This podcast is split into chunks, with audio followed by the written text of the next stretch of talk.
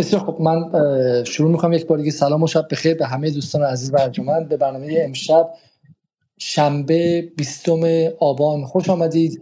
امشب درباره آخرین تحولات در منطقه و در محور مقاومت صحبت می‌کنیم. همینطور هم درباره تاثیرات سخنرانی سید حسن نصرالله رهبر حزب الله صحبت می‌کنیم و همینطور هم درباره به شکلی تظاهرات که در اطراف جهان بود و اینکه آیا تأثیری خواهد گذاشت بر روی بر روی بر روی حمایت بی سابقه و آن کاندیشنال و نامشروط دولت های غربی از از اسرائیل و اینکه در مجموع چه اتفاقی خواهد افتاد و بعد انتظار چه چیزی داشته باشیم. و من حالا ابتدا با آقای محسن اسلامزاده شروع می‌کنم. سلام آقای اسلامزاده شبتون بخیر. سلام ارادت دارم خدمت شما و دوستان عزیزی که دارم گوش میدم. نمی‌دونم صدای باد میاد یا نه صدای هواپیماهای بدون سرنشین میاد یا نه. ولی خب ترجیح دادم بیم تو تو فضای باز. خب اول ما کجا هستی های اسلام زده من الان در مرز لبنان و عراضی اقالی مزارع شبا هستم. روبروم مقرهای و مراکز نظامی اسرائیل. روی سرمون هواپیمای بدون سرنشین امشب داره دور می‌زنه. کمتر از یک ساعت قبل 500 متری اینجا رو زدن. و خب خیلی صحنه سختی بود.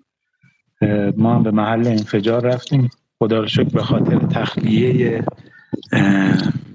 شهر که 60 70 درصد مردم رفتن یک ساختمون خالی رو زده بودن.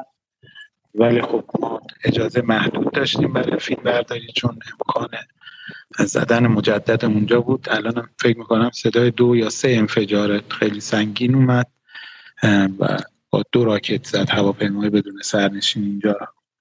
و سه روزه که شرایط خیلی خاک شده اینجا به نظر من.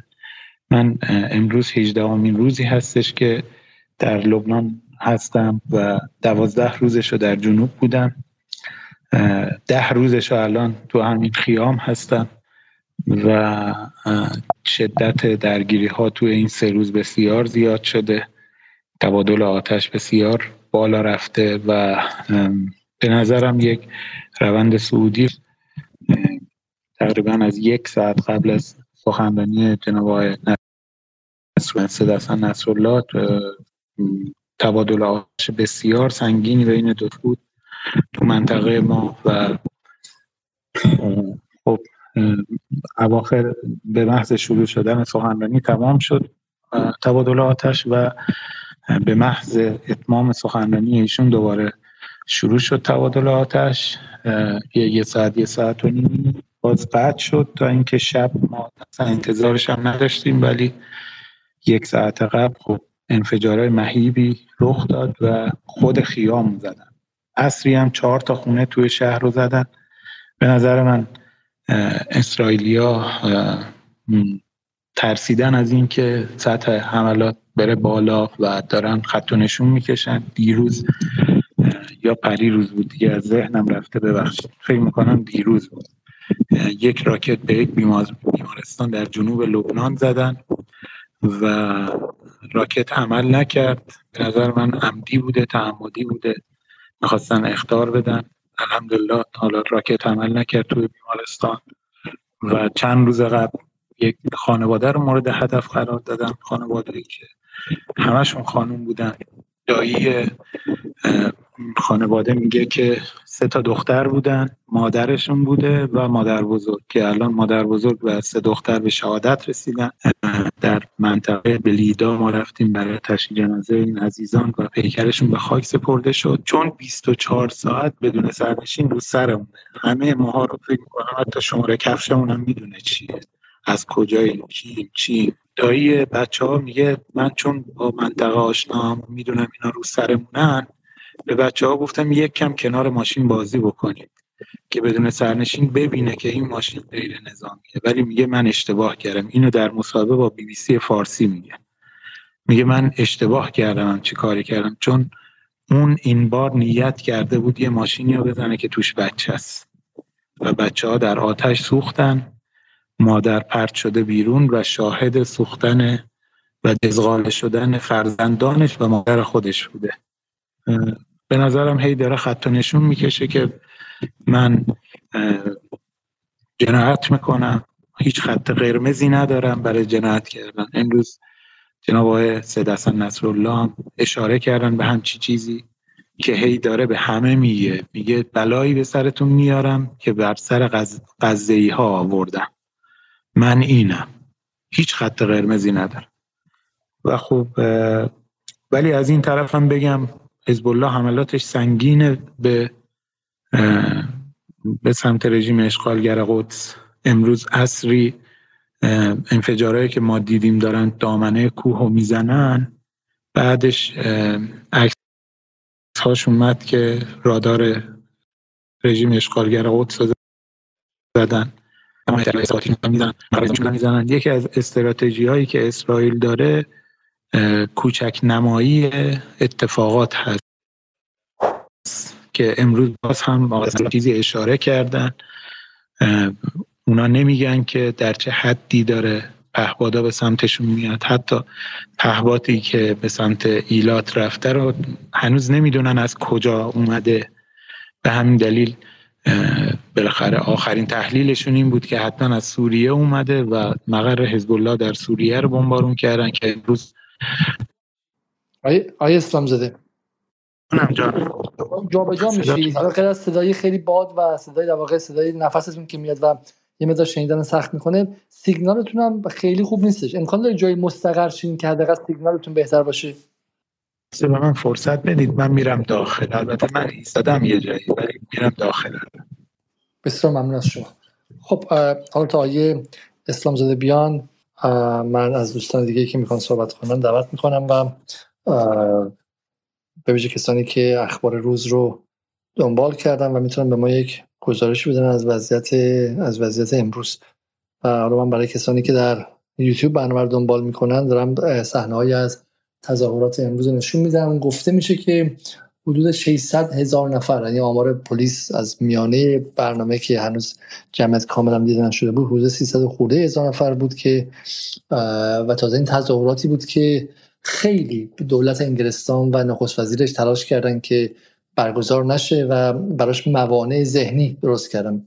چون امروز سالگرد احترام به قرب به شهدای جنگ جهانی اول انگلستانه و روز ملی محسوب میشه.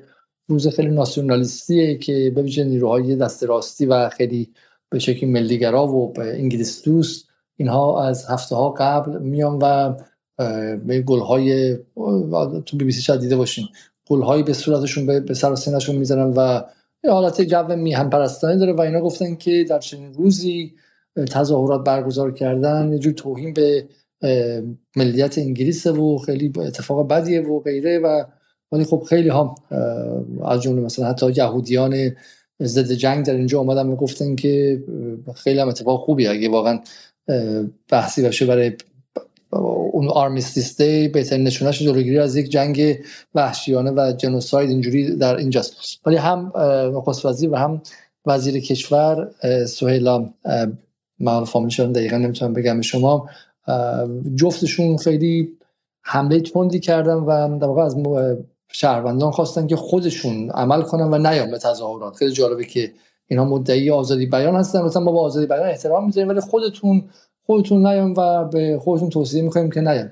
و حدس ما این بود که پلیس سعی کنه که درگیری به وجود بیاره و سعی کنه که کاری کنه که به شکلی آدم ها پشیمون به تصاویر خیلی زشتی اینجا مقابل شه به رغم این خانواده های بسیاری با بچه های خیلی خیلی کوچیک و خیلی فضایی به شکلی چنین تظاهرات من ندیده بودم چند سالی در انگلستان. یعنی تظاهرات بالای 500 هزار نفر رو حداقل ما سالها ندیده بودیم. تظاهرات قبلی که برای فلسطین بود سال 2014 و تظاهرات بزرگی بود سال 50 هزار نفر بود. برای همین یک دهنکجی خیلی عظیمی کردن به به حرفای نخست وزیر و به نظرم پیام خیلی خیلی مهمی بوده. حالا باید ببینیم که در انگلستان این پیام دریافت میشه یا نه؟ به ویژه اینکه حالا مکرون هم دیروز اون رو گفت. اگر واقعا این دریافت شه حداقل از اروپا یه مقدار کار اسرائیل بس سختتر شه و احساس کنه که زمانش داره فشرده میشه. آیا اسلام زاده مستقر شدید؟ بله بله بله. من در خدمت. خب بفرمایید. ادامه بدین. ادامه هم حرف رو بزنید بفرمایید. بله. بحث بر سر این بودش که بالاخره رژیم اشغالگر قدس داره کوچک نمایی می‌کنه اتفاقاتو و تعداد کشته هاشو نمیگه. حزب الله داره حملات دقیق انجام میده و پهباد الان می‌رسه به ایلات و اونا نمی‌دونن از کجا اومده. به همین دلیل رفتن یه حمله کور توی سوریه انجام دادن به مقر حزب الله و هفت نفر شهید شدن که امروز ما در خیام هم تشییع یک شهید رو داشتیم و به نظر من ضرباتی که حزب الله داره می‌زنه به رژیم اشغالگر قدس ضربات اساسی هست.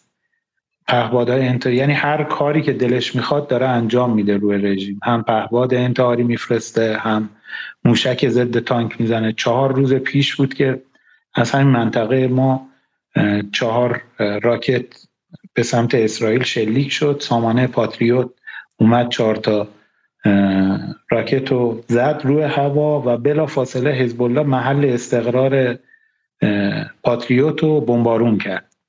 و بعد از اون 20 تا 30 تا راکت به سمت اسرائیل شلیک کرد. خب بعد هم تایید شد چون تمام این اتفاقا مثلا توی چند کیلومتری ما اتفاق افتاده من کلش رو تصویر گرفتم که حالا تو مستندم استفاده می‌کنم. و بعدش هم خبرش بالاخره اعلام شد و تایید شد. منتها گفتن یکی از پایگاه های توپخانه رژیم اشغالگر قدس زدن که ما دیدیم که سامانه رو از بین بردن با یک ترفندی و بعد اسرائیل رو زدن. خب اتفاقی که داره تو شمال میفته اتفاق بزرگیه و البته هزینه ساز هم هست چون شما با یک کسی طرفی که هیچ خط قرمزی نداره هیچ کس هم بهش هیچی نمیگه. در این حد که آقا نکن تو رو خدا و اینها وگرنه هیچی نیستش. مثلا یک هزارم اینو چه می‌دونم ایران انجام می‌داده شما می‌دیدی که چه بساتی را مینداختن و اینا. و ارزم به خدمتتون که این هم از اینو من خلاصه دارم می‌بینم که تشییع جنازه این شهدای حزب رفتی؟ بله بله. یکیشون اهل خیام بود. که خب ما رفتیم و خب فضاش چطور بودش؟ خانواده چی می‌گفتن؟ احساس چی بودش؟ ترس بود؟ عصبانیت بود؟ کلا یک فضای حالا بعد از صحبت اول سید حسن مسعودا وجود توی ایران یه سری جاها حمله ها شد اینا این فضا رو من کلا توی جنوب لبنان نمی‌دونم. چون اونها آشنا هستن با مدل سید و هر کسی داره کار خودش انجام میده و چند ده شهید هم دادن تا الان و کاملا اعتماد دارن. الان توی این روستایی که ما هستیم بالاخره خیلی از جوونا و مردا وایستادن. علا رغم خطر بسیار زیادی که داره. اصلا خیلی خطرناکه ولی اصلا این خیالشون نیست. سر صبونه می‌زنن سر نهار می‌زنن نصف شب می‌زنن. برای ما غیر طبیعی الان حالا من با شما مرتبط بودم. دیدید فرزند این کسی که دارم ازش فیلم می‌سازم. اصلا یک تیپ بالاخره دیگر اندیشی و روشن فکری داره. یوتیوبر فلان چی چی. ولی بهش میگم خب تو نمیترسی الان. اینجا من در روز اینجا. تو می‌خوای همینجوری وایستی اینجا. هر روز نوبت یه خونه است. یه ماشین رو می‌زنه. و اصلا بعید نیستش که مثلا نفر بعدی مثلا من باشم یا کس دیگه باشه. اینا وایستادن اینجا روحیهاشون خیلی قویه و حالا بذار اینم رو کنم دیگه. این شخصیتی که من ازش می‌خوام فیلم بسازم اولش بهم گفته بودن که این بنده خدا به خاطر پرنده هاش نمیره. واقعا هم اینجوریه پرنده هاش این یه عالم قناری داره صد تا دیویست تا و نمی‌تونه ول کنه بره. من از همون فیلم میساختم تا پری شب که باهاش مصاحبه گرفتم. بعد گفتم تو برای پرنده هات نرفتی یا اینا؟ گفت من پرنده خیلی دوست دارم خیلی. 2006 هم کبوترامو ول کردم رفتم همشون مردن. الان وایستادم. ولی تمام زندگیم که پرنده هامه به اضافه پسرم.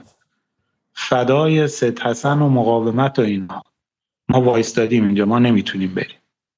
ببین روحیه اینه. امروزم با اینکه خطر بمبارون بودش شاید بالغ بر چند هزار نفر آدم اومده بودن و مردم جالب بودش. حالا من لایو رفتم تو همین اینستاگرامم اون صحنه ها رو. مردمم با تیپای مختلف بخشی از خیام مسیحی نشینه. موقع تشییع اومده بودن و تبرک می‌کردن و خیلی فضای عجیبیه. چند روز دیگه می‌خوام برگردم موندم چطوری دل بکنن از اینجا. و فضا به شدت مثبت آماده هزینه دادنن. من دیشب برای تصویر برداری باید می‌رفتم یه منطقه‌ای که مشرف باشه به درگیری. فیلم بردارم دیروز برگشت ایران. فیلم بردار ندارم پسر همین کسی ازش فیلم می‌سازم داره کارگردانی می‌خونه این روزا با دوربین آشنا شد. ما می‌خواستیم بریم باباش گفتش اینم ببریم. بذار اینم فیلم بگیره. گفتم به خدا خطرناک ها می‌زنن ها. گفت اشکال نداره شهید میشه. 20 سالشه.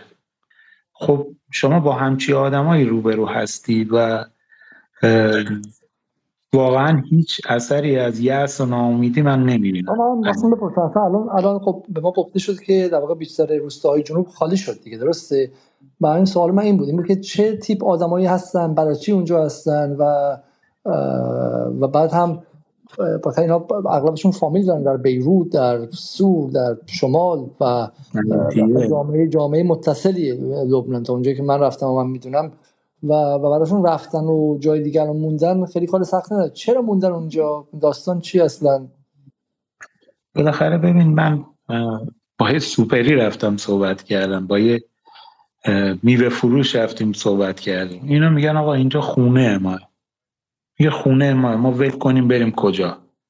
بعضی از روستاها هستش که چسبیده به دیوار مرزیه. اونها تخلیه است. ولی الان خونه این روستای خیام و اینا کامل مشربه. یعنی پایگاه اسرائیل روبرو مونه. ما برحضر کردن ما رو که تو بالکن زیاد نریم. اصلا صاف می‌زنه قشنگ وسط خونه. ببین آقای علیزاده واقعا مرگ به بازی گرفتن خودشه. اصلا هستن میگه آقا اینجا خونه منه من ترکش نمی‌کنم. و شاید اگه اتفاق بدی هم بیفته اینا مثلا لباس بپوشن و سلاح دست بگیرن برن جلو اونا بجنگن. در این حده. آه همین الان زدن اینجا. و اینجوری هم دیگه. برای همونه که اسرائیل نمی‌دونه کجا رو بزنه. نمی‌دونه کجا رو بزنه پر از آد... اینجا زیر تمام اینجا آقای علیزاده زیر تمام درختا لای تمام شیارا. تو اکثر خونه ها جوونایی هستن که از اسرائیل خوششون نمیاد. حالا همین می‌خوام بگم. می‌خوام بگم که میشنوی صدا رو داره می‌زنه اینجا رو. همینجا هم هست.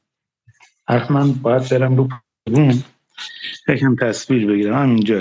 خیلی نزدیکه بدم من ویدیوی قبلی که شما یه ساعت پیش رفتیم از اونجایی که زد رو دیگه درست فیلم برداری کردی؟ بله، بله. همین الان خیلی وحشتناک داره اینجا رو می‌زنه من پنجره دیدم. ولی شما یکم بزنید من برم بالا براتون تعریف می‌کنم. بابا مواظب باشین اتفاق نیفته. وسط لایو بسیار خوب.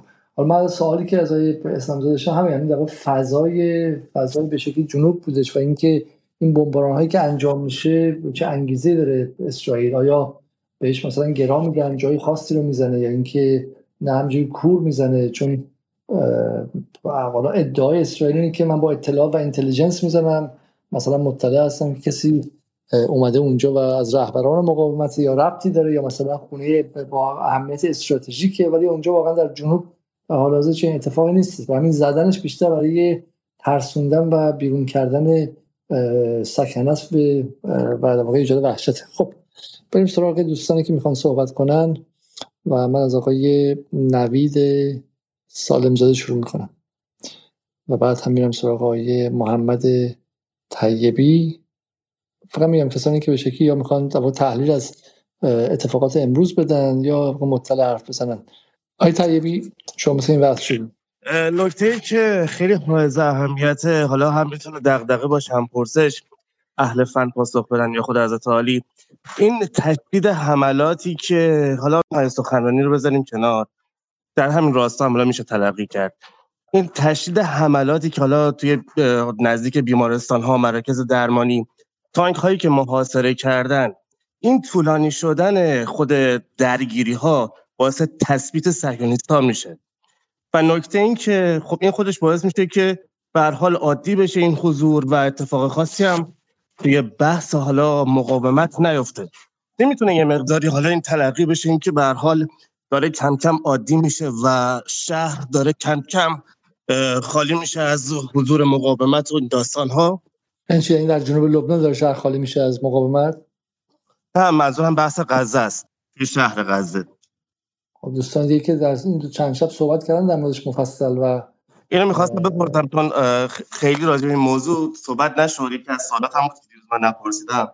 اگر این یک مقدار راجع به صحبت بشه ممنون میشم. در بحث جنوب لبنان هم می‌خوام بگم که در واقع وقتی که احساس این صاحب خونگی واقعی باشه داریم می‌بینیم که مثلا نفیس کوهنورد خبرنگار بی بی سی میاد راحت اونجا گزارش می‌گیره و هیچ سوژه و هیچ ترفندی هم نمی‌تونه بزنه که مثلا بگه ما از مقاومت زده شدیم. یعنی واقعی واقعی حس میشه. اینکه به هر حال این حس صاحب خانگی حس زیبایی است و واقعا جنوب لبنان به صورت خیلی می‌تونه دراماتیک سوژه خیلی از رسانه ها بشه خیلی از خبرنگاران ایرانی تو بود احساسی و تو بود خانوادگی هم باید کار بکنه که به نظر من خیلی کم بیشتر بحث میدان و تحولات سیاسی اجتماعی کار شده چاله که توی زمین هم کاراش بسیار ممنون از شما. این سوال از این خب عادی میشه خیلی چیزایی که عادی نبودش ولی همزمان هم اینه که بخاطر زمان اسرائیل بی پایان نیستش. بالاخره همزمان که داره برای من و شما تو ذهنمون عادی میشه ولی توی کشورهای عربی ممکنه که شما با تظاهرات انفجار عملیات تروریستی و انفجارهای خشم رو باشید. در همه انگلستان خب قاعدتا با عادی شده باشه دیگه. ولی ما از تظاهرات اول که سر هزار تا بود به تظاهرات دوم که 200 هزار تا بود به امروز که حدود 600 هزار تا انگلیسی توی خیابون هستن ما رسیدیم و بالاخره یه وضعیت امنیتی برای دولت انگلیس. یعنی پرهزینه است. به این راحتی نیستش که بخواد ازش بگذره و یه مسئله ای که می‌تونه هزینه ساز باشه براش و بعد فردا با این نسلی سر کار داره که دیگه حرفشو نمی‌خره. همین الان اینا می‌خوان از اینجا بلند شدن دوباره برن اوکراین. و حرفی که تو خود انگلیس خیلی جدی زده میشه این که آقا شما دیگه هیچ کدوم ذره چیز ندارین. ذره اعتبار برای اوکراین و اون شام قریبانی که سر اوکراین داشتین دیگه ندارید دیگه شما یه سری کلاش درو هستین و غیره. برای همین اونورم داره هزینه میده و به نظر من وضعیتش وضعیتی که بتونید تثبیت چه نیستش. برای همینه که اسرائیل اگه دقت کرده باشین. خب اگه عادی می‌شد که اسرائیل می‌رفت یه باره کار غزه و کار کرانه باختری و این سالها تموم می‌کرد. چرا همیشه یه قدم جلو رفته یه قدم عقب رفته دو قدم جلو یه قدم عقب و غیره؟ برای اینکه برای اینکه بالاخره این برم یه رزिस्टنسی بوده یه مقاومتی بوده در افکار عمومیش و همون در کشورهای عرب و غیره. برای همین تا یه جایی می‌تونه بره. تا یه جایی می‌تونه بره و میره اونجا سرپل می‌زنه تثبیت می‌کنه و باز پنج سال چهار سال سه سال دیگه قدم بعدی رو میره بریم سراغ آقای پیمان روحی. آقای روحی در خدمت شما هستیم. ممنون. سلام از می‌کنم. امیدوارم صدام بیاد. بله بله صدا شما عالیه. بفهمید خیلی ممنون. من یه نکته ای که تو بحث دیشب شما هم بود سلام می‌کنم بحث به همه حضار در صحبت دیشب هم بود بحث دیشب و ادامش چه اجلاس مشترک استراری کنفرانس سازمان همکاری اسلامی و اتحادیه عرب چه سخنان نصرالله چه دفعه پیش این هستش که ما باید با مقوله جنگ فرسایشی آشنا بشیم. یعنی جنگ فرسایشی شما من یه مثال می‌زنم راجع به اوکراین. وقتی که حمله عملیات نظامی روسیه شروع شد کسی مثل اسکاتریتر که هر نظری راجبش داشته باشیم راجب تخصصش و تواناییش در تجدید نظامی و منطقه‌ای کسی حرفی نداره گفت احتمالا یه هفته ده روز بیشتر طول نکشه. همون موقع همه دیدن که نیرو روسیه علاوه بر منطقه دانباس اونم یه مقدار جلوتر به کیو هم رسید. سه روز بعد از شروع عملیات یه سری مذاکرات شروع شد. اونا عقب کشیدن و قرار بود توافقی توافق شکسته شد و بعد از اون وارد مرحله جنگ فرسایشی شدن. همه انتظار دیگه ای داشتن ولی استراتژی روسیه تو جنگ جنگ فرسایشی به نظر من نقطه محوری سخن حسن نصرالله دفعه پیش هم و اون چیزی که ما تو صحنه می‌بینیم این هستش که تمام نیرو مقاومت و همین سخنی که آقای رئیسی هم امروز کنفرانس گفت. چند بار تکرار کرد که ما فلسطین رها نمی کنیم.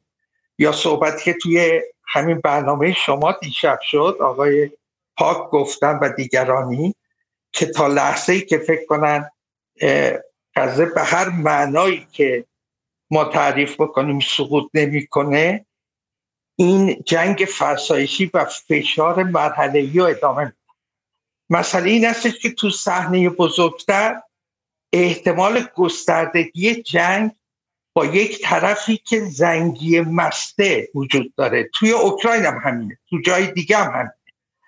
و همه این استراتژی نه فقط محور مقاومت بلکه به نظر من اکثریت جهانی این هستش که تا جایی که می‌تونه به صلاح حمایت بکنه به طرف مقابل به عقب نشینی داره در حین این حرکت و شیفت جهانی. ولی نذاره تا جایی که امکان داره نذاره از مرحله به صلاح جنگ فرسایشی فراتر بره و خیلی گسترده تر بشه. و به نظر من این چیزی که ما می‌بینیم الان همینه. مهم اینه که من شخصا دلم می‌خواد ارزیابی دوستان رو از اجلاس کنفرانس امروزم بدونم کجا اون خط قرمزیه که نصب شده به صلاح رسم شده. و من خیلی دلم میخواستش که ضرب العجل میذاشت کنفرانس امروز. آیا قذب نه به لحاظ مقاومت بلکه از زاویه محاصره و مسئله سوخت و غذا چقدر؟ همون سوالی که قبلا من ترک کردم. ما چقدر در مقابل زمانه. یعنی جنگ فرسایشی به نظر من در میان مدت دراز مدت قطعا به ضرر صهیونیست است به خاطر که همین الان به لحاظ اقتصادی هم دچار مشکل شدن. همین امروز یه خبر مهم اقتصادی هم بود من میگم و تموم می‌کنم. اینکه دولت آمریکا برای اینکه دوباره قرض کنه یک تریلیون دلار دچار مشکل آنچنان جدی شد که هیچ وقت نمی‌شد. که مجبور شد دوباره بهره رو ببره بالا و به سختی تونست تهیه کنه. یعنی اونی هم که قرار پشتیبان اصلی باشه که اگه دستشو برداره خیلی سریع فرو میپاشه هم از درون هم از بیرون اون هم دچار مشکلات جدیه. ولی ما این درگیری رو داریم تا کجا بریم که به اون جنگ بزرگ ختم نشه ولی در این حال عقب نشینی دائمی طرف مقابل. من تمام. بسیار ممنون از شما. من سراغ آیه سید لواسانی. آیه سید لواسانی در خدمت شما هستیم. سلام خدمت همه عزیزان ارزم به وجودم که امروز این مطلبی که در خصوص کنفرانس اسلامی بود من چند تا پیج مختلف رو نگاه کردم هیچ کدومشون در خصوص تحریم حالا سوخت و نفت و اینها از کشورهای اسلامی علیه اسرائیل صحبتی نکردن. یعنی از تمام دستگاه های بین المللی که تقاضا داشتن یه سری حرفای کلی زدن ولی خب چیزی که دست خودشونه یعنی بحث صادرات و واردات نسبت کلا فعالیت اقتصادی با اسرائیل هر خصوص برای بحث ترکیه که خیلی فعالن با اینها هیچ صحبتی نشده. حتی آقای رئیسی و کسی که از ایران رفته بودن هم هیچ خطی ندادن به این ماجرا. باز هم حالا من دفعه قبلی هم گفتم این بحث اخوان مسلمین و نقشی که تو این جنگ داشتن اینها هیچ وقت بررسی نشده و نقشی که می‌تونن داشته باشن و کارهایی که کردن چه قبل از جنگ بعد از جنگ. و اینی که ضعف رسانه‌ای جبهه مقاومت. و در خصوص همین موضوع. و بحث اخوان مسلمین رو به نظرم رهبری در سخنانیشون که بحث ارزاق رو مطرح کردن و بعدش هم الله بحث همین اسم آوردن از اخوان مسلمین قصدش این بود که یه جوری ضعف رسانه ای رو جبران کنن ما یه خورده باید فلشان به اون سمت بره. یعنی یعنی که شما کنفرانس اسلامی خود همه اردوغان بارها اومده صحبت کرده نمی‌دونم تبلیغات داره با وزیر خارجه آمریکا اینجوری رفتار کرده تحویل نگرفته این کار کرده ولی حتی در حد درخواست یا تهدید یعنی مثلا چون محاصره غزه رو امروز اومدن گفتم محاصره غزه باید بررسی شود. باید بررسی شود یه, کلمه ادامه ای بدید دیگه یعنی ادامه بدید که این کارو می‌کنیم. اگه بر نداری به راه کمک باز نشه این کارو می‌کنیم. بعد از اون طرف ولی همه فلشه به سمت خودمون. آی چرا مثلا امروز نصرالله نگفت که مثلا من تل رو می‌زنم؟ با اینکه به نظرم جنگ دقیق خیلی فنی داره حزب انجام میده برای روز موعود روزی که قرار کاری انجام بده. من بحثم همینه. بحث اینه که ما شناخت رسانه ایمون یه مقداری مشکل داره و این هدف گذاری رسانه و شکل دهی به رسانه های جهان اسلام و به جبهه مقاومت و بحث اثرگذاری که امروز افکار عمومی اسرائیل تقریبا تو دنیا باخته. روی اینها کار نکردیم و همش منتظر اخباریم. یعنی منتظریم که یه خبری بشه یه هیجان ایجاد بشه. اون خبر رو مثلا بولدش کنیم یا حالا مثلا از جنایت اسرائیلی مثلا از موفقیت های جبهه مقاومت. یعنی هیچ وقت هیچ نمی‌تونیم ما به عنوان پشت جبهه حداقل کاری بکنیم که یه نقش مفیدی داشته باشیم. و وقتی دوستان رو نمی‌گیرم. اگرم کسی در این زمینه صحبتی داره یا خود شما اگه مثلا بحث همین میگم ترکیه و قطر من خیلی در زمینه برام مبهمه و خیلی مسائل صحبت نشده. اگه بشه صحبت بشه ممنون میشه قربان شما.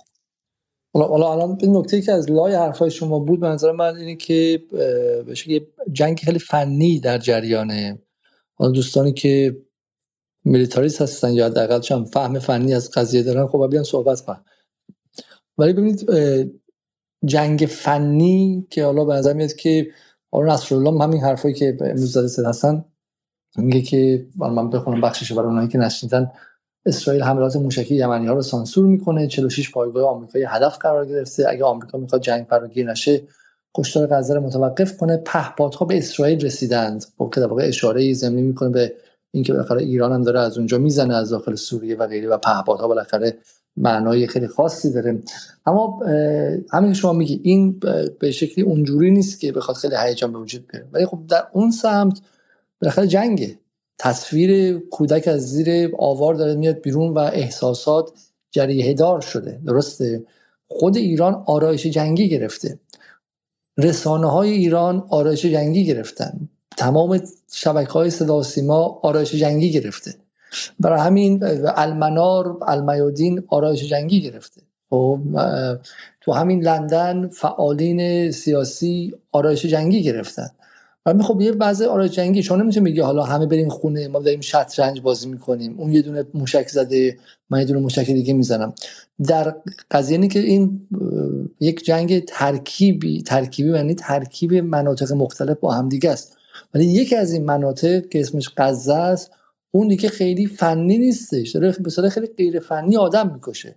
روزی 300 تا 300 تا می‌کشه که درست نصفشون کودک 4 ساله و 5 ساله درسته؟ و همین بحران بحران انسانی که ثانیه شمار داره. همین امروز دوباره میگن که آقا این بیماری های فلان و فلان دیگه وقت ما مثلا 24 ساعته. هفته پیش می‌گفتن که بیمارستان فلان و فلان 24 ساعت دیگه سوخت دارن. اون هفته دیگه می‌گفتن که اون 20 48 ساعت مونده و غیره. برای همین این نگاه کنید خب بخاطر بحران انسانی باش سر کار شما که روز شما رو دقیق شمار داره. و این نظر من این من مسئله مسئله مهمیه که چون نمی‌تونید از همه بخواد که خیلی فنی و خیلی به شکلی با عقل سرد فقط به قضیه بپردازم. من چون دیدم تو این برنامه ها خیلی گفتن که حالا عقل سرد. و هنر فرماندهی باید این باشه که بتونه در حالی که خودش با عقل سرد میاندیشه و با, با طراحان و استراتژیست ها هم با عقل سرد صحبت می‌کنه اما برای قلب های جریه دار شده پر از خون و گرم هم پیام داشته باشه مسج داشته باشه و بتونه اونها رو هم به شکلی در روایت خودش مشتمل کنه و در واقع اونها هم شامل شه. و به نظر میاد که میگم حداقل فهم اینه. ما امروز هم سراغ خیلی دوستان گرفتم روز با آیه پاک صحبت کردیم. یه مقدار از حالا شبهات برطرف شد. شما آیه پاک میگه که شما باید تو منطقه باشی و توی لبنان باشی ببینید که اینطور نیستش که مثلا رها شده باشه و اتفاقا یه جنگ داره بوی جنگ این کسی که تو لبنانه بوی جنگ میاد حالا من منتظر میمونم باز آقای باز آقای اسلام زاده بیاد بالا و ادامه بده. ولی بوی جنگ میاد و این نیستش که مثلا بخیر نصر الله ول کرده حزب الله ول کرده و نیست. نه دارن دارن میجنگن به رغم اینکه لبنان میدون لبنان کشور جنگ دیده ایه لبنان حتی ایران هم نیستش که آخرین جنگش مثلا سی و چه می‌دونم 35 سال پیش تموم شده باشه. نه آخرین جنگ لبنان آخرین وضعیت جنگیش همین انفجاری بود که احتمالا کار صهیونیستا باید باشه یا به شکلی حالا حداقل در زمانی اتفاق افتاد که صهیونیست‌ها اقتصاد لبنان رو زیر فشار بردن و غیره و اون انفجار خیلی سخت اتفاق افتاد. قبلیش 2006 فقط 17 سال پیش که نصف بیروز از بین رفت و غیره. همین کشور جنگ دیده و به رغم جنگ دیدگی آماده جنگ و آرایش جنگی گرفته خب؟ و حالا این حرف آقای حسین پاک بود که این احساس از بیرونه. ولی با این حال من خودم فکر می‌کنم که تقریبا هشت روزی هست از سخنرانی اول سید حسن که حداقل طراحان رسانه‌ای و سیاسی در تهران حداقل تا جایی که من می‌دونم من به عربی نمی‌دونم و رسانه عربی رو دقیق دنبال می‌کنم ولی طراحان رسانه‌ای در تهران یا خط گم کردن یا حداقل امکان رله کردن و پیام رساندن رو به بدنشون ندارن و بدنه گیج می‌زنه به نظر من. حالا ما این رو دیروز هم گفتیم امروز هم داریم میگیم که واقع بین اتفاقی در میدان میفته و بازنمایی رسانه‌ایش یک فاصله ای هست و امشب درباره این قضیه حالا اونایی که می‌دونن صحبت می‌کنیم. من سراغ آیه مصنوعی زارم رفتم. گفتن که بالا من برمیگردم در منطقه و با یک فهم بهتری از اتفاقات روی زمین می‌خوام بیام و حرف بزنم که حالا شلایشون هم بیام و حرف بزنم خب بریم سراغ آیه حسین قلمبر. آیه قلمبر در خدمت شما هست سلام عرض می‌کنم خدمت آقای علیزاده. من اولین باره با شما گفتگو دارم. خیلی خوشحالم از این بابت و واقعا تشکر می‌کنم از شما. خیلی رویکرد رسانه‌ای خوبی دارید و به نظرم حتی بعضی از جمله های شما هم مندگاره و خیلی بازخورده خیلی باید بیشتر دیده بشه. من این سه تا جمله شما رو اول بحثم میگم که کرونا کارآمدی غرب رو از بین برد اوکراین اقتدارش رو و مسئله فلسطین تمام شعارهای پوشالی لیبرالیزم و فرو پاشین این بسیار جمله های دقیق و درستی بود که شما گفتی من فقط می‌خوام یک مسئله بگم. اون هم این که ببینید اون وضعیتی که تو میدان داره اتفاق میفته یک مسئله است. و مسئله بیداری جهانی که داره اتفاق میفته یه مسئله دیگه است. و این بیداری که داره اتفاق میفته فوق العاده فوق العاده ارزشش بیشتر از اون چیزیه که توی میدان داره تو غزه اتفاق میفته. شما تو همین ایران خودمون در نظر بگیرید. چند وقت پیش ای داشتن همین رسانه های اصلاح طلب افغان ستیزی و می‌خواستن جنگ افغانستانی افغانی ایرانی را بندازن. یا همین آرمیتا گراوند که حالا می‌خواستن یه پروژه‌ای در بیارن از توش و شما می‌بینید همه اینها با یک شکست بسیار بزرگ مواجه میشه. چرا این اتفاق میفته و فقط ایران نبوده توی عراق و سوریه هم همین اتفاق داره می‌خواستن اتفاق بیفته. به دلیل اینکه قدرت نرم آمریکا در کشورهای اسلامی و حتی در کشور خودش بسیار بسیار ضعیف شده. به حدی ضعیف شده که حتی شما می‌بینید یک شهردار فرزند شهردار خودشون هم میاد و توی تظاهرات فلسطینی ها شرکت می‌کنه و عکس اون فلسطین گروگان ها به اصطلاح خودشون گروگان اینا اسیر جنگیان رو پاره می‌کنه. و مسئله یه مسئله کوتاه دیگه می‌خوام بهش بپردازم. ببینید انقدر خوب شده که وضعیت فضای رسانه‌ای می‌صرفه برای بلاگرهای غربی که برای لایک و کامنت از فلسطینی ها حمایت بکنن. این خیلی خوبه. یعنی فضای رسانه‌ای که اینها تو شبکه های اجتماعی هوش مصنوعی خودشون می‌خواستن جهان رو کنترل بکنن به ضرر خودشون در اومده. و قدرت نرمه که ضد صهیونیستی بسیار قدرت و شتاب گرفته. انقدر شتاب گرفته که شما یک تجمع خیلی خیلی گسترده رو تو تگزاس ما هیچ وقت فکر نمی کردیم بیان. و جایی که تندروهای آمریکایی همیشه رأی می آوردن جمهوری همیشه از اونجا رأی می آوردن این تجمع اتفاق بیفته. یا تو لندن. و این به نظر من از اون چیزی واقعیتی که توی میدان اتفاق میفته ارزشش بیشتره. و اتفاقا جبهه مقاومت به درستی جنگ فرسایشی رو انجام داده که به جای اینکه خون بیشتر تعیین کننده باشه تو عرصه نبرد این قلم ها خبرنگاران تصاویر موضع گیری ها باشه که تأثیر گذار باشه. و حالا راجع به همین اتفاقی که توی منطقه داره اتفاق میفته بله ما از عربستان و اینها انتظار نداشتیم. ولی همین دعوت از آقای رئیسی و آقای بشار اسد که اونجا اتفاق افتاد این اتفاق کوچیکی نبینید. این بسیار پوان مثبت و بزرگی بود. پس اینجا هم یک همگرایی خیلی خیلی زیادی وجود داره. به درسته در حد انتظارات نبوده. نباید هم انتظار می داشتیم به صورت منطقی. ولی همین هم کوچیکش نکنیم. بسیار اتفاق بزرگی شده بوده جمع شدن کشورهای اسلامی در عربستان. نکته آخری که می‌خوام بهش بپردازم مسئله همین صدا و سیما و برنامه افق رسانه است. ببینید یه برنامه که می‌خواد تولید بشه باید ببینیم هدفش چی از اون برنامه. باید همگرایی در جهت کمک به فلسطین و غزه باشه. اگه شما بخواید تو برنامه از کسی مثل آقای ظریف دعوت بکنی که مثل منافقان صدر اسلام که مسلمونا رو میترسوندن از جنگ با کفار بیاد بگه آمریکا بم داره ها آمریکا خطرناکه ها.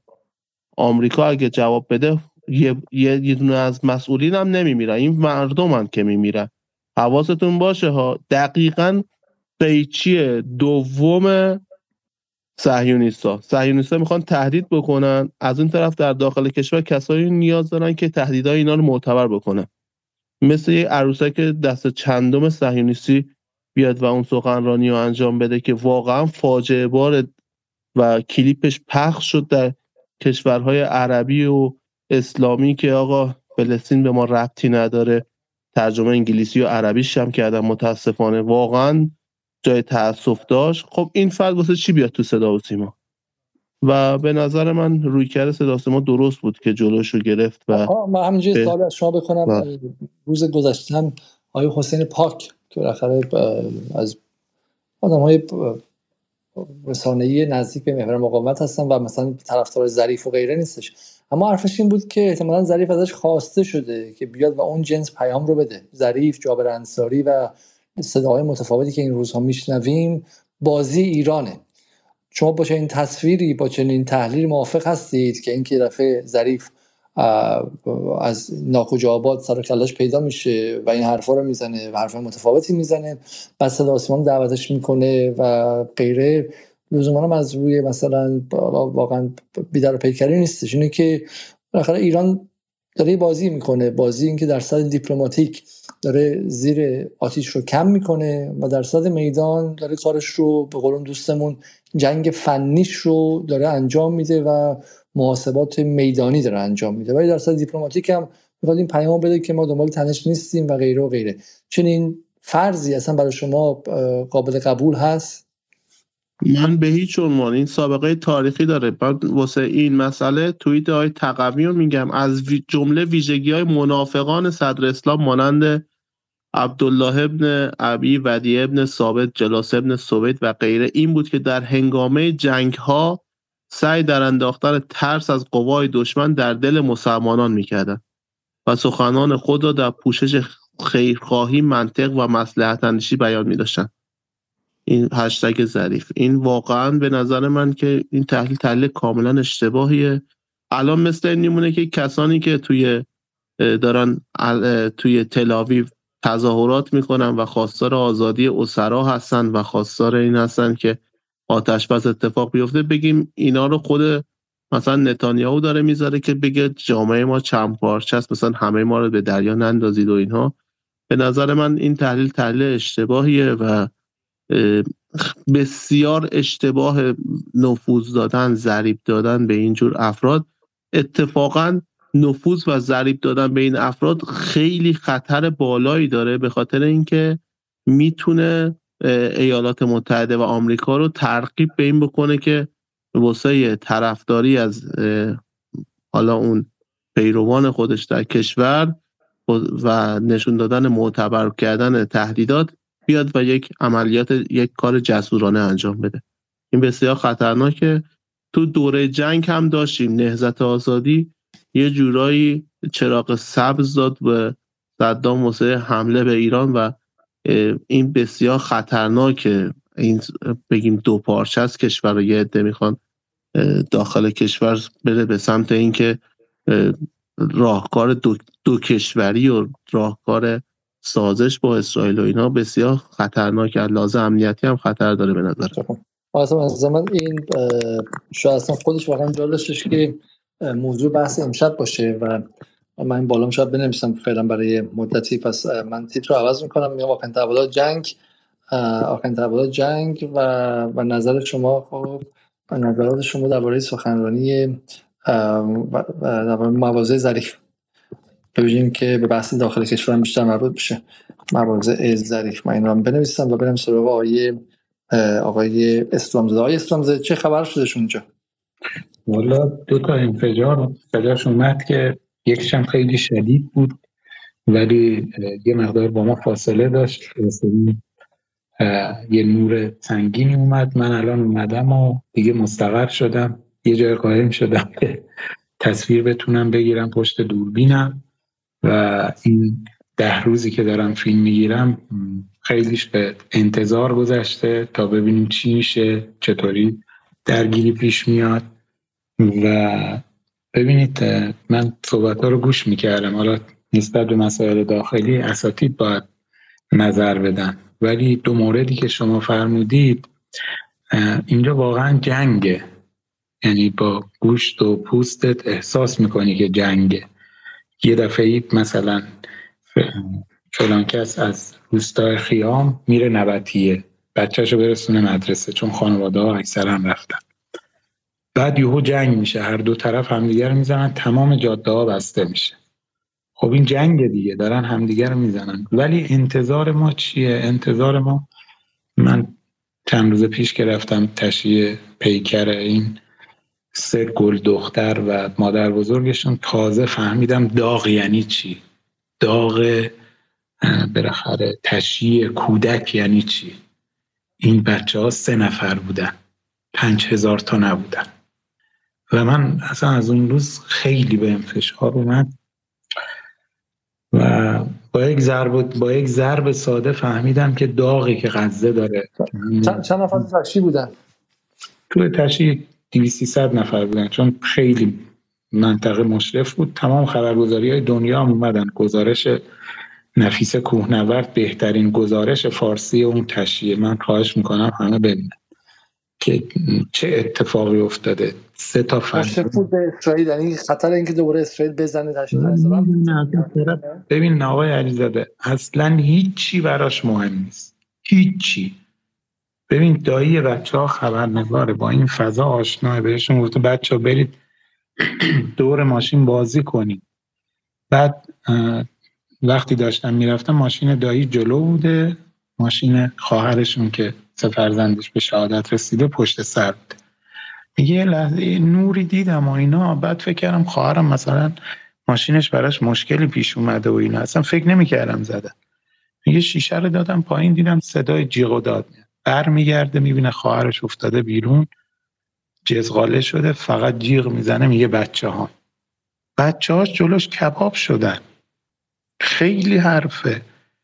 این یک نمونه خیلی کوچیکه که ما رفتیم و شکستیم در این بر صورت تشکیل. چون مثلا بریم من مثال می‌خواستم بخونم. چون اسرائیل توی غزه تو جاهای دیگه همیشه ادعا می‌کنه که ما اینتل داریم ما اطلاعات داریم و نقطه زنی می‌کنیم. حالا بعض وقتا ما اون ساختمون رو می‌زنیم زیرش حماس. خب اگر هم شما می‌بینید که شهروند از بین رفته ولی ما اینتل داشتیم. ما بدون اینتلیجنس نمی‌زنیم. توی جنوب لبنان چی؟ جنوب لبنان که چنین ادعایی نداره که درسته؟ چون اصلا کسی از مقاومت و اینا اونجا زندگی نمی‌کنه. و اینا شهروندای عادی هستن. ادعایی که شما شنیدین که مثلا ادعای اسرائیل برای این بچه‌ها چی بوده؟ گفتم فقط بررسی می‌کنه آیا حتی دیگه در صورت توجیه هم برنامه اینجا دیگه که بگن که زیرش توی ماشین آقای علیزاده توی ماشین یک دونه مردم نبوده. نمی‌دونم حزب الله که نمی‌دونم رزمنده زن که نداره که بیاد دیگه چیز بکنه. من یه دونه مردم نبوده. ببین یه نکته دیگه هم خواستم بگم خدمتتون. این نشان از گیج بودن رژیم قاسب هم هست. من خودم همچی حسی رو داشتم. امروز هم سدستان بهش کامل اشاره کرد. گفت نتانیاهو هر دقیقه داره یه حرف می‌زنه. رهبری هم تو سخنان تقریبا ده روز پیششون به همچین نکته اشاره کردن. این ماجرای حمله حزب الله به مرزهای اشغالی و اینها واقعا رژیم رو خیلی مشغولش کرده و خیلی گیجش کرده. داره از چند طرف بکس می‌خوره تو صورتش. الان بحث سر بحث ما چیه؟ بحث ما کشتار غیر نظامی است اتفاقا با یکی از دوستا صحبت می‌کردم که بالاخره تو فضای جهان اسلام و این بحثا خبره هستن. گفت ببین این کشتار وسیع نشون دهنده کم آوردنشه. کم آورده و می‌خواد ما رو مستاصل بکنه و می‌خواد غزه رو فشار اجتماعی علیه حماس درست بکنه و می‌خواد احساسات ما رو جریه دار بکنه. و می‌خواد بگه که من می‌تونم این کارها رو بکنم. رژیم اشغالگر قدس به نظر من کم آورده و ما الان مسئلهمون شهدای غیر نظامیه. وگرنه دست برتر تو جنگ داریم. مطمئن باشید ما الان نمیشم. بالاخره غیر نظامی کشی برای اسرائیل چون هدفش پاکسازی قومیه هدفش بیرون راندن جمعیت شهروند از مناطق چه معنی کم آوردنه؟ با ابعاد خودش و با استانداردهای خودش کم آوردن نیستش که. ببین بالاخره اونا یه تفکری دارن که ما همون هفته اول جنگ یکی از دوستایی که تحلیل میکردش به ما گفتش گفت اینها مطمئن باشید ده برابر کشته که اعلام شده از جانب خودشون می‌کشن. به اینکه بگن ما انتقام سختی می‌گیریم ازتون اینها. ولی این نکته هم داشته باشید که اینا هنوز یک بالاخره دستاورد درست حسابی نداشتن که بیاد بگه آقا من فلانجا رفتم فلان کار رو انجام دادم و توی ماجرای حمله زمینی هم می‌بینیم. الان بالاخره فکر می‌کنم بیش از دو هفته است. توی شمال لبنان هم توی مرزهای لبنان هم اینها کسانی بودن که با یک حمله جنگ را مینداختن به خاطر دو تا اسیر جنگ را انداختن. الان یک سره حزب الله داره میزنشون. دست برتر با حزب الله اونا نمی‌تونن حملات مقاومت رو خاموش بکنن. هیچ اقدام که بخواد جلوی نیروهای مقاومت رو انجام بده نمی‌تونه انجام بده. برای همون میاد اون ماشین رو می‌زنه. برای همون میاد راکت می‌زنه تو بیمارستان. می‌خواد فشار روانی بیاره به شما. بالاخره فضای لبنان فضاییه که همونطور که شما گفتید یه فضای مثلا سنگینیه دوست ندارن جنگ دوست ندارن آوارگی. چون اسرائیل میاد و هر مدل بمبی به دستش می‌رسه رو سر مردم میریزه. و از این بابت هم حزب الله تحت فشاره و چیز پوشیده ای هم نیست. حزب الله داره یک شطرنج بازی می‌کنه. منتها داغ ما اینه که به قول شما ثانیه می‌زنه و داره آدم می‌کشه. نه الان تمام این شهرکایی که کنار مرزه من حالا یه ریسکی کردم اون روز رفتم روی تپه با بچه های دیگه. از شهرکای خالیشون هم فیلم گرفتیم. احساس ناامنی تو اونها بسیار زیاده. عدم تعلق خاطرشون داره خودشون نشون میده. از این جهت بازندن ولی اینجا الان شما می‌بینی با صلابت بالاخره یه سری از مردم وایستادن. و الان هم نسبت به روزهای اول جنگ یه سری ها برگشتن. اومدن. یه مقدار براشون عادی شده یا بالاخره سختی داشتن. هرچی برگشتن اومدن. اون طرف کامل تخلیه است. اینا همه چالشه برای رژیم. ولی مسئله چیه؟ مسئله اینه که آقا باید چیکار کنیم که این کشتا یعنی من الان به خانومم هم که به همسرم میگم که ما دست برتر رو داریم. سید اینجوری گفته فلان داریم می‌زنیم. این روبرو من من خودم دارم به چشمم می‌بینم. تا حالا همچی ذلتی رو ندیدیم از اسرائیل که این مدلی بزنن. ناکارش بکنن. میگه زن و بچه ها چی؟ زن و بچه ها تا کجا باید کشته بشن؟ همه ما کم آوردیم. همه دنیا کم آوردن. که این چطوریه؟ این نمی‌دونم حقوق بشر حقوق فرزند نمی‌دونم حقوق حیوانات. کو چی شد؟ الان قضه چه خبره؟ و این اتفاقی که داره رخ میده و برای همون ما مثلا منطقمون میگه که عقلمون میگه که این شیوهی که داره عمل میشه درسته ولی احساساتمون قبول نمی‌کنه. این مثلا باید در مورد این قضیه بیشتر صحبت کرد. چون بخیر بعضی از دوستان که میگم به خود محورم تعلق خاطر دارن نگاهشون در بحث میدان نه در مورد نقش حزب الله ولی اینکه واقعا حماس آیا مثلا در موضع اقتدار هست یا نه و غیره رو حالا نمی‌دونم سرش حرف و حدیث هست. مثلا بعد وایسیم و بازم ببینیم. خب من برم سراغ شما همینجا با ما باشید تا به شما برگردم. های اسلام زمان شما سوال زیاد دارم ولی بزنید دوستان دیگه هم صحبت کنم من سراغ شما برمیگردم. بریم سراغ خانم سراغ خانم منا مگه اشتباه تلفظ نکرده باشم. سلام جناب علیزاده خسته نباشین. این دو جوان عزیز و رشید جناب اسلامزاده و پاک خسته نباشن انشالله همگی. اسمم مونا هست. به جای میم باب نون الف مونا تلفظ میشه.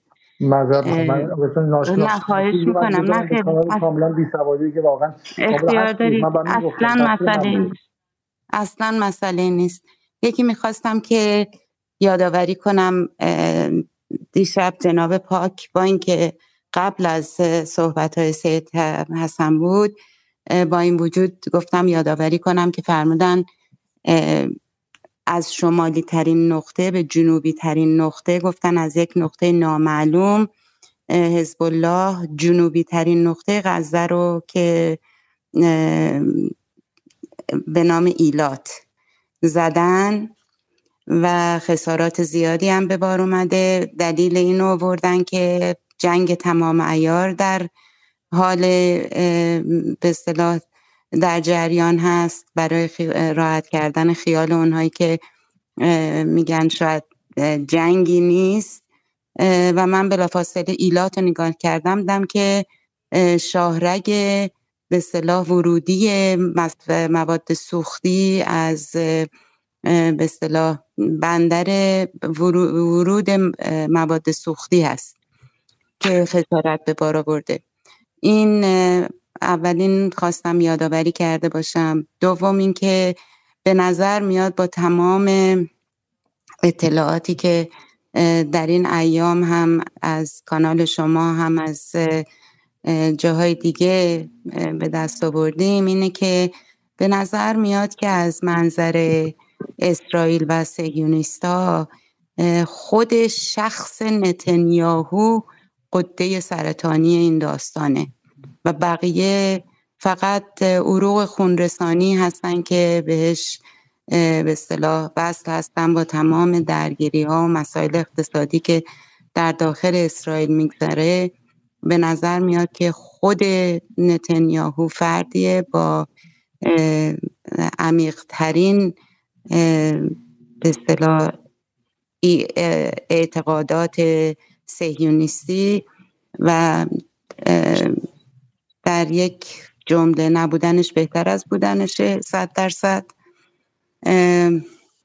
و ای کاش که به شکلی نتنیاهو نبود. دوم این که سوم مسئله سوم الان شما موازه ظریف رو اضافه کردید اینجا.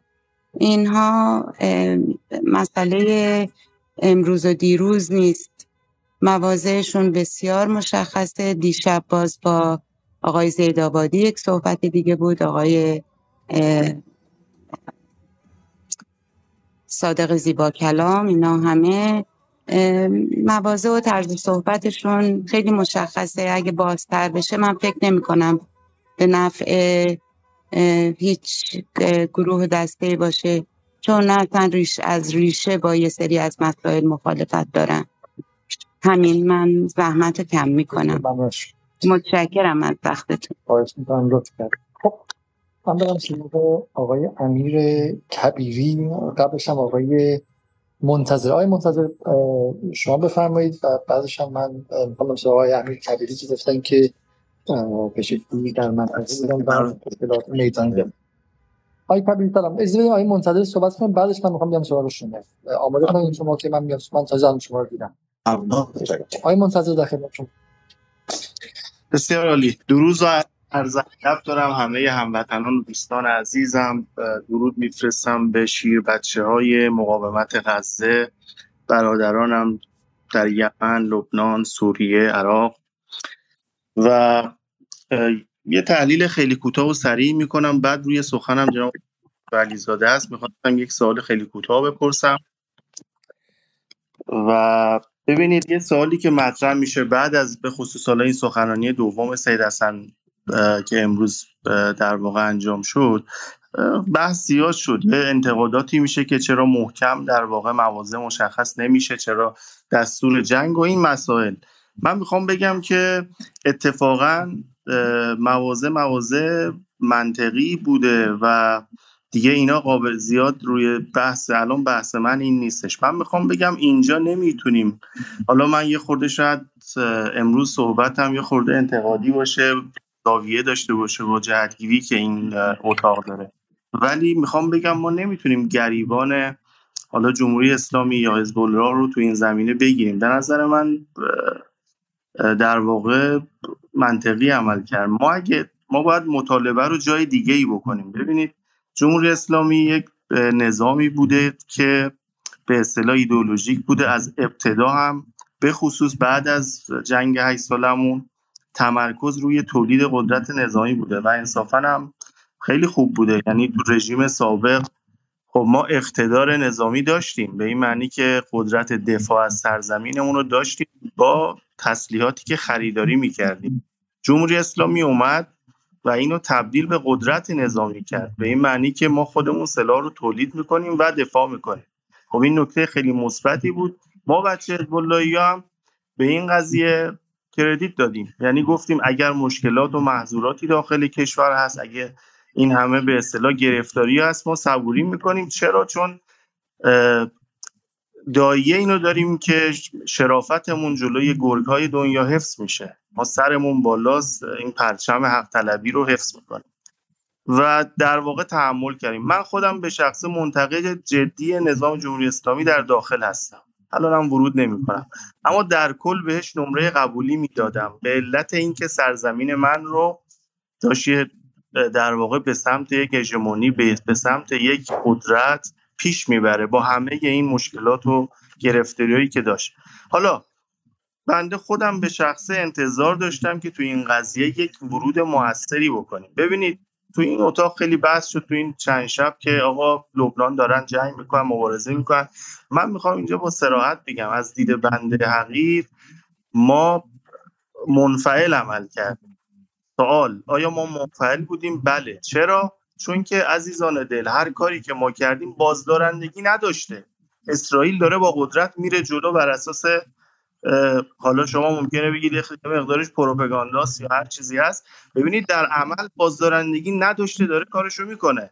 یازده هزار تا تا اینجا مردم بیدفاع کشتن و به اصطلاح این مسئله است. من ارزم اینه ممکنه شما بگید بزاعت ما همین بوده. اوکی حرفی روش نیست. من فقط می‌خوام بگم من که این مسئله در واقع به وجود اومده انتظارم از نظام جمهوری اسلامی و حزب الله یک در واقع حضور قوی تر بودش تا اینکه می‌تونست بازدارندگی ایجاد بکنه. درک می‌کنم که میگید آقا جنگ می‌شد نمی‌دونم آمریکا از اون ور ناو ورده و این این گونه مسائل این تحلیل ها رو من بهش واقفم. می‌خوام یک سوال از خود آقای دکتر علیزاده عزیز بپرسم. آقای دکتر شما با این توضیحی که دادم خیلی کوتاه من ببخشید زیاده گویی کردم.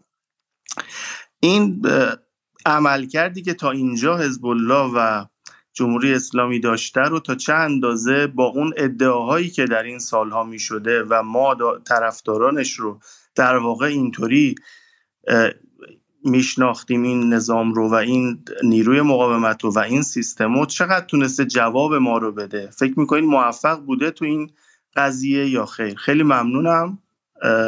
گوش میدم. ممنون از شما. من دکتر نیستم ولی در سوال شما اینکه تونسته جواب توقع شما رو بده خب قاعدتا نتونسته. چون این لحظه شما بهش رسیدی. ولی لحظه برای خود من آشناست. دقیقا بعد از شهادت حاج قاسم چنین لحظه ما دوباره رسیدیم. یعنی نظام گفت انتقام سخت می‌گیریم. و بعد اومد و دید که بالاخره هم در این اصلا انتقام سختی در کار نبودش. بعد برای بخش از بدنه که دیگه یه مقدار تغییر نداشته و یه خورده بشه کم سواد تر هست و غیره گفتن که نه یه شایعاتی شد که آقا هم صد نفر مردن در این اسد و غیره اینها. شایعات در شایعات غیر رسمی شد.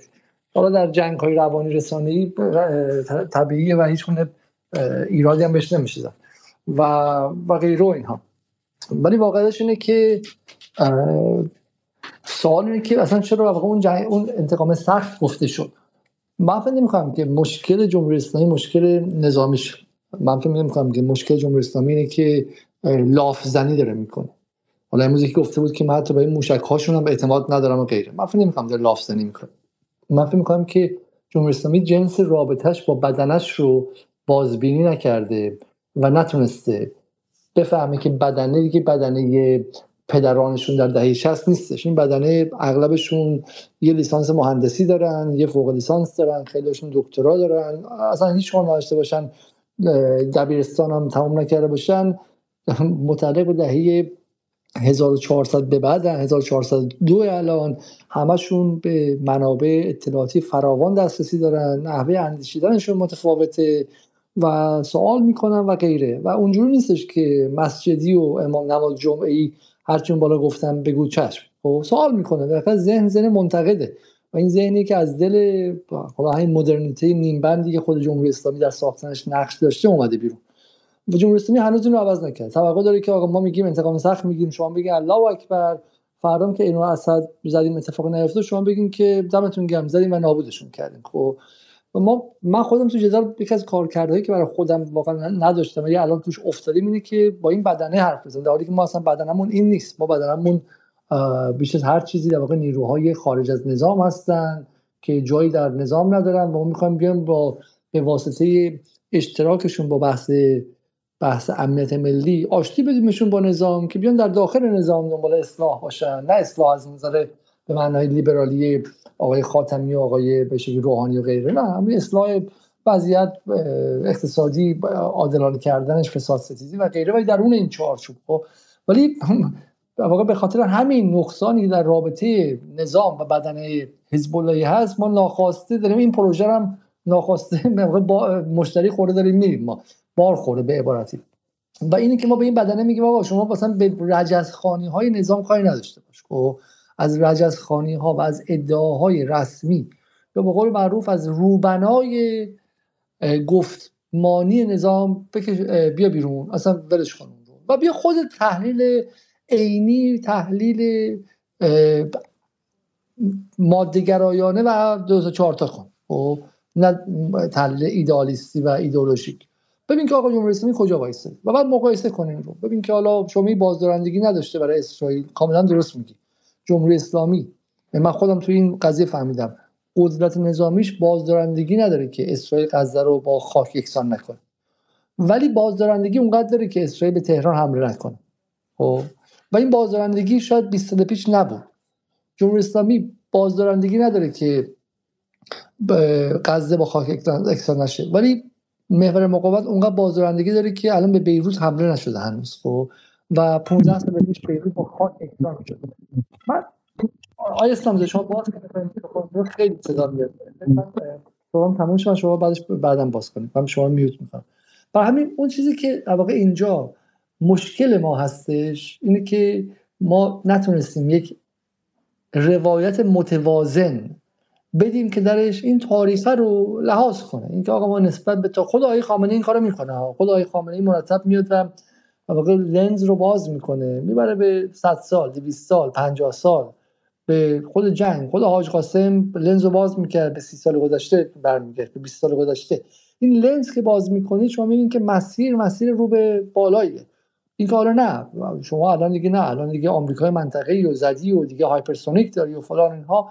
این گزاره های به قول انگلیسی hyperbolic بهش میگن یا بهش میگن گل درشت زبون عامه و غلوآمیز و این گزاره هایی که استفاده میشه باعث میشه که ما توازن تحلیلیمون رو از دست بدیم و دچار انتظارات غیر متوازن بشیم و بعد هم همینی که این اتفاقا میفته. بعد با کوچکترین اتفاقی از اون ور سر در میاریم و اصلا چپه میشیم و میریم توی به شکلی زمین دشمن قرار می‌گیریم و تحلیل اون برامون مسجل میشه. و همین من فکر نمی کنم که از دیدن اتفاقات ما فکر کنیم که جمهوری اسلامی شکست خورده کار بدی کرده یا مثلا اون حمایتی که شما از پروژش کردین اشتباه بوده. نه جمهوری اسلامی مسیر باثباتی رو به سمت استقلال سرزمینی ایران و افزایش روزافزون قدرت نظامیش و تخلیه تدریجی منطقه از دخالت‌های نظامی وسیع امپریالیستی اونم در شکلی که ما در تاریخ جهان نداشتیم. دو تا لشکرکشی افغانستان و عراق و تخریب لیبی و سوریه واقعا در تاریخ جهان نبوده اون ابعاد نظامیش. در این در این چیزا جمهوری اسلامی به سمت روزافزون موفق بوده. اما اینکه یه نفر مثلا بیاد بگه آقا تموم شد آمریکا دیگه تموم شد شکست خورد نظم نوین جهانی هم اومد دیگه از فردا دیگه آمریکا هیچه اگر چنین تحلیلی به شما بدن بعد نگاه می‌کنین که خب این نظم نوین جهانی کدوم گوریه؟ پوتین کدوم گوریه؟ چین کدوم گوریه؟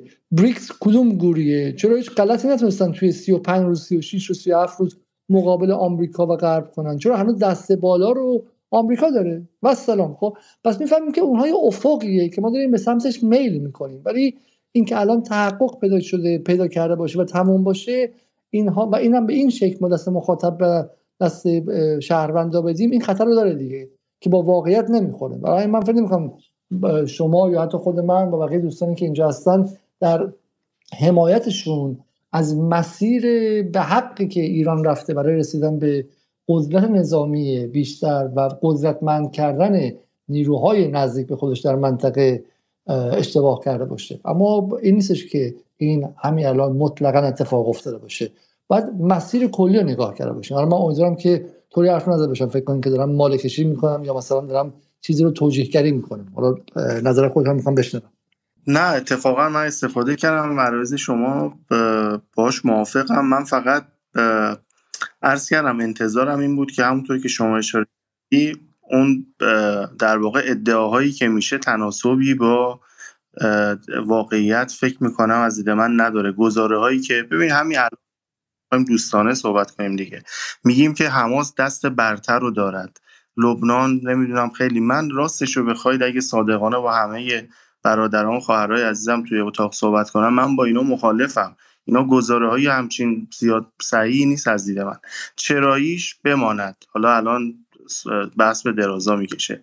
شما میفرمایید لبنان ایستادگی کرده اسرائیل نمی جرئت نمی‌کنه حمله کنه یا از این دست. خب برادر من اونجا استراتژی اینه که تمرکز رو غزه باشه بعدم میاد به حساب لبنان هم در واقع شروع می‌کنه چیز می‌کنه. خیلی دوستانه بخوام صحبت بکنم.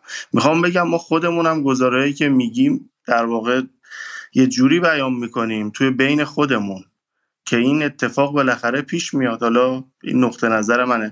کوتاه بگم من خودم راستش رو بخواید خیلی منتقدم. داخل عمل کرد و به شدت نقد دارم و این قضیه که شما فرمودی جهتگیری رو ببینید موافقم. باز نمره قبولی رو میدم به نظام. همین که شما اشاره کردی قدرت نظامی موشک های هایپرسونیک اینا اصلا کار راحتی نبوده و دست خالی بچه های زحمتکش ما تو ایران. من اعتراف کنم والا من ترسوم. من اصلا نمی‌تونم برم جنگ. راستش رو بخواید من میترسم. من در حد خودم تلاشم این بوده که جور دیگه ای به کشورم خدمت بکنم. ولی انتظارم این بودش که اون دوستانی که تو حوزه نظامی کار می‌کنن شاید بهتر بود یه خورده همچین محکمتر بودن. دیگه حالا زیاده گویی نمی کنم اضافه کنم. ببین شما گفتین که با دست خالی و اینها این موشک های هایپرسونیک رو ساخته شده. من دست خالیش خیلی نه بالاخره ایران کشوری که میگم حالا هنر کرده و اتفاق مهمه. ولی نه فقط دست خالی بوده این بوده که شما یه چیزی میساختی تو خونه. برادرم هم میومد دست خط می‌زده. برادرم هم میومد دعوا می‌کرده که اصلا با چی داری می‌سازی؟ تو داری موشک می‌سازی و با این موشک داری منو بدبخت می‌کنی. داری کاسبی ما رو از بین می‌بری. داری کاری می‌کنی که محل دیگه ما جنس نفروشه. خب اینا رو داشته برای من مهمتر از واقع موانع فنی موانع تکنولوژیک و موانع اقتصادی ساخت این ادوات نظامی که ایران بهش رسیده دعوا داخلیه بوده. این بوده که نصف جمهوری اسلامی می‌گفته نساز. ما نمی‌خوایم. گفت ما می‌خوایم. آشتی با جهان می‌خوایم. گفتگو تمدن ها می‌خوایم. که همشون کلمات معدبانه برای خل اصلاح داوطلبانه است. خب برای voluntary disarmament خب self disarmament خل اصلاح زمین به سلاح زمین. با چی می‌سازی؟ اینا باعثه که توسعه نداشته همین الان تو اتاق بغلی اون space بغلیه که مال لیبرال هاست همین الان. همشون کارشون همینه. همون که آقای ظریف هم میاد آقای نامور حقیقی میاد آقای نوربخش میاد اون یکی میاد این یکی میاد. همه حرفشون تمام این سوالات اون کلاب هاوس معروفشون و غیره همش این بوده که آقا این سلاح واسه چی می‌سازه؟ ما رو بدبخت کردن. به اینکه برن برجام احیا کنن به اینکه آشتی کنن منطقه. توسعه ایران رو 50 سال عقب انداختن. ایران مالزی میشه فلان میشه. و همین این مسیر راحت نیومده ها. و همین الان همین چهار تا نصفی به قول مخالفان جمهوری آهن پاره همین آهن پاره ها از برای رسیدن بهش این وضعیت داخله که این همه شکاف اجتماعی هستش. این همه نارضایتی هستش. یعنی این همه شهروندان عادی ایرانی از وضعیت ناراحتن برای چی؟ برای اینکه اون سمت مرتب درگیری رو بالا برده و شکاف ها رو تعمیق کرده دیگه. خب به خاطر همین چهار تا موشک. برای منظورم که بیشتر از ایران چیکار می‌تونست بکنه؟ اگر همه اینها رو در این در جهان واقعی در جهان واقعی نه در جهان تخیلی تخیلی و نه, در جهان ترسیم شده تخیلی هایپربولیک گل درشت ائمه جمعه و اون کسایی که فر... حتی فرماندهای سپاه اونایی که میان دفعه میگن که دیگه جمهوری اسلامی بر عرش جهان ایستاده است و غیره اونها رو بذارید کنار دو جهان واقعی. این مسیره با توجه به اینکه آمریکا چهار طرفت بوده و در داخل هم نیروی طرفدار آمریکایی شدن نصفش بوده چهار تا انتخابات سه برنده شده جوانای تو هم دلشون به اون سمت بوده هژمونی گفتمانی هم با اون بوده. دلها رو بیشتر میبرده آمریکا. خیلی واضحه. خب با توجه به اینها این مسیری که تا اینجا اومده نظرم شبیه معجزه است. این واقعا شبیه معجزه است که ما به اینجا رسیدیم. و و یک دچار فروپاشیدگی داخلی نشدیم. و دو تو این وسط ها مثلا این چیزی مثل استاکسنر یا قبل از اون که آمریکا قوی تر بود پرش به ما نخورده. ببینید مثلا بعد از جنگ علیه ترور سال 2001 2002 که خیلی وحشی بود به نظر من این خیلی اتفاق جالبیه که نرسید و یه بخشش رو من همچنان معتقدم که حالا اونقدرم سیستماتیک نیستش. واقعا یه بخشش بستگی به نحوه ملوانی و نحوه کشتیبانی خود آقای خامنی داشته که تو این کشتیبانی حالا تصویری که من شما از آقای خامنه‌ای داریم این که رهبر انقلاب رادیکال برید مقاومت کنید فلان اینا. ولی اتفاقا اون چیزی که ایران به این لحظه رسونده به نظر من این بوده که این کشتیبانه هم رادیکالیسم می‌دونسته هم به شدت محافظه کار بوده. جنگ اضافی نیورده تو این کشور. ببین همین حس شما رو در ابعاد دیگه ای سال 76 اگه اشتباه نکنم 77 78 بعد آیه اسلام زاده اصلاح کنه. زمانی که طالبان اومد و گفته شد که طالبان به سفارت ایران حمله کرده اون احساس بود که آقا اینا که طالبان هستن آدم پا به رهنه وحشی اینا رو که می‌تونیم بزنیم. آقای خامنه‌ای از اون حذر کرد. با سال 2001 آمریکا نزدیک ایران اومد حالا اینها میگم گفته نمیشه ولی بالاخره مسیر ایرانی بود که ما الان با آمریکا کار می‌کنیم این واقعا مال خاتمی فقط به تنهایی نبود. بالاخره مطمئن باشیم که اینکه سپاه قدس رفته و به آمریکا یا نقشه ورود به کابل داده بدون خواسته های خامنه ای نمیشه برای همین این عقب نشینی های موضعی و به شدت ضروری بوده. و به نظر من من الان رو اینکه ایران و محور مقاومت نزدیکتر بهش مثل هشت و حزب الله که خیلی نزدیکترن بهش تا حماس. نمی‌خوان از یک سطح درگیری رو بالاتر ببرن و کسی مثل سردار حاجی زاده میاد و اون قصه رو میگه که آقا ما این کارو می‌کنیم 10 سال عقب میافتادیم این که در واقع پیامه دیگه. به نظر من این رو هم در همون جان باید ببینیم. و خب، این بر اساس فهمش از توازن قوا احساس می‌کنه که من نباید الان بیام هزینه سازی کنم و الان نباید بیام نیروم رو خرج کنم. برای همین بله گرفتار بدنم هستش و مطمئن باشید شما مطمئن باشید الان بی بی سی و یا اینترنشنال و غیره هجوم خواهند آورد که این بدنه رو تمسخر کنن تحقیر کنن و بهش بگن که ببین این بود چند موشه می‌زنم و می‌زنم و می‌زنم می‌زنم این بود و و بین این و, بالا دعوا رو بندازم نظر الان هنر این بدنه این که اگه باهوش باشه اگر واقعا تحلیل باشه اینه که اتفاقا دلش خالی نشه. دلش خالی نشه و مسیر بلند رو بتونه ببینه. حالا حرف من معنادار هست یا نه؟ ولی الان این تمسخره از کجا داره میاد؟ از دل یعنی الان کیا خیلی عاشق مقاومت شدن و حمله به غزه و موشک زدن؟ کسایی که همشون یا لیبرالن یا اصلا تا 6 ماه پیش دنبال براندازی بودن یا تو زن زن زندگی اونا دارن طعنه می‌زنن به من و شما درسته؟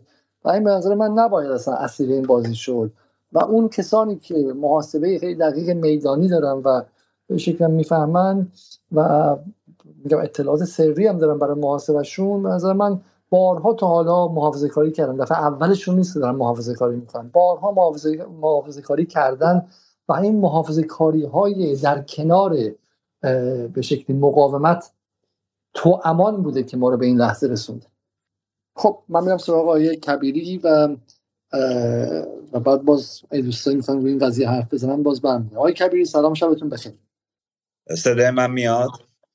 صدای شما میاد. بله بله. ممنون میشه اولا خودتون رو معرفی کنید یه معرفی ما بدید شما اولا و بعد هم در خدمت شما هستیم. اول از همه سلام که نام خداست. من امیر کبیر جباری هستم. عکاس جنگ هلوش قریبه تقریبا شش سال در جنگ داعش رو عکاسی کردم. با کودکان جنگ هنر درمانی کردم. سوریه کوبانی حلب لاتیکیا. ارتفاعاتی که دست اقلیت ایزدی ها بوده جاهایی بوده که کار کردم مستمر و الان قریب سه سالیه که از این حوزه کمی فاصله گرفتم و به تدریس مشغولم اما مزاحم شدم اینجا که اول از همه بگم که من از شما واقعا متشکرم. آیا علیزاده برای من شما و جدال در واقع جای چیزی رو جای خالی رو دارید پر می‌کنید که من احساس خیلی سمپاتیکی باش دارم. آدم هایی مثل من که تا بن دندان غربی زندگی می‌کنن همیشه محکوم می‌شدن که وطن این خاک براشون بیمعنیه.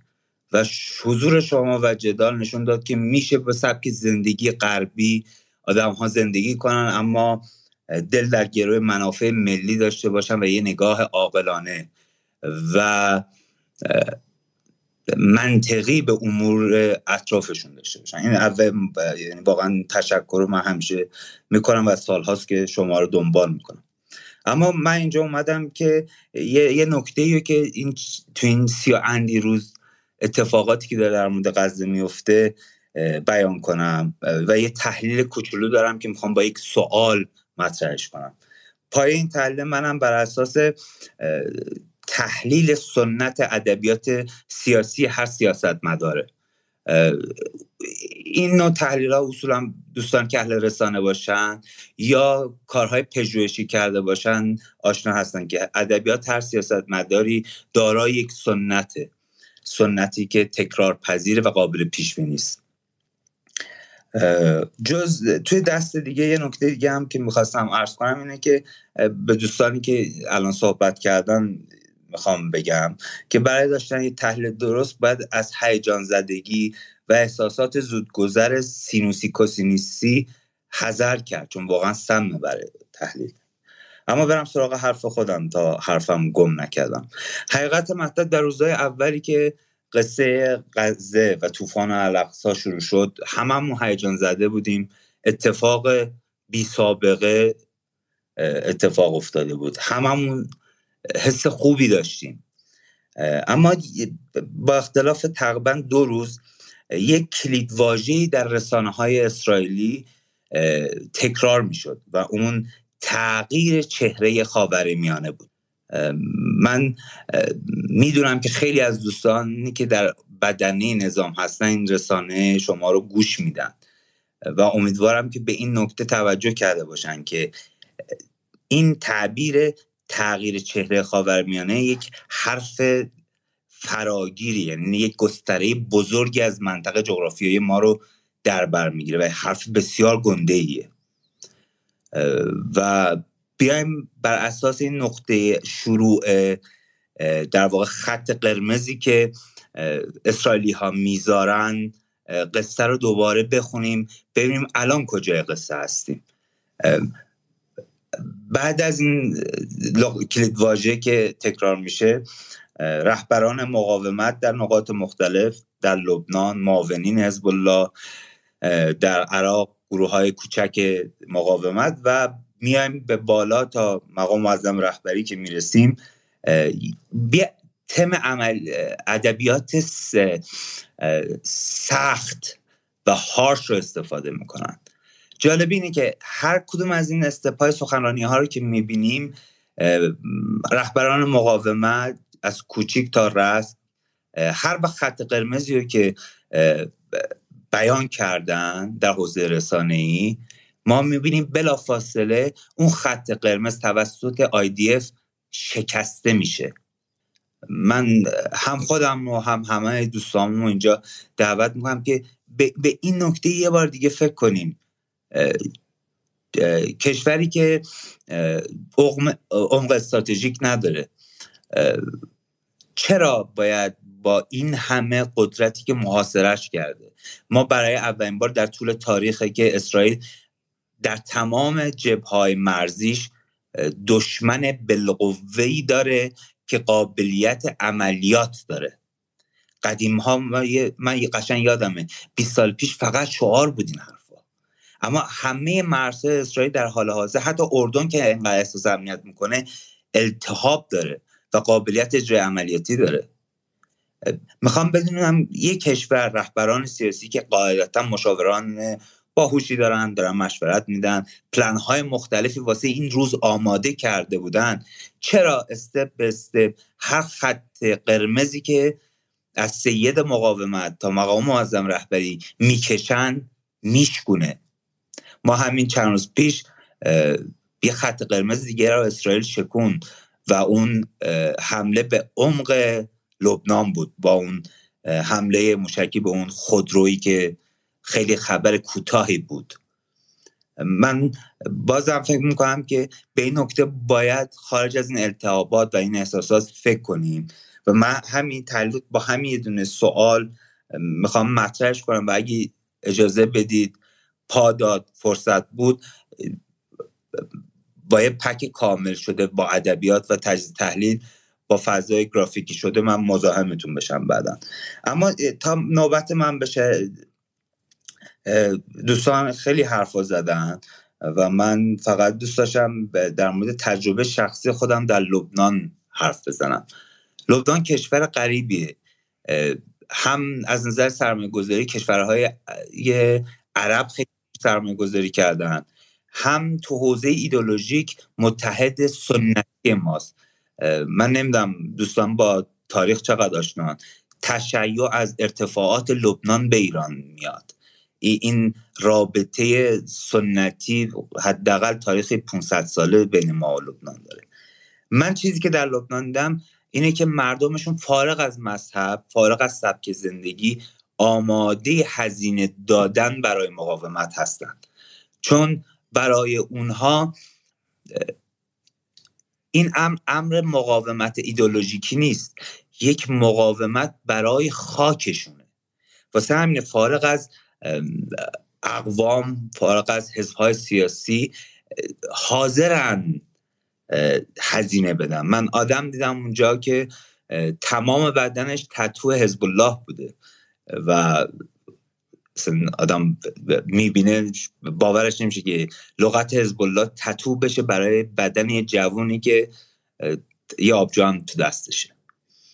من چیزی که از لبنان دیدم اینه که حتما هزینه میدم. با آغوش باز هم هزینه میدم.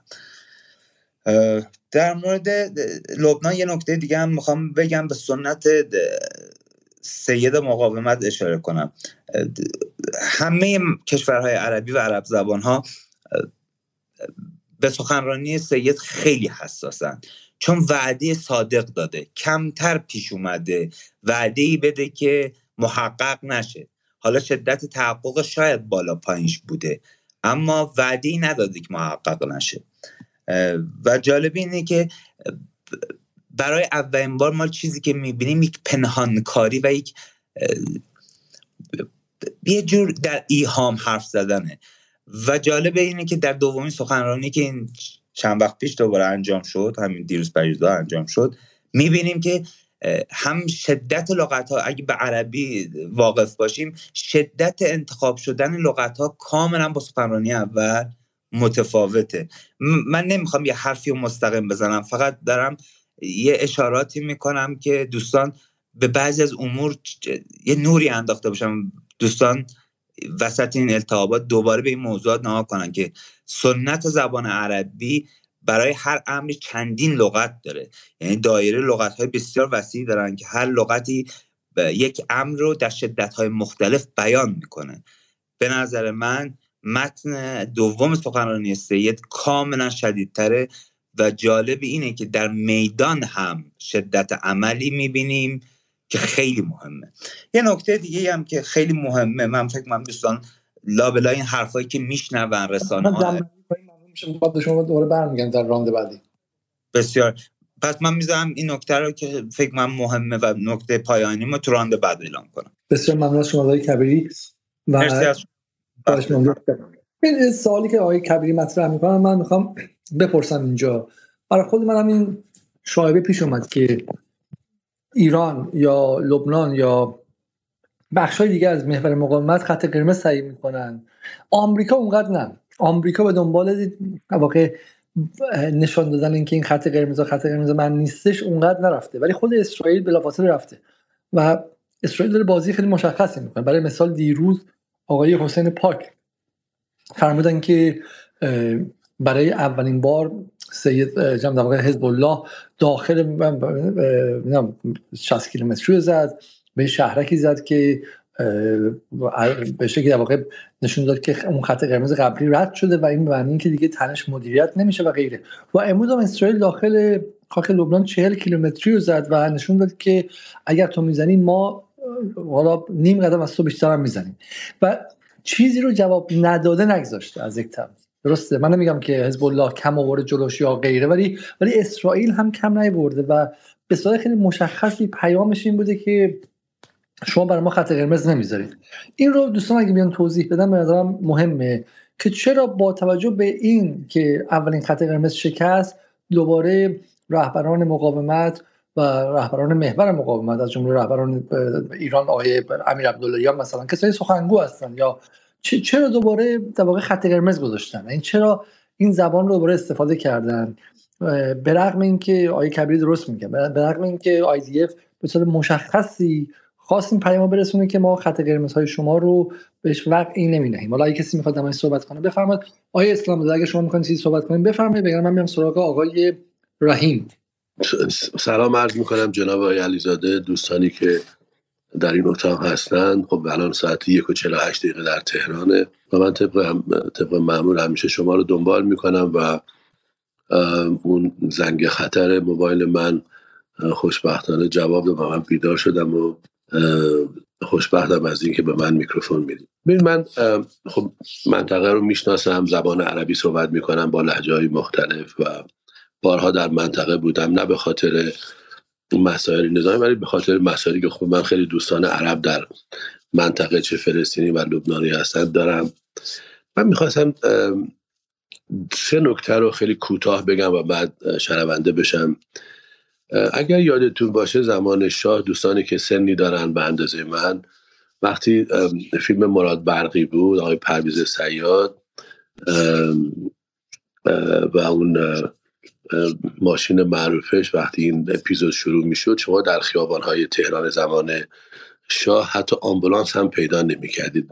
وقتی جناب حسن نصرالله صحبت می‌کنه من همیشه به دوستان میگم که کسانی که سنشون قد میده حتما به اون موقع رجوع کنن و خیلی جالبه که اسرائیلی ها خیلی سخنان آقای حسن نصرالله بیشتر از سخنان رهبران خودشون قبول دارن. این یک واقعیت در جهان امروزه و اگر شما سایت های اسرائیلی ها رو دنبال بکنین همین که ایشون میره live تماما اینها گوش می‌کنن با ترجمه های عبری و انگلیسی. من این اولین نکته رو که می‌خواستم بگم به خاطر اینکه در چند دهه گذشته آقای حسن نصرالله یک انسان واقعی بوده و هیچ وقت حجمه تبلیغات و اینکه الان ما میریم و می‌زنیم و الان نابود می‌کنیم در سخنانش نبوده. من فقط یه گزار, یه گزار کوتاهی می‌کنم به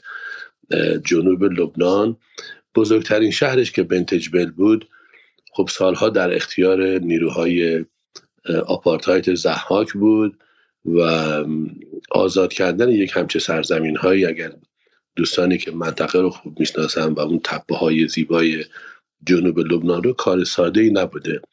در مقابل ارتشی که خب واقعا یک بازوی از ارتش آمریکا شما ارتش آپارتاید که خب ارتش خود ساخته ای نیست. یک نیرویی است که با تمام توان نظامی و تکنولوژیک و مالی از طرف آمریکا حمایت میشه تغذیه میشه. شما نگاه کنید در همین جنگ کنونی غزه شاید 1200 خورده پرواز نظامی برای رسوندن تجهیزات به پایتخت آپارتایت زحاک اومده. بنابراین این این رو نباید در نظر. اما آنچه که امروز نقد رو به نسیه نباید داد اینه که فعلا این رژیم در جنگه و هر آنچه این جنگ طولانی تر بشه به نظر من راهبرد و راهکار ایران موفق تر بوده. شما نباید احتمال که ما بریم حمله بکنیم فرام بکنیم. بنده از این ادبیات کاملا کامل دور هستم و فکر می‌کنم هر روزی که این جنگ در اونجا رژیم آپارتاید نتونه آن تصاویری رو که باید به عنوان پیروزی نشون بده راهبرد ایران در این داستان برنده, برنده تر و برنده تر خواهد شد. اما من یک گزار کوچکی بکنم در گذشته و این آخرین نکته است که من صحبت خواهم کرد. در گذشته اگر چنین اتفاقی میافتاد و 19 پایگاه نظامی مرزی رو که از, از, دریا شروع میشه و به نقطه آخرش می‌رسه و هنوز مزارع شبه در دست لبنان در دست آپارتاید ضحاکه. و اگر شما در گذشته اتفاق میافتاد تانک های رژیم آپارتاید ضحاک به راحتی از اتوبان جنوب به شمال می اومدن قصر بعبدا رو تسخیر می‌کردن. آبدارچی قصر رو مجبور می‌کردن قهوه درست کنه و فیلمش رو می‌گرفتن می‌رفتن ببخشید اینجا دوستان هستن. توالت و سیفون رو میکشیدن و برمیگشتن به سرزمین های اشغالی.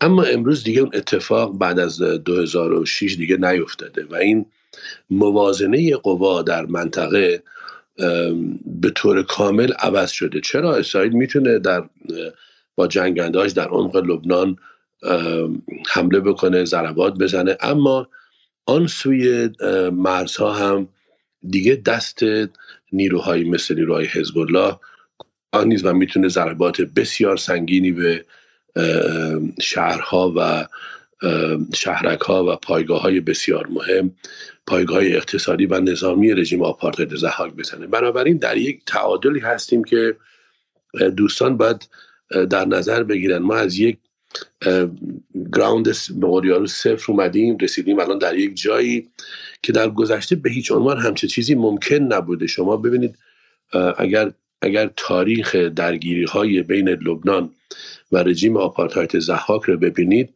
همیشه این یک سیلی یک طرفه بوده. بنابراین اگر امروز در خود مرز لبنان یک قواعد بازی هست این فقط به خاطر اینه که امروز نیروهایی که در این طرف در این سوی مرز هستن می‌تونن از لحاظ نظامی ضربات سنگینی رو به اون طرف بزنن. تمام شهرک های مرزنشین تخلیه شده و هر روز که این جنگ ادامه پیدا بکنه به نظر من پیروزی است. نباید فکر بکنیم که امریکایی ها پشتش هستن. به این سادگی شما بتونید باید در باید با یک جنگ فرسایشی ما روبرو هستیم. و من فکر می‌کنم این درگیری به طول خواهد کشید. خیلی ممنون که به من میکروفون دادید و من گوش می‌کنم. شب شما رحیم خیلی خیلی لطف کردیم و امیدوارم بازم در برنامه بعدی هم شما رو داشته باشیم. من فقط یه نکته بگم حالا شاید که دوستان صحبت کنه. آیا اسلام زاده شما برگشتین از بالا؟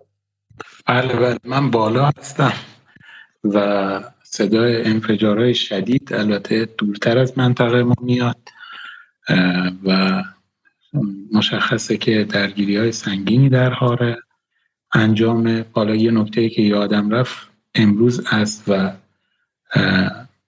پنجشنبه است. صدای تیراندازی هم می اومد که ظاهرا خب حزب الله رفته و دو تا تانک مرکابان ساقط کرده بود و ظاهرا خب عملیات های پیشروی هم داره حزب الله که جوابش رو بالاخره شما فرمودید اسرائیلیا چطوری دادن. و ببینید من اگه اجازه بدید یه صحبت پایانی داشته باشم. چون ما امروز یه روز خیلی سخت رو داشتیم. از ظهر تا شب کلا درگیری بود. و اگه اجازه بدید یه صحبتی داشته باشم. زمانی که من خودم خب خیلی بالاخره با احتیاط وارد فضای جنگ شدم. همیشه به بچه هم میگم که باید طرح داشته باشین و باید با فکر وارد بشیم چون الان همه ایران دلشون می‌خواد مثلا بیان لبنان یا برن غزه و ثبت نام و 6 میلیون و فلان و چی و چی. ما خودمونم سال 2006 موقعی که جنگ 33 روزه بود همچی حسی داشتیم. بدون پاسپورت رفته بودیم لب مرز. لب مرز ترکیه. می‌گفتیم ما رو اعزام کنیم بریم غزه. نمی‌دونم لبنان بجنگیم. بعد طرف می‌گفت خب برو پاسپورت بگیر بیا برو خودت. برو هواپیما سوار شو برو. و ارزم به خدمتتون که این فضای احساسی و اینها که به وجود اومده من به همه بچه ها میگم که خب با طرح بیاین با فکر بیاین اصلا ببینید چی به چیه فضا چیه بعد بیاین. ولی خودم بعد از زدن بیمارستان غزه خب خیلی احساساتی شدم و می‌گفتم که دیگه هر طور شده باید بلنشم بیام لبنان و اینها مثل دوستای دیگه. ولی چند نفری جلومو گرفتن. همیشه مشورت می‌کنن. من جمله بالاخره ارتباط من با طالبان غیر قابل کتمان افغانستان رفت آمد دارم. حتی اونها هم یه سری آدم نظامی داشتن که من ازشون مثلا پرسیدم گفتن مراقب باش الان یه دامه. این یه دام بزرگه برای حزب الله و شما هنوز حالا شما که می‌گفت منظورش ایران و با حزب الله و اینها بودش. می‌گفت شما هنوز حمایت افکار عمومی دنیا رو ندارید که می‌خواین برید مثلا اسرائیل رو بزنید و می‌خواین سطح درگیری رو ببرید بالا. و گفت تجربه ما میگه اینکه امروز بالاخره طالبان حواسش به کشورهای عربی هست. گفت تجربه ما میگه که نه تنها کشورهای عربی همراه نیستن که با اسرائیلن. که ما اومدیم جلو کم کم من بهشون گفتم نه خب اینجوری نیست. گفت آقا هواپیمایی که داره میاد بمبارون می‌کنه بعضیاشون از تو قطر داره بلند میشه میاد. اینایی که دارن میان کمک می‌کنن از اونجا هم. فقط مثلا یه دیدی خلبانه قطری نیست. داره از خاک اون کشور. الان شما با کشورهایی روبرو هستی. بالاخره بعضی از موشک های یمنی ها رو کی داره می‌زنه؟ عربستان داره می‌زنه. یه مقدار نگاه بکنیم که چند نفری. خروجی این اجلاس امروز چی بوده؟ و گفتن که فعلا باید مثلا تحلیل خود منم همین شد که رفتیم تو خوزستان یکم کلیپ عربی تولید کردیم. بچه ها رفتن نمی‌دونم این عراق رو فعال کردن مرز اردن فعال بشه. کم کم گسترش پیدا کرد این بحث ها تو اروپا آمریکا جای مختلف. یه مقدار ملزوماتش رو هم باید نگاه کنید من قبول دارم که این فضای تبلیغاتی یه دفعه همه رو مثلا چیز می‌کنه بعد از ماجرای بیمارستان گزارش های تلویزیون هم دیدم یه خانومی اشک میریخت آقا دیگه الان وقتشه باید حکم بدم باید موشک بزنیم. ولی بالاخره ما با یک بازی شطرنج پیچیده مواجه هستیم به نظر حقیر و کم کم که اومدیم جلو الان به این نقطه رسیدیم. همین الانش هم عرض کردم خدمتتون. درگیری هستش. به نظر خود حقیر خب این روزا مطالعه می‌کنم من اصلا کارشناس این حوزه نیستم. شاید نباید اظهار نظر کنم ولی یکی از نظرات منطقی که امروز صبح خوندم و گوش کردم این بود که نسبت به حماس داره انتقادها بالا می‌گیره. چون استراتژی حماس اینه که اجازه بده اونها داخل بشن و در جنگ شهری اونها رو زمینگیر بکنه. امروز سید هم به این نکته اشاره کرد و گفت که ما با یک جنگ طولانی مواجهیم. ما هزینه میدیم از ما می‌کشن از ما شهید می‌کنن و پاشوایی میستیم و میجنگیم.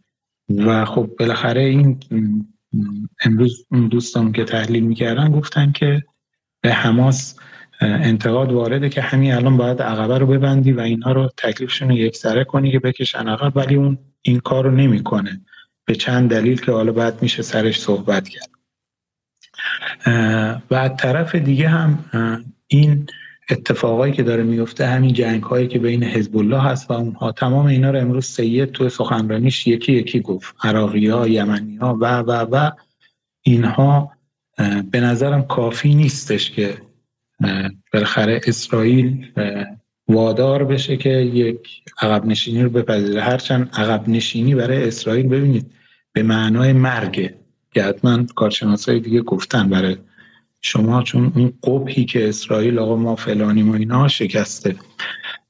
ولی شاید باید جبه های جدیدی باز بشه از جانب جبهه مقاومت. همونطور که یمنی ها اضافه شدن به این جبهه خب آقای خامنه ای هم رهبر معظم انقلاب فرمودن که یعنی اشارهشون به بحث تجارت بود اینها. شاید جبهه مقاومت باید بره به اون سمت برای تغییر توازن قدرت توی این جنگ. و به نظر من حرفمو جمع بکنم جبهه مقاومت داره زورشو می‌زنه داره درست عمل می‌کنه درست اسرائیل جواب میده ولی بالاخره قبلا خیلی شدیدتر جواب می‌داد. بخشی از ارتش اسرائیل در شمال درگیره. به ضرر اسرائیلیا هست به طور حتم. امنیتشون خدشدار شده حیثیتشون لکهدار شده ولی اقدامات کافی نیست. شاید باید جبه های دیگه هم فعال بشه. خیلی ممنونم. جبه دیگه منظورم چی بودش؟ جان جبه های دیگه مثلا چه می‌دونم یهو توی همین بحث تجارت و توی بحث توی این بحث ها هم بالاخره به مقابله بلند بشن و بخشی از جنگم به اون ناحیه کشید تو جایی که ایران نقطه قوتش نقطه نظامی دیگه. تو اون جایی که ایران ضعف بیشتری داره دیگه. برای مثال هم الان اقتصاد ایران از جل امارات رد میشه که تا این حد به اسرائیل نزدیک و غیره و با همین ما واقعا می‌بینیم که اون توازن در توسعه از این نظر لازمه. حالا فارغ از اینکه اشاره می‌کنن و غیره بذاریم کنار. مشکل ما با لیبرال ها و اصلاح طلب اینه که اونها این توازن رو یعنی واقع اون نقطه اون اون به شکلی خاصیت بنیادین و اولویت بنیادین امر نظامی و توسعه نظامی رو نمی‌بینن. ولی اینکه میگن آقا به شکلی توسعه اقتصادی هم مهمه توسعه فنی هم مهمه توسعه انسانی هم مهمه غیر و غیره اینا از نظر درست میگن. فقط شما ماشین چهار چرخ می‌خواد. اگرچه بحث نظامی واقعا چرخ نیست بحث نظامی شاسیه ماشینه خب؟ ولی با این حال اگر واقعا ایران قدرت مثلا شما تو عراق بریم می‌بینید که اول اجناس ترک بعد اجناس ایرانی و سعودی و با هم دیگه رقابت می‌کنن. تو مثلا خاربار فروشی ها میگم. اگه واقعا مثلا بازار منطقه دست ایران بود خب بالاخره ایران می‌تونست به عنوان اهرام فشار استفاده کنه دیگه و غیره و غیره. و اینها واقعا امیدوارم که اتفاق بیفته. ولی در حال حاضر من گمان نمی‌خوام که ایران اهرام اقتصادی چندانی داشته باشه. بسیاری حالا اگر فیلم هایم از این بمباران دومی که اتفاق افتاد هستش بفرستید من توی یوتیوب همزمان نشون میدم. ما بریم سراغ دوستان دیگه و دو بحث رو من امشب بفرمایید. اسلام خدمتتون میفرستم. اگه زحمتی نیست. تو جدال. بذارید فیلم ها رو و فیلم تشریه اون دختر بچه ها هم یه تیکه های با موبایل هم گرفتم همزمان با دوربین می‌گرفتم. اینا هم خدمتتون ارسال می‌کنم. اگه میشه اینا رو بارگذاری کنید. بسیار با افتخار می‌دونم که سالم و سلامت هم باشیم و اتفاق هم نیفته تا به زودی فیلم شما رو ما با هم ببینیم. و بهشت کوچک من. دوستان خیلی ذکر خیر جنوب لبنان رو داشتن. واقعا اینجا فضای خیلی عجیب غریبیه. تا نیومده بودم نمی‌دونستم. دعوا سر زمین هم هست اینجا بالاخره. و امیدوارم که این اراضی اشغال شده لبنان و فلسطین به زودی آزاد بشه. یا علی خیلی ممنون. شب شما بخیر. من فقط قسمت حاصل سرزمین های خیز بسیار بسیار حاصل خیز سرزمین لبنانه که کلیه تولیدات میوه در اون قسمت از اون قسمت میاد بیرون. رودخانه لیتانی رو دارید بنابراین بسیار بسیار حیاتی است برای زندگی لبنانی. ها من میکروفون رو آزاد می‌کنم. بسیار ممنون از شما. حالا من یه خودم خاطره از لبنان دارم بگم شاید دیگه برنامه امشب خیلی برنامه صافت و برنامه دوستانه ولی دیگه به خاطره گویی رسیده. ولی سال 2018 و 2019 من دو بار رفتم لبنان و دفعه دوم خب جنوب فکر چهار پنج روزی بودم.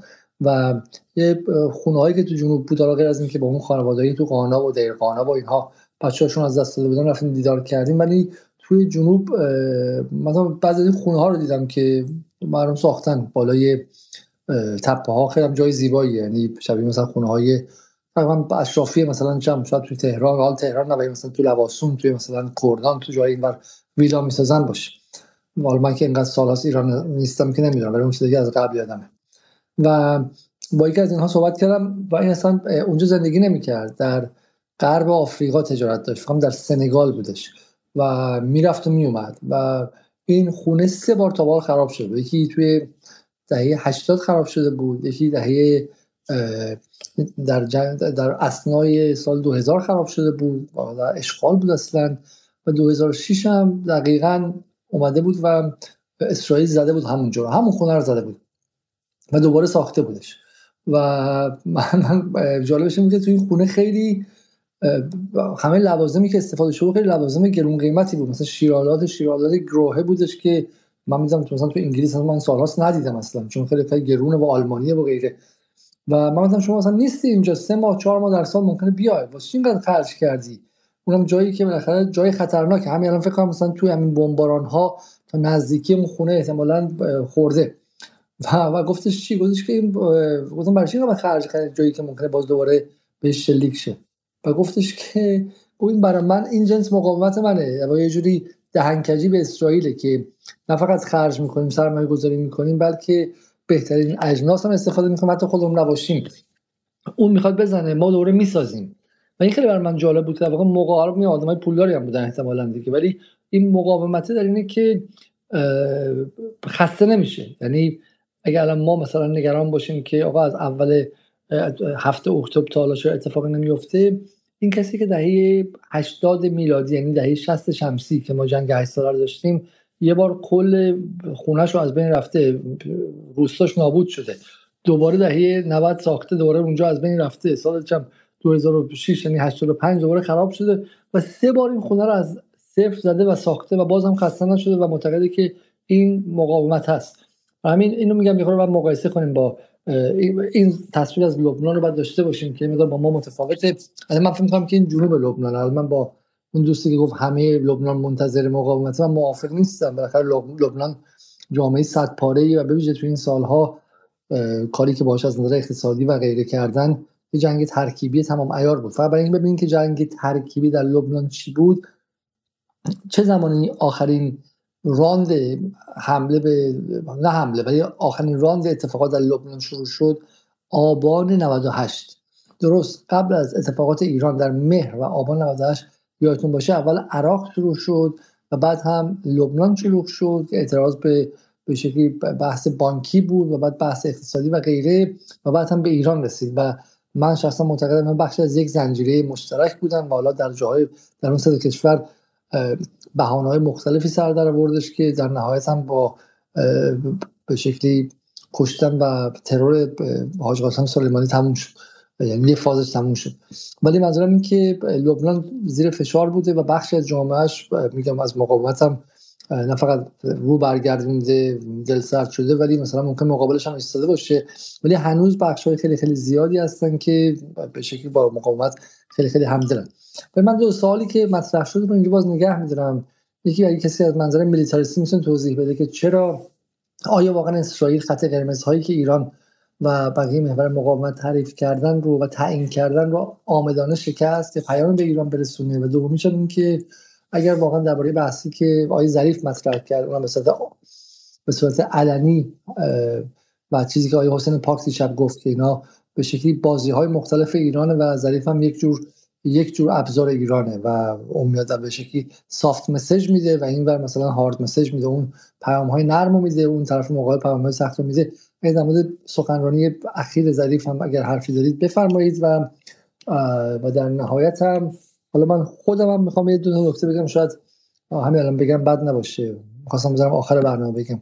من این روزهایی که میگذره حالا میگم چون ادهی ممکنه فکر کنن که این دل سرد و اون انتظارات یه مقدار غیر عادی که از اول غیر عادی بوده و بهشون تزریق شده رو نداشته باشن و غیره من هرچی بیشتر اخبار رو می‌بینم و اخبار خب سخت دیدنش دیگه. یعنی بزنیم برای پیشون از ما آسون باشه. دیدن مثلا جنازه باد کرده ای که از زیر آوار داره در میاد بعد از سه روز یا به بچه‌هایی که اونجوری هستن اینها و بعد از یه مدت دیگه آدم واقعا برای زندگی سخت میشه. بالا من یه وسطش هم چهار روزی از اخبار اصلا کلا گذاشتن کنار و غیره. ولی برای من یه چیزی که واقعا داره اتفاق میفته این که من ایمانم به مقاومت واقعا داره نه مقاومت حالا به این محور مقاومت ولی به لزوم مقاومت علیه اسرائیل علیه آمریکا تو این 35 روز تقریبا ده برابر شد.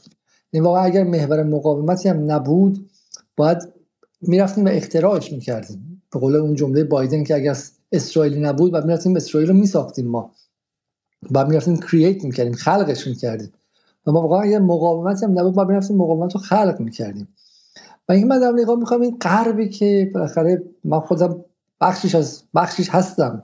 باش بزرگ شدم. نه چون اینجا هستم و از قبل از قبل اینکه بیام.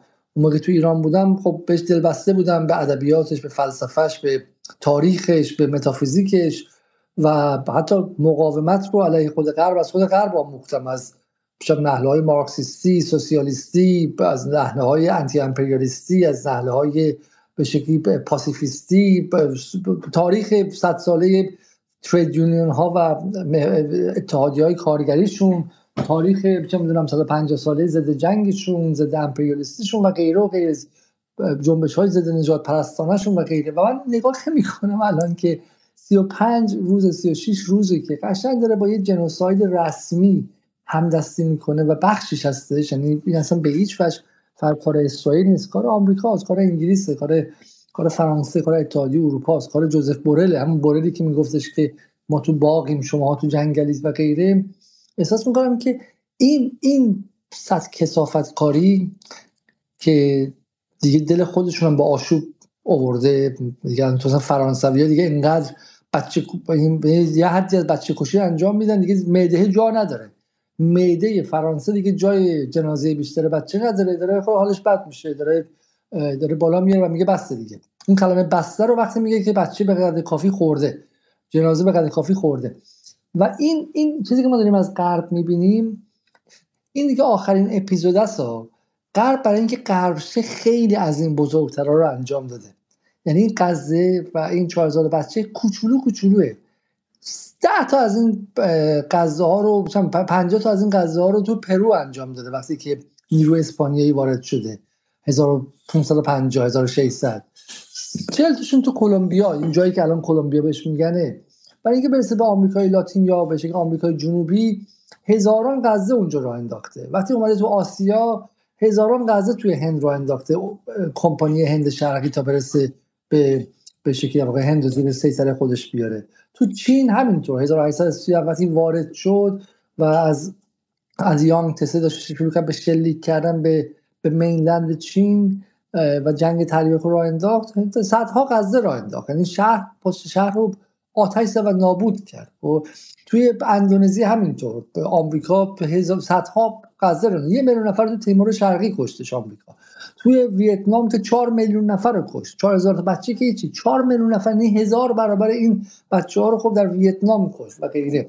و این تاریخ استعمار این غرب برای اینکه غرب شه مثل آدم پولداری که برای اینکه پولدار شه کلی آدم کشته تو راه. کلی جنایت کرده کلی قاچاق مواد مخدر کرده کلی این کارا رو کرده. الان دیگه پولدار شده پروسه انباش رو طی کرده دستش شسته مثلا.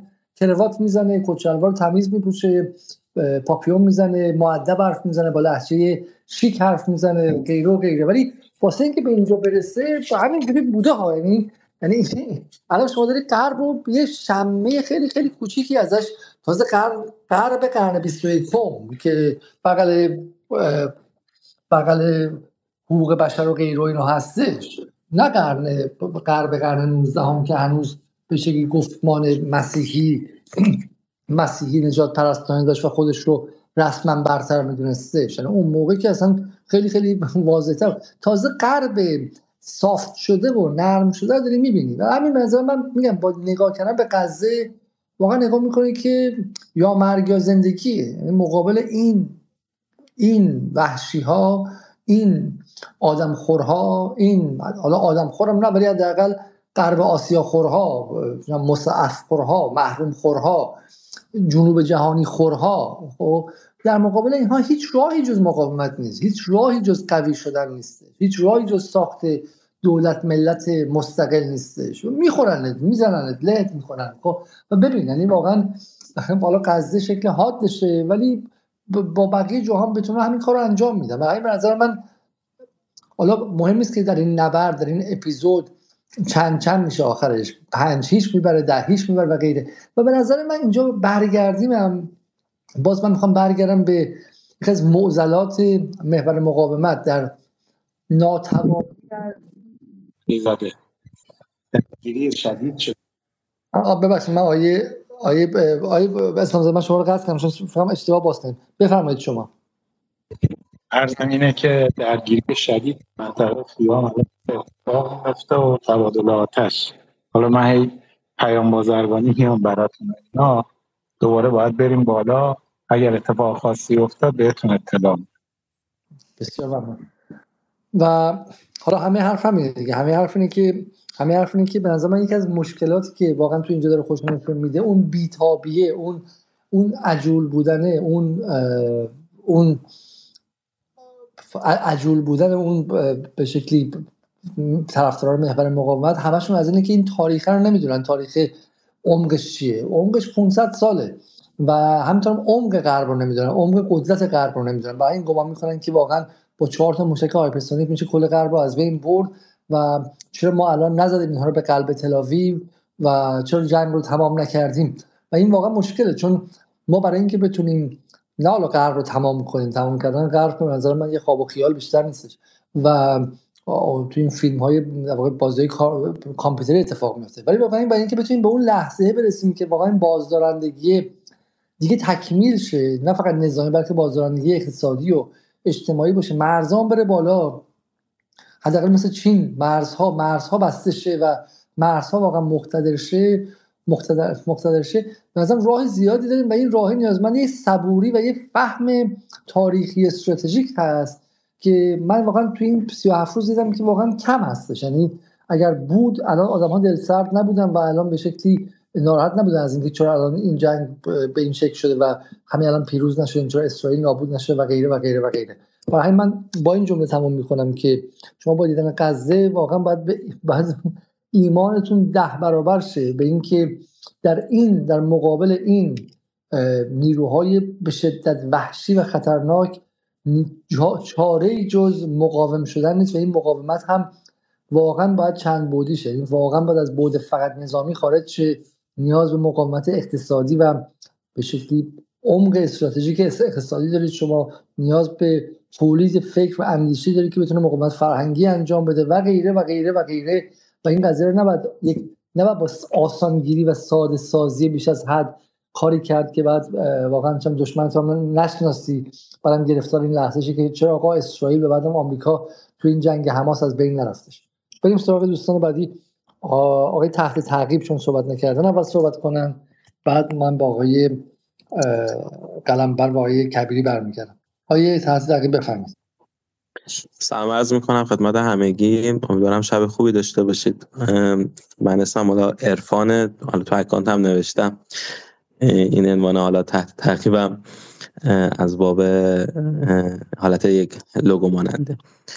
ابتدا تشکر می‌کنم از مباحثی که امشب مطرح شد با توجه به این دلای ما که اینقدر آشوبه. حقیقت بحثای زیبایی بود یک بحثای قشنگ ابعاد مختلف. به آقا محسن عزیزم دستمریزا میگم که توی این موقعیت خطرناک اونجا تشریف بردم. امیدوارم که تصاویری که ضبط می‌کنن ادامه دهنده این مسیر جهادی باشه که شروع شده و این تصویر رو بتونن به خوبی منتقل بکنن تا این مسیر ادامه پیدا بکنه. من یه سری مطالب رو دلم می‌خواد که یه جمعنی داشته باشم روی این مباحثی که مطرح شد و دیدگاه خودم رو از اون طریق ارائه بدم خدمت عزیزان. امیدوارم که مفید باشه. در رابطه با بحثی که شروع شد از حالا تاریخ هفتم و الان سی خورده روز داره ازش سپری میشه و حالا دسته بندی هایی که رخ داد دوست دارم که به این نگاه عمیق رو داشته باشیم که از کجا شروع کردیم و رسیدیم به اینجا.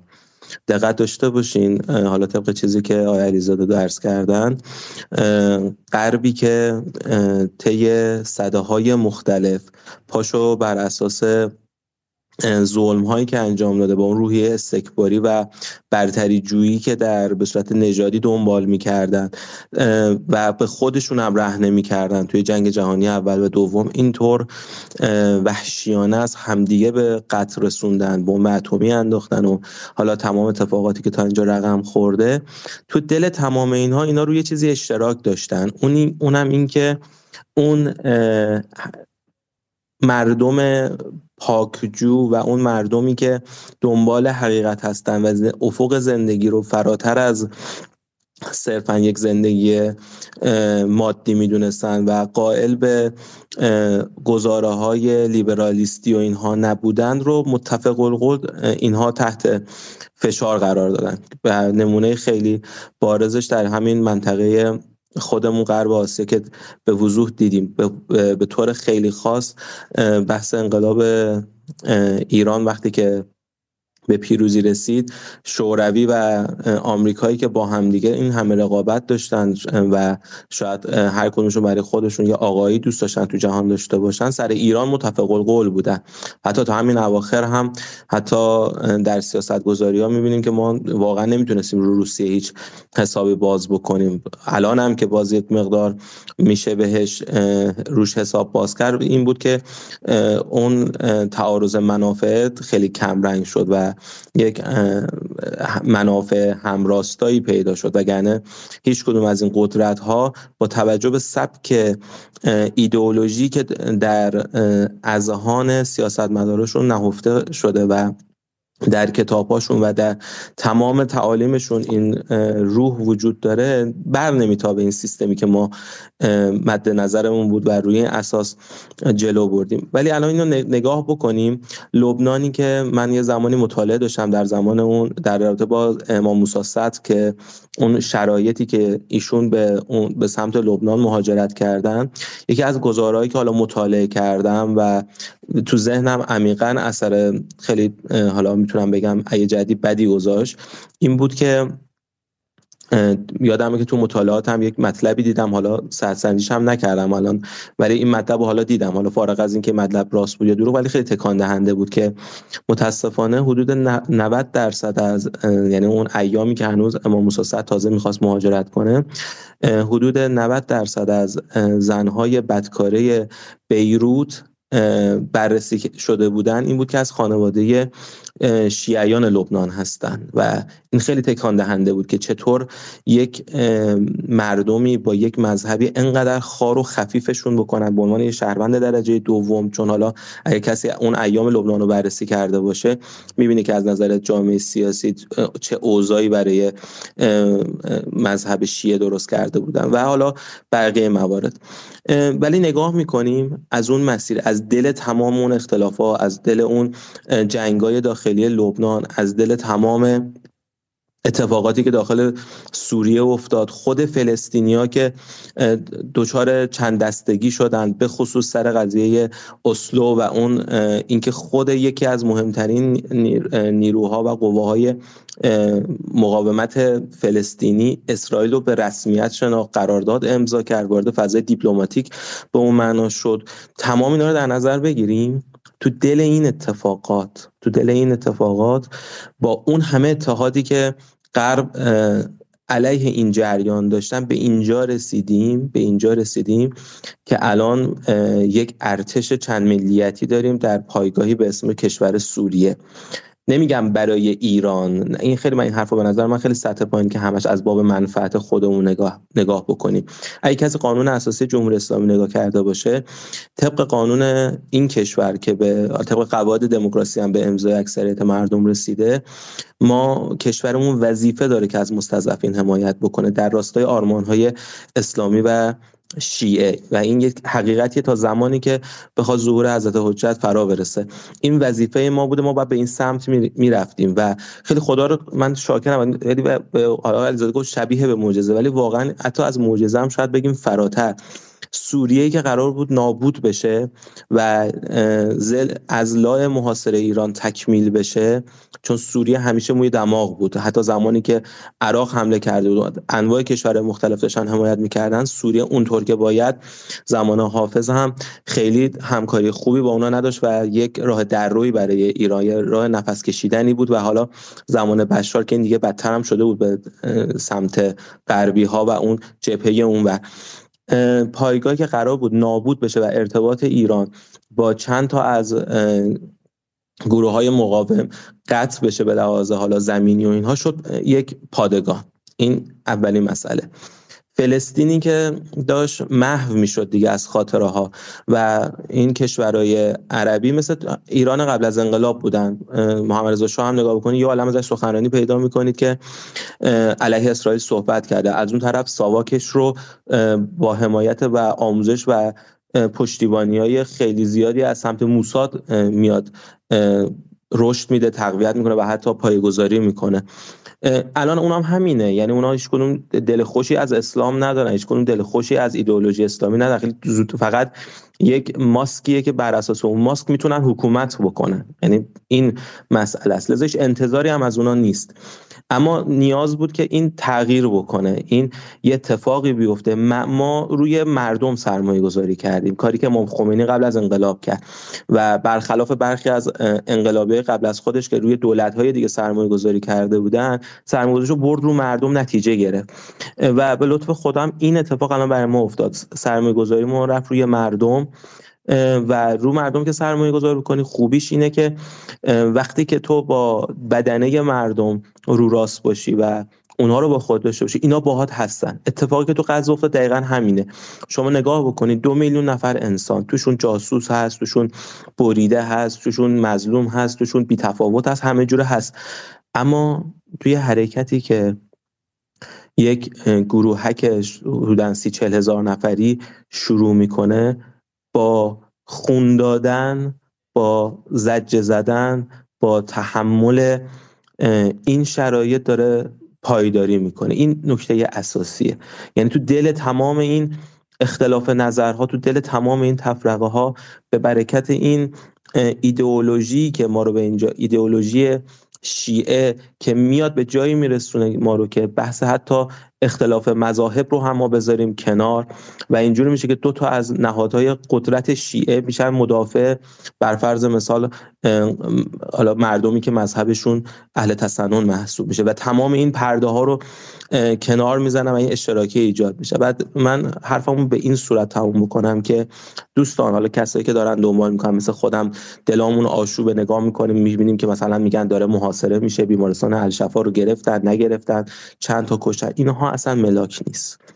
ملاک اینه که قرارم نیست به نظر من حالا اسرائیل الان با یه حمله یه گروه سی چل هزار نفری کامل نابود بشه از بین بره. پس فردا دیگه اونجا حماس بره یه دولت جدید درست بکنن در نهایت حزب الله اینا از شمال ورود بکنن و سوریه هم از این ور ورود کنن و ما هم از این ور نمی‌دونم حمایت بکنن. اصلا این اتفاقا مد نظر نیست. اصلا این مهم نیست فعلا در وهله اول.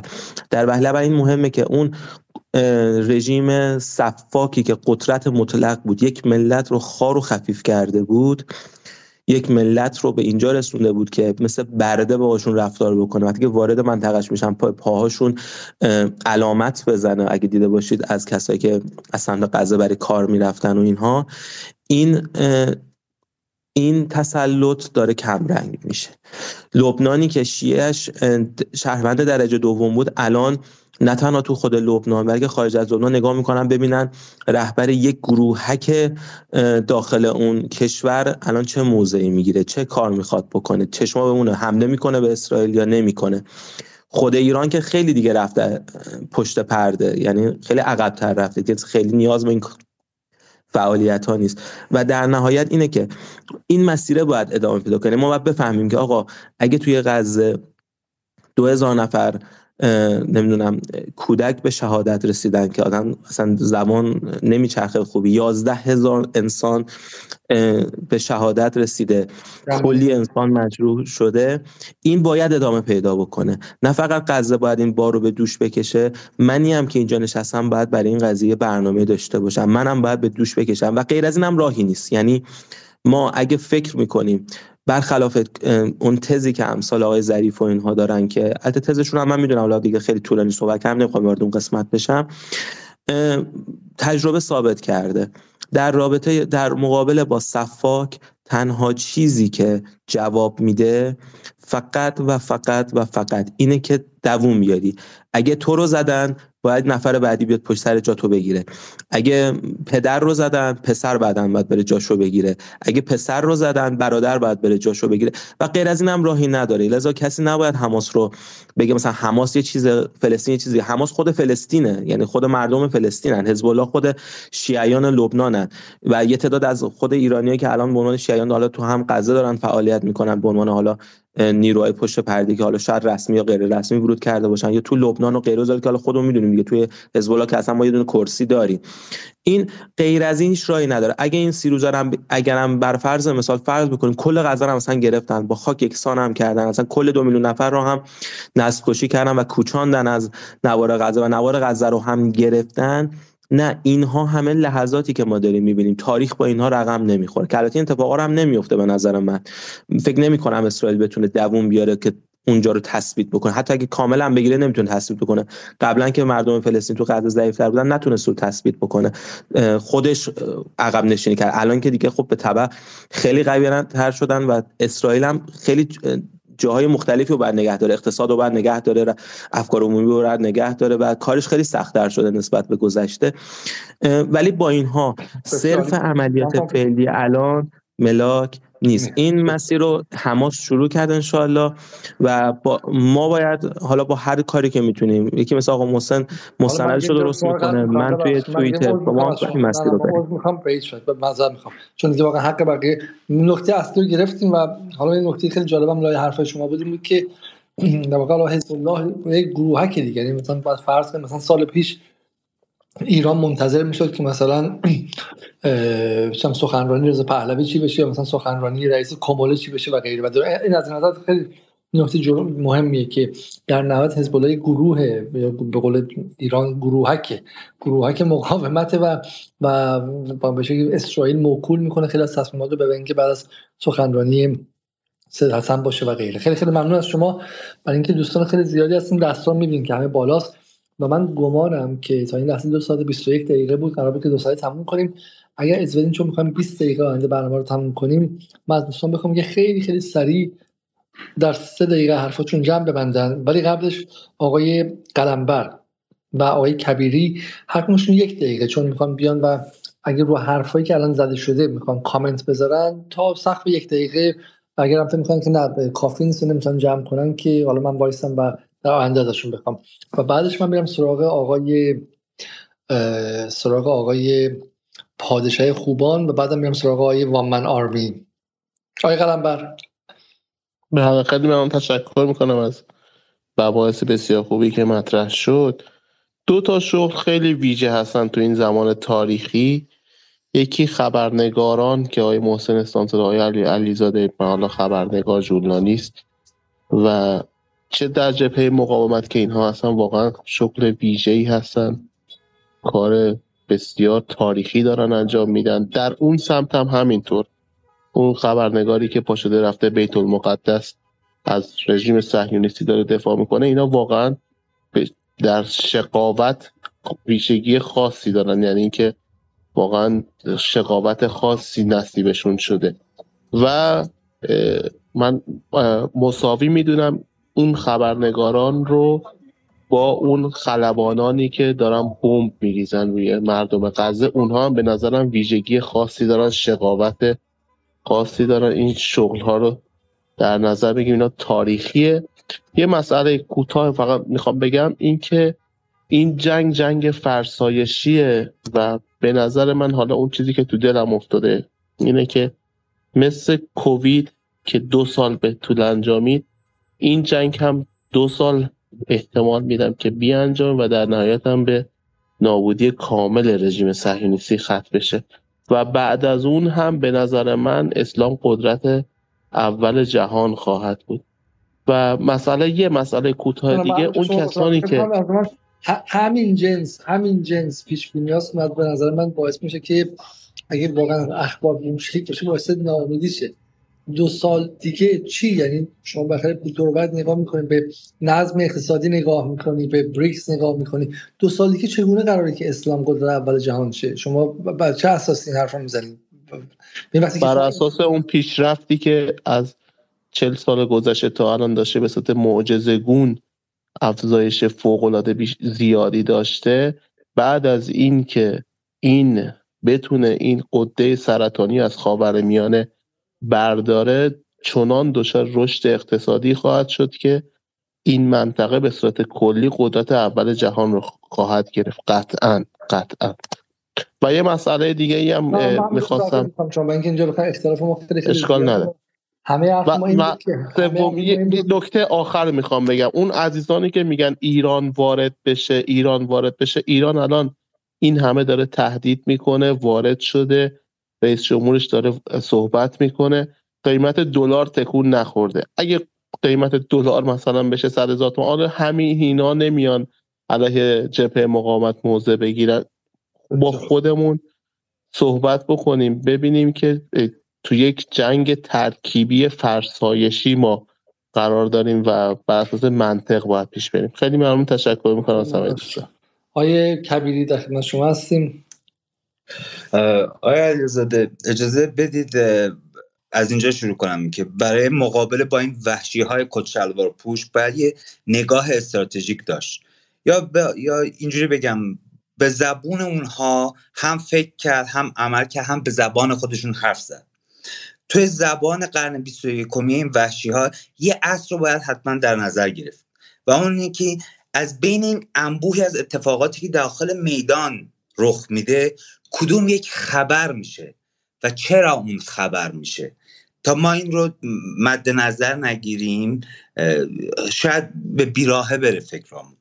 اما از این نکته که بگذریم در جواب دوستان گفتن نکته که داشتم اما از اینا که بگذریم دو تا نکته برای اشاره کردن داشتم. اینه که یک ژنرال روسی در سوریه به من یه جمله خیلی جذاب یاد داد. گفت جغرافیا تمام سیاسته. و اگه بدونیم که سواحل فلسطین دروازه های اروپاست برای همین هم هست که آمریکاییان میگن که اگه اسرائیلی وجود نداشت ما امروز دوباره دست به خلق این نوزاد نارسمی زدیم فکر می‌کنم اشاره مستقیم به همین جغرافی های اون منطقه داره. سواحل فلسطین رو هر کی داشته بعدها امپراتوری ساخته. یه مقدار تاریخ امپراتوری های آسیایی رو بخونیم می‌دونیم که هر قدرتی که سواحل فلسطین و سوریه رو در دست گرفته بعدها دچار یک امپراتوری بزرگ شده. نکته دوم نکته دوم می‌خوام بزنیم بعدا باز بگیم خیلی سریع بگین لطفا چون خب، یه سریع رو هم اشاره کنم و بعد من میکروفون رو در اختیار شما می‌ذارم وقت دوستانم رو نمی‌گیرم. یه نکته دیگه که اینجا مهمه اینه که طرفین درگیری ها برای انتخاب استراتژیشون حتما به سنت کنش سیاسی نظامی اون واحد سیاسی طرف مقابل رجوع می‌کنن. این این جمله این title رو من با دو تا نکته فقط پرش می‌کنم و کوتاه. یه اینکه هیچ وقت حضور اون ناو آمریکایی که رفت سمت بیروت رو یادمون نره که تو روزنامه ها نوشتن که خدای مستضعفان کجاست. و بعد از اون اتفاق پایگاه مارین های آمریکایی گفته شد که کجاست اون ابهت ناو آمریکایی؟ اینها رو اگه یادمون باشه می‌بینیم که سنت مقاومت چه شکلی عمل می‌کنه. از یه طرف دیگه جمله آخرم اینه که به سنت رهبری در ایران می‌خوام اشاره کنم. دوستان به نظر من سنت رهبری در ایران اینه که در مناقشات منطقه یا جهانی پیروزی رو کسب کنه با کمترین هزینه و دادن هزینه در جایی که باید. در مورد سخنان آقای ظریف هم یه چیزی بگم که دموکراسی ایرانی دموکراسی جالبیه. در ایران ما قدرت یک جا تجمع شده نداریم. ما در ایران سطح قدرت های متنوعی داریم با گرایش های فکری و ایدئولوژیکی مختلف. رهبری در ایران مطلقه نیست برخلاف آن چیزی که رسانه های غربی تبلیغ می‌کنن. بعد از حضرت امام که رهبری کاریزماتیک داشتن حضرت آقا یک رهبر بالانسگره. و این دموکراسی ایرانی. دموکراسی ایرانی این شکلی عمل می‌کنه. من وارد که وقت دوستانم نگیرم. بازم تشکر می‌کنم خیلی ممنون. از شما لطف داریم و حالا من فقط عذرخواهی می‌کنم دوستانی که صحبت می‌کنم من میرم پایین که به تدریج برای تمام کردن اتاق آماده شیم. امیدوارم به کسی بر, بر نخوره. آقای نیکمنش رو من نیده بودم. حواسم نبود و خیلی وقت منتظرم. آقای نیکمنش آقای پادشاه خوبان و آقای وان من وان آرمی. بله. آقای نیکمنش بفرمایید. با, با سلام خدمت شما.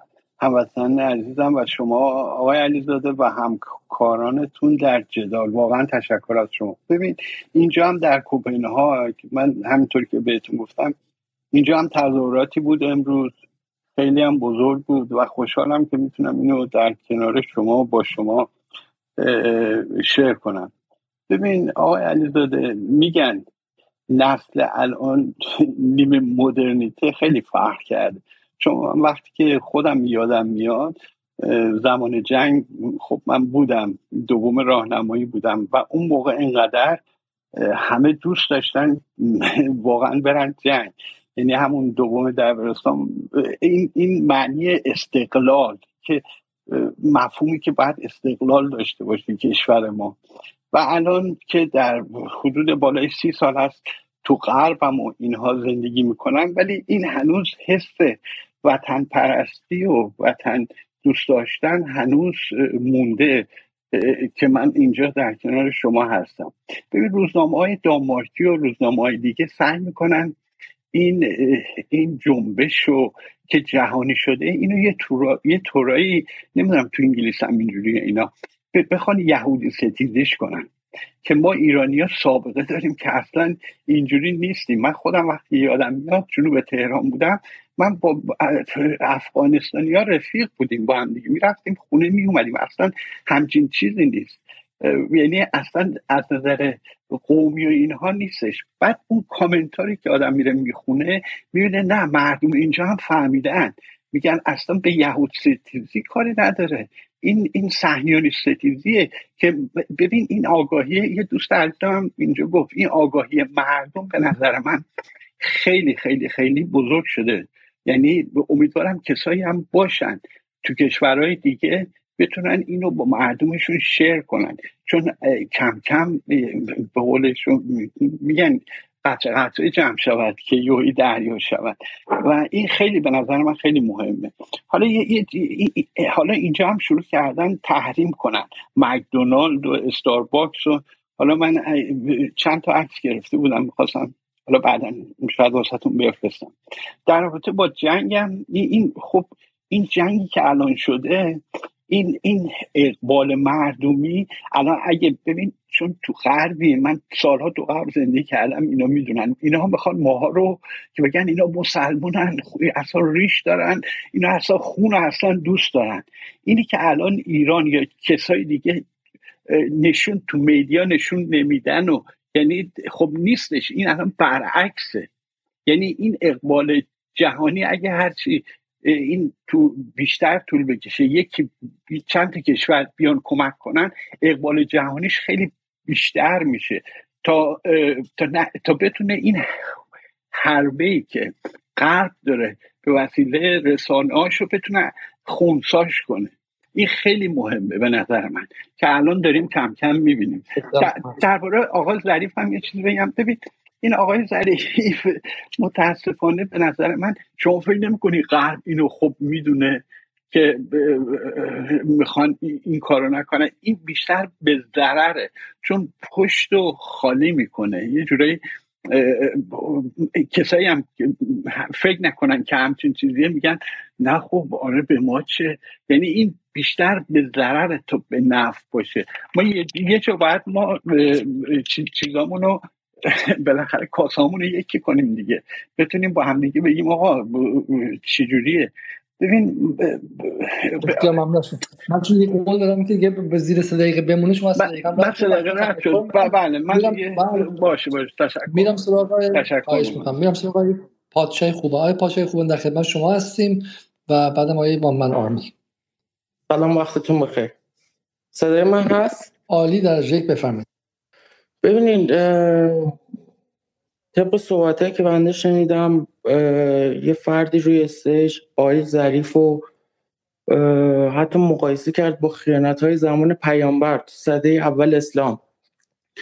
ببینین اول از همه اگر صحبت آقای ظریف گوش کرده باشین نکته اضافه بر صحبت که بنده الان بهش اشاره می‌کنم دارین بعدا اگه بشنوم خوشحال میشم. ولی کلیت صحبت ایشون به این واژه برمیگرده که چون گفتن آمریکا زور داره ایشون خیانتکاره. ایشون داره دو دستگی را میندازه. ببینین سردار حاجی زاده که اصلا از ایشون به هیچ عنوان انتظار نمی‌رفت. سرداری که ریاست قوی ترین بخش تجهیزات کشور رو به عهده داره. تجهیزات نظامی اونم موشکی سپاه هوا و فضا. ایشون میاد میگه ما بعد از ترور حاج قاسم سلیمانی نمی‌تونستیم وارد نبرد بشیم. چرا؟ چون 20 سال ما رو عقب مینداخت ده 20 هزار نفر هم کشته می‌دادیم. ببینین این حرفا نباید یه سردار بزنه. ولی چرا مجبور میشه بیاد اینو بگه؟ برای همین دوستانی که میان یه دیپلمات با اون همه سابقه رو می‌برن زیر سوال و به عنوان یه خائن جام می‌زنن. اول از همه صحبت رهبری در مورد آقای ظریف مشخصه که ایشون متدین و شجاع نام برده. اگر میاین به اسم رهبری صحبت نکنیم به اسم خودتون صحبت کنیم به اسم جبهتون صحبت کنیم. و برای این جبهه خودتون داخل ایران ملت ایران رو حراج نکنین. آقای ظریف یکی از سرمایه کشور ماست. خیلی پرواضح ایشون توی تاریخی که وزارت خارجه در اختیارشون بود دو دستگی توی سیاست غرب و به شدت رو انداخت. همیشه می‌تونستیم مقایسه کنیم که نظرات ریاست جمهوری آمریکا با نظرات اطرافیانش کاملا در تضاده. و این دو دستگی کار آقای ظریف بود. خبره توی همینه که بتونه توی جبهه مقابل حداقل تشنج ایجاد کنه حداقل اختلاف نظر ایجاد کنه. به جای اینکه بیاد شعار بده که الا بلا ایران می‌خواد وارد جنگ بشه ایران از مخمسه ای که براش چیدن به نامی که خودشون می‌ذارن روش به اسم امنیت سازی بیاره بیرون. ایران به جای اینکه بیاد توی بازی امنیتی و امنیت کردن ایران بابتش سالها ما بریم زیر بار تحریم زیر بار فشار اقتصادی زیر حتی خدایی نکرده جنگ فیزیکی باید از ایشون تمجید بشه به عنوان یه خائن نام برده میشه. چرا؟ چون اومده گفته که آمریکا سلاح داره قدرتمنده. این لازم به گفتن 800 میلیارد دلار بودجه نظامی یک کشوره. اینو شما نمی‌تونین درک کنین که حتما قدرت داره. آمریکا توی دو دهه اخیر خیلی از زمانهای نادریه که داخل جنگ تمام ایار نیست. تو این دو دهه اخیر تو منطقه ما 20 سال جنگیده.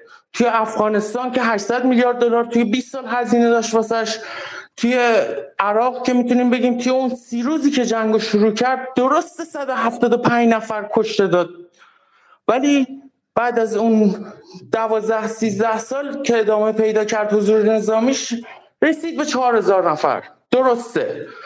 هزینه که آمریکا کرد درست مادی بوده بیشتر از اینکه تلفات نظامی واسش داشته باشه. و اینو ما به جای اینکه بیایم الان بشینیم برانداز کنیم بگیم آمریکایی که وقتی حمله کرد به عراق عراق که با ما هشت سال جنگید. توی سی روز رژیم صدام حداقل ثابت کردش و خیلی راحت تونست عراق دستش بگیره رو ما بیایم الان به عنوان یک خورده پا جا بزنیم بگیم آمریکا ما هر موقع دلمون می‌خواد تو دهنش می‌زنیم به جای شعار به جای اینکه بیایم با واقعیت ها رو به رو بشیم فقط شعار بدیم. و طرفی که داره به این صحنه با دقت با ظرافت نقش ایفا می‌کنه و برامون شهر میداره به عنوان خائن جا بزنیم.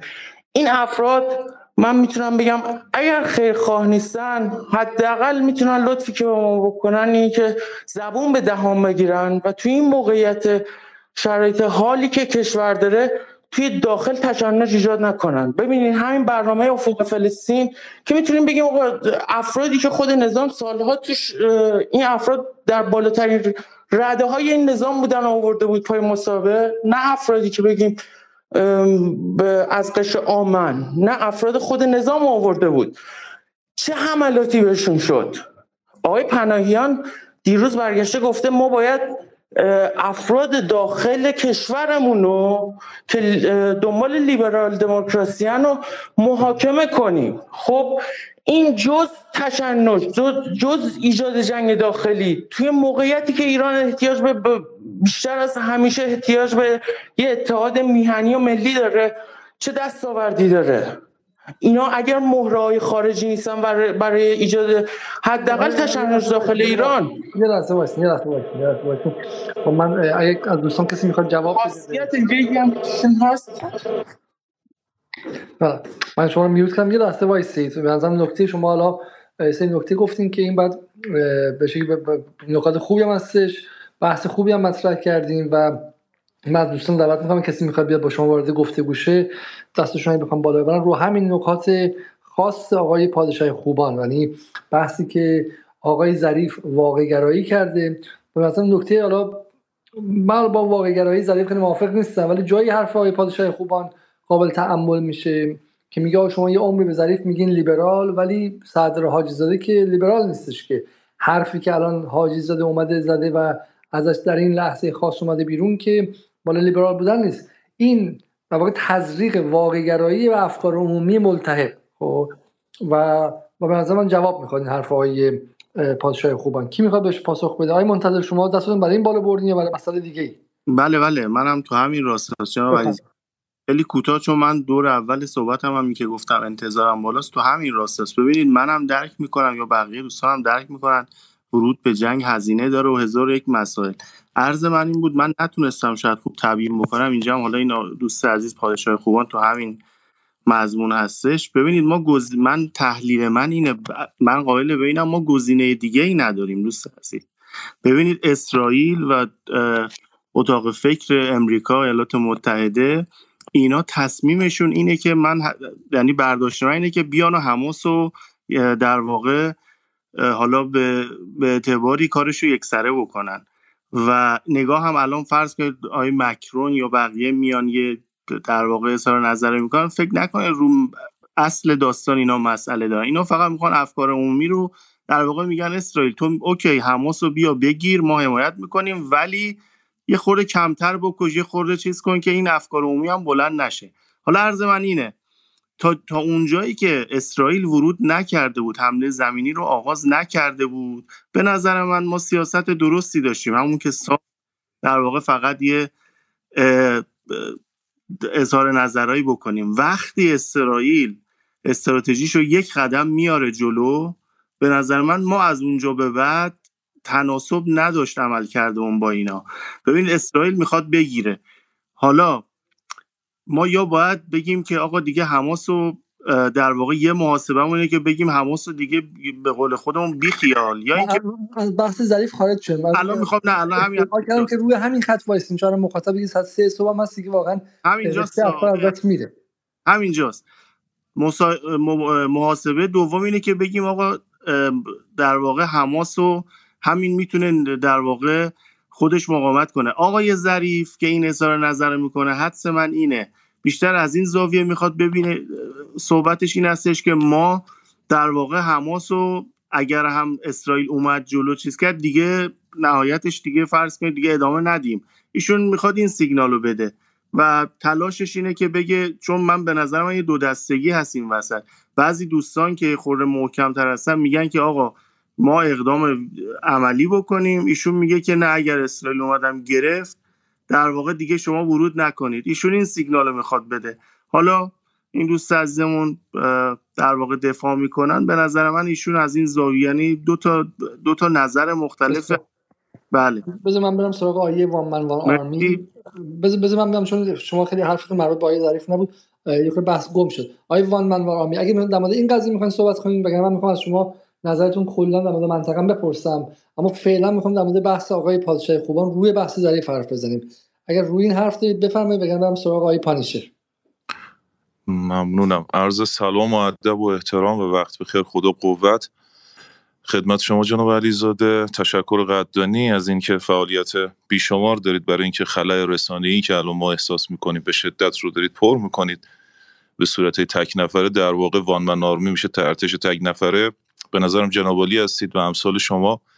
کنارش تبریک هم عرض می‌کنم. تولد همسر محترمتون رو و از ایشون هم تشکر می‌کنیم که کنار شما در واقع هستن و حمایتتون می‌کنن. برای اینکه فعالیت داشته باشید با این همه مشغله زیاد.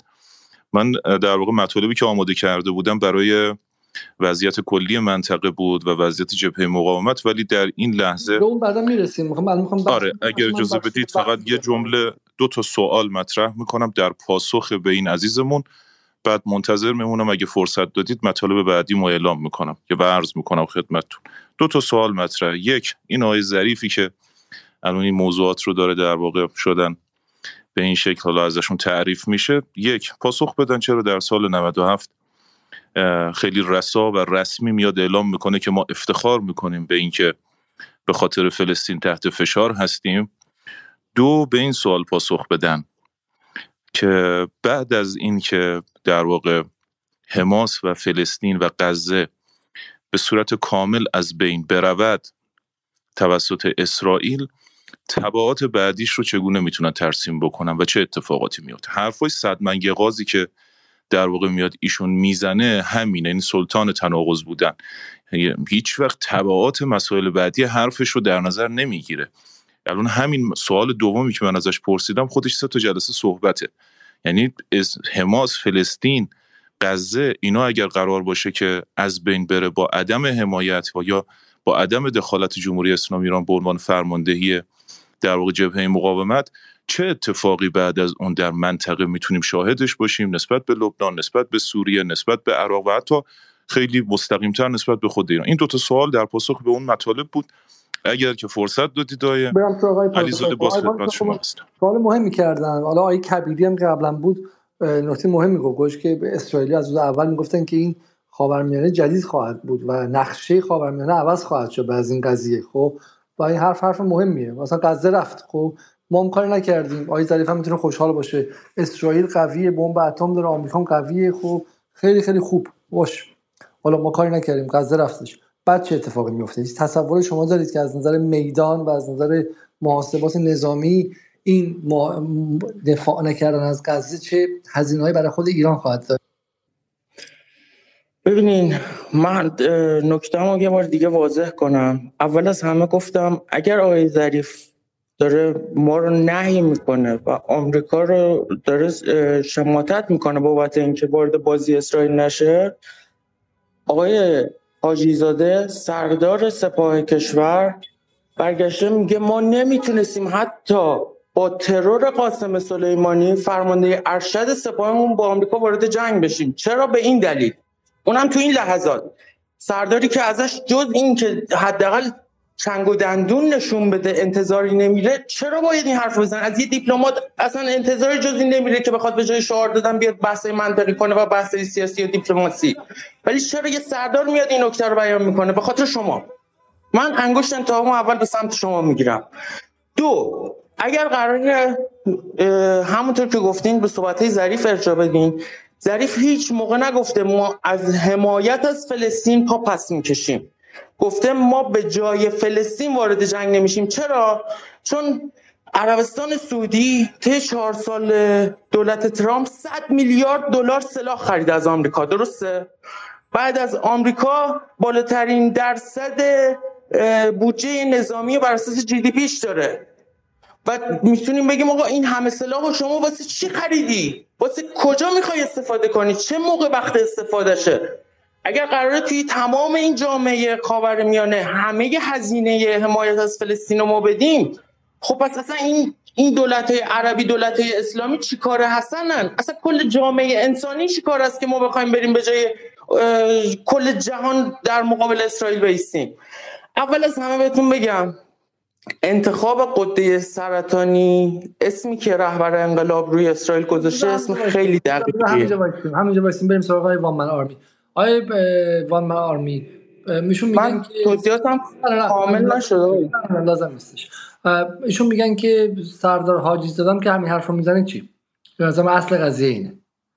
ببینید اصل مطلب رو خب نمیشه به صورت تک بعدی به موضوع نگاه کرد و انصافا هم نمی‌خوایم تفسیر به رأی داشته باشیم صحبت های که سردار حاجی زاده انجام داده. این که در اون شرایط سردار حاجی زاده فرمودن که ما بعد از ترور آج قاسم در واقع آمریکایی ها رو اگر می‌زدیم درگیر یک جنگ تمام ایار می‌شدیم بحث سر اینه که ببینید اصل موضوع در اون شرایطی که همیشه صحبت از میدان و دیپلماسی بود شرایط کلی که در طی هشت سالی که توسط دولت روحانی به یه سمت و سویی رفته بود که به نوعی احساس می‌شد که این آمادگی همه جانبه که باید یک کشور به صورت رسمی برای یک واقعی بسیار مهمی مثل جنگ واردش بشه رو در اون زمان نداشت. و به نظر می‌رسه که آقای سردار حاجی زاده بخش مهمی از صحبت‌های صحبت‌های خودش رو که می‌تونست مثال بزنه که ما روی موشک یا اصلا روی موشک هیچی رزمایش می‌خواستیم اجرا بکنیم در واقع توسط دولت, دولت وقت نهی می‌شدیم و بعد به نوعی در واقع حالا سرزنش هم حتی می‌شدن در شورای عالی امنیت ملی اینها دیگه گزارشاتش هست. نکته از اینجا در واقع سرچشمش اینجاست و میشه به این توجه کرد که بعد اصلی مطلب که از این جهت که میدان و دیپلماسی همراه نبود و همزمان نبود و همگرایی و یا به نوعی همافزایی حداکثری نداشت رو می‌تونیم نقطه در واقع خلای صحبت ایشون به عنوان یک بخشی که مسئله اندیشی کردم و در موردش وارد نشدن داشته باشیم. اما نکاتی که مطرح می‌کنن عزیزمون در خصوص بحث سلاح ها 100 میلیارد دلار 7 تریلیون دلار. ببینید اگر این من خودم این سوال از شما دارم. الان که بالاخره میدان و دیپلماسی همراستان الان که میدان اگه سردار حالی زاده باشه دیپلماسی آقای امیر عبداللهیانیه که میگه ما دست همون رو ماشه است میگه که تهدید می‌کنه میگه که اسرائیل نتیجه خواهد دید و غیره. و با این حال همون مسئله اندیشی هم اینجا انجام شده دیگه بالاخره درسته؟ و الان چه فرقی کرده؟ از نظر اون عمل کلی همچنان ایران بیگدار به آب نمی‌زنه درسته؟ برای بله. به من توضیح بدین که الان میدان و دیپلماسی با هم همراهن چرا مثلا ایران همینجوری وارد بحث غزه نمیشه؟ در نقطه فعلی خب این برمیگرده به اون در واقع سه بخش یک دقیقی که آماده کرده بودم. بخش اولش رو می‌خواستم بپردازم به موضوع راهبرد. ببینید ما یک راهبرد قبل از عملیات هفت اکتبر داشتیم در از جبهه مقاومت و یک راهبرد بعد از عملیات هفت اکتبر. این دو تا نکته بسیار بسیار حائز اهمیت. راهبرد قبل از هفت اکتبر این بود که حمایت همه جانبه تقویت همه جانبه تجهیز همه جانبه و حداکثری آموزش حداکثری مجاهدین فلسطینی برای آرمان فلسطینی خاصتا جنبش جهاد اسلامی و حماس. که آمادگیشون رو به پیشرفت باشه و رو به در واقع به صورت حد اکثری و هرچه بیشتر. اما در روزی که عملیات هفت اکتبر رو به در واقع می‌تونیم اینطوری بگیم به نظر می‌رسه که در این بخش موفق بوده در این راه برد و به راه برد خودش رسیده. چرا که حماس به اینجا می‌رسه که بدون کسب اجازه و هماهنگی با دیگر اعضای جبهه مقاومت می‌تونه عملیات طوفان الاقصا رو طراحی بکنه و اما در واقع و عملیاتیش هم بکنه. و دستاوردهای زیادی هم به دست بیاره. با محاسبه حداکثری البته در تبعاتی که می‌تونه حاصل بشه برای خودش. این یه, موضوع، یه بود موضوعه. بود دوم موضوع راهبردیه که جبهه کلی مقاومت با فرماندهی جمهوری اسلامی ایران. یه کسی نمی‌تونه اینا کتمان بکنه. یه چیز حدود یه هفته بعد از عملیات هفته اکتبر در واقع مقام معظم رهبری در دانشگاه امام علی علیه السلام سخنرانی که داشتن به یک موضوع به شدت در واقع من این رو کد اولین کد یا و مهمترین کد عملیاتی عملیات طوفان الاقصا برای ادامش می‌دونم برای جبهه مقاومت. چرا که در واقع ایشون خیلی به سراحت فرمودن. که این عملیات یک عملیات کاملا فلسطینیه و پیروزیش هم از آن مردم فلسطینه. اینو داشته باشیم. در سخنرانی که در واقع انتظارش رو داشتیم اولین سخنرانی سید حسن نصرالله بعد از عملیات هفت اکتبر یکی از مهمترین نکاتی که ایشون تاکید کردن این بود که این یک تصمیم صد درصد فلسطینی بود و مردم فلسطین هم درش در واقع پیروز میشن و به دو تا نکته اساسی در ادامه این اشاره کرد که در واقع حریف اسرائیل حماس هست و در واقع هم حالا حریف ما حریف آمریکا هستیم. نکته کجاست؟ چرا به این موضوع راهبردی دارم اشاره می‌کنم؟ می‌خوام برگردم به فرمایش جناب جناب علیزاده. اینکه همین الان جبهه مقاومت داره بر اساس راهبرد خودش حرکت می‌کنه. اما دلیل این موضوع و طرح این موضوع به عنوان یک راهبرد بعد از عملیات هفت اکتبر چی بود؟ اینکه در واقع حماس باید بایستی حتما به هر شکل ممکن که شده در جنگ زمینی و یا عملیات زمینی اسرائیل را شکست بده و به نام فلسطین و حماس فقط این موضوع جنگ زمینی نوشته بشه و اثبات بشه که در نبرد زمینی و عملیات زمینی حالا به هر شکلی می‌خواد تر بشه مثلا آتش بس عقبگرد هر چی که هست این باید به نام فلسطینیا ثبت بشه. چرا؟ حالا مقدماتش هم داره فراهم می‌کنه. جبهه مقاومت اومده خودش لبنان به یک شکلی جبهه لبنان یمن به یک شکلی سوریه و عراق به یک شکلی که ایران هم که در واقع در جایگاه خودش قرار داره. به این دلیل که اگر این اتفاق افتاد و در واقع به عقب گردی بود و آتش بسی صورت گرفت این خودش موجب میشه که اگر به نام فلسطینیا و حماس ثبت بشه و جبهه های دیگه در این موضوع خاص دخالت نداشته باشن بعد از این همون طوری که حزب الله لبنان در جنگ در واقع سال 2007 8 که بود در اون جنگ 33 روزه بعد از اون به بازدارندگی رسید باید حماس و در واقع به نوعی جنبش جهاد اسلامی و حماس حالا خاصتا دارم عرض می‌کنم به این بازدارندگی برسه. اگر الان جبهه مقاومت داره رو, رو ریل راهبرد خودش داره حرکت می‌کنه چرا باید به خاطر در واقع حالا خیلی از مسائل افکار عمومی که خیلی هم زد و نقیص درش زیاد وجود داره. از راهبرد خودش که در واقع خیلی مشخص و واضح هم این رو ترسیم کرده که نباید خارج بشه. چه؟ در رو مسیر خودش میره دستاوردش هم داره به دست میاره. سخنرانی امروز سید حسن نصرالله خیلی موضوعات رو باز کرد. من ارزم اینه حالا تو این بخش اول می‌خواستم به موضوع راهبرد اشاره بکنم. اینه که همیشه جبهه مقاومت بر اساس راهبردش هم حرکت می‌کنه. در یک اقلانیت کامل حرکت می‌کنه. و این موضوعات نمی‌تونیم به این ربطش بدیم که چرا ایران با آمریکا اگر می‌خواد غزه رو نجات بده از این حرفایی که به در عوام و به صورت عامیانه خیلی مطرحه چرا وارد جنگ مستقیم نمیشه؟ موشکاش کجاست فون اصل مطلب موضوع حفظ راهبرد و ادامه راهبرد و عرض کردم دلیلش هم اونطوری که بنده برداشت کردم این هستش که در واقع خدمتتون گفتم. اما مسئله بعدی که حالا باید خیلی بهش حالا اشاره بکنیم این هستش که ادامه این راهبرد وضعیت کنونی رو در چه نقطه ای قرار داده؟ یعنی فلسطین و غزه و آرمان فلسطینی رو در کنار جبهه مقاومت رو. به اینجا در واقع رسونده که سید حسن نصرالله میاد امروز میگه که ما وقتی تاکید می‌کنه تصریح می‌کنه رو این خیلی واضح کلمات و ادبیاتش رو بیان می‌کنه. میگه جبهه از لغت جبهه استفاده می‌کنه. میگه جبهه عراق جبهه سوریه جبهه یمن جبهه ایران و جبهه لبنان. جبهه به معنای واقعی کلمه خودش میشه اینطور برداشت کرد و استنباط کرد که یعنی در آماده باش در واقع رسیده به آماده باش رسیده و الان آماده باشیش که داشته رو عملیاتیش کرده.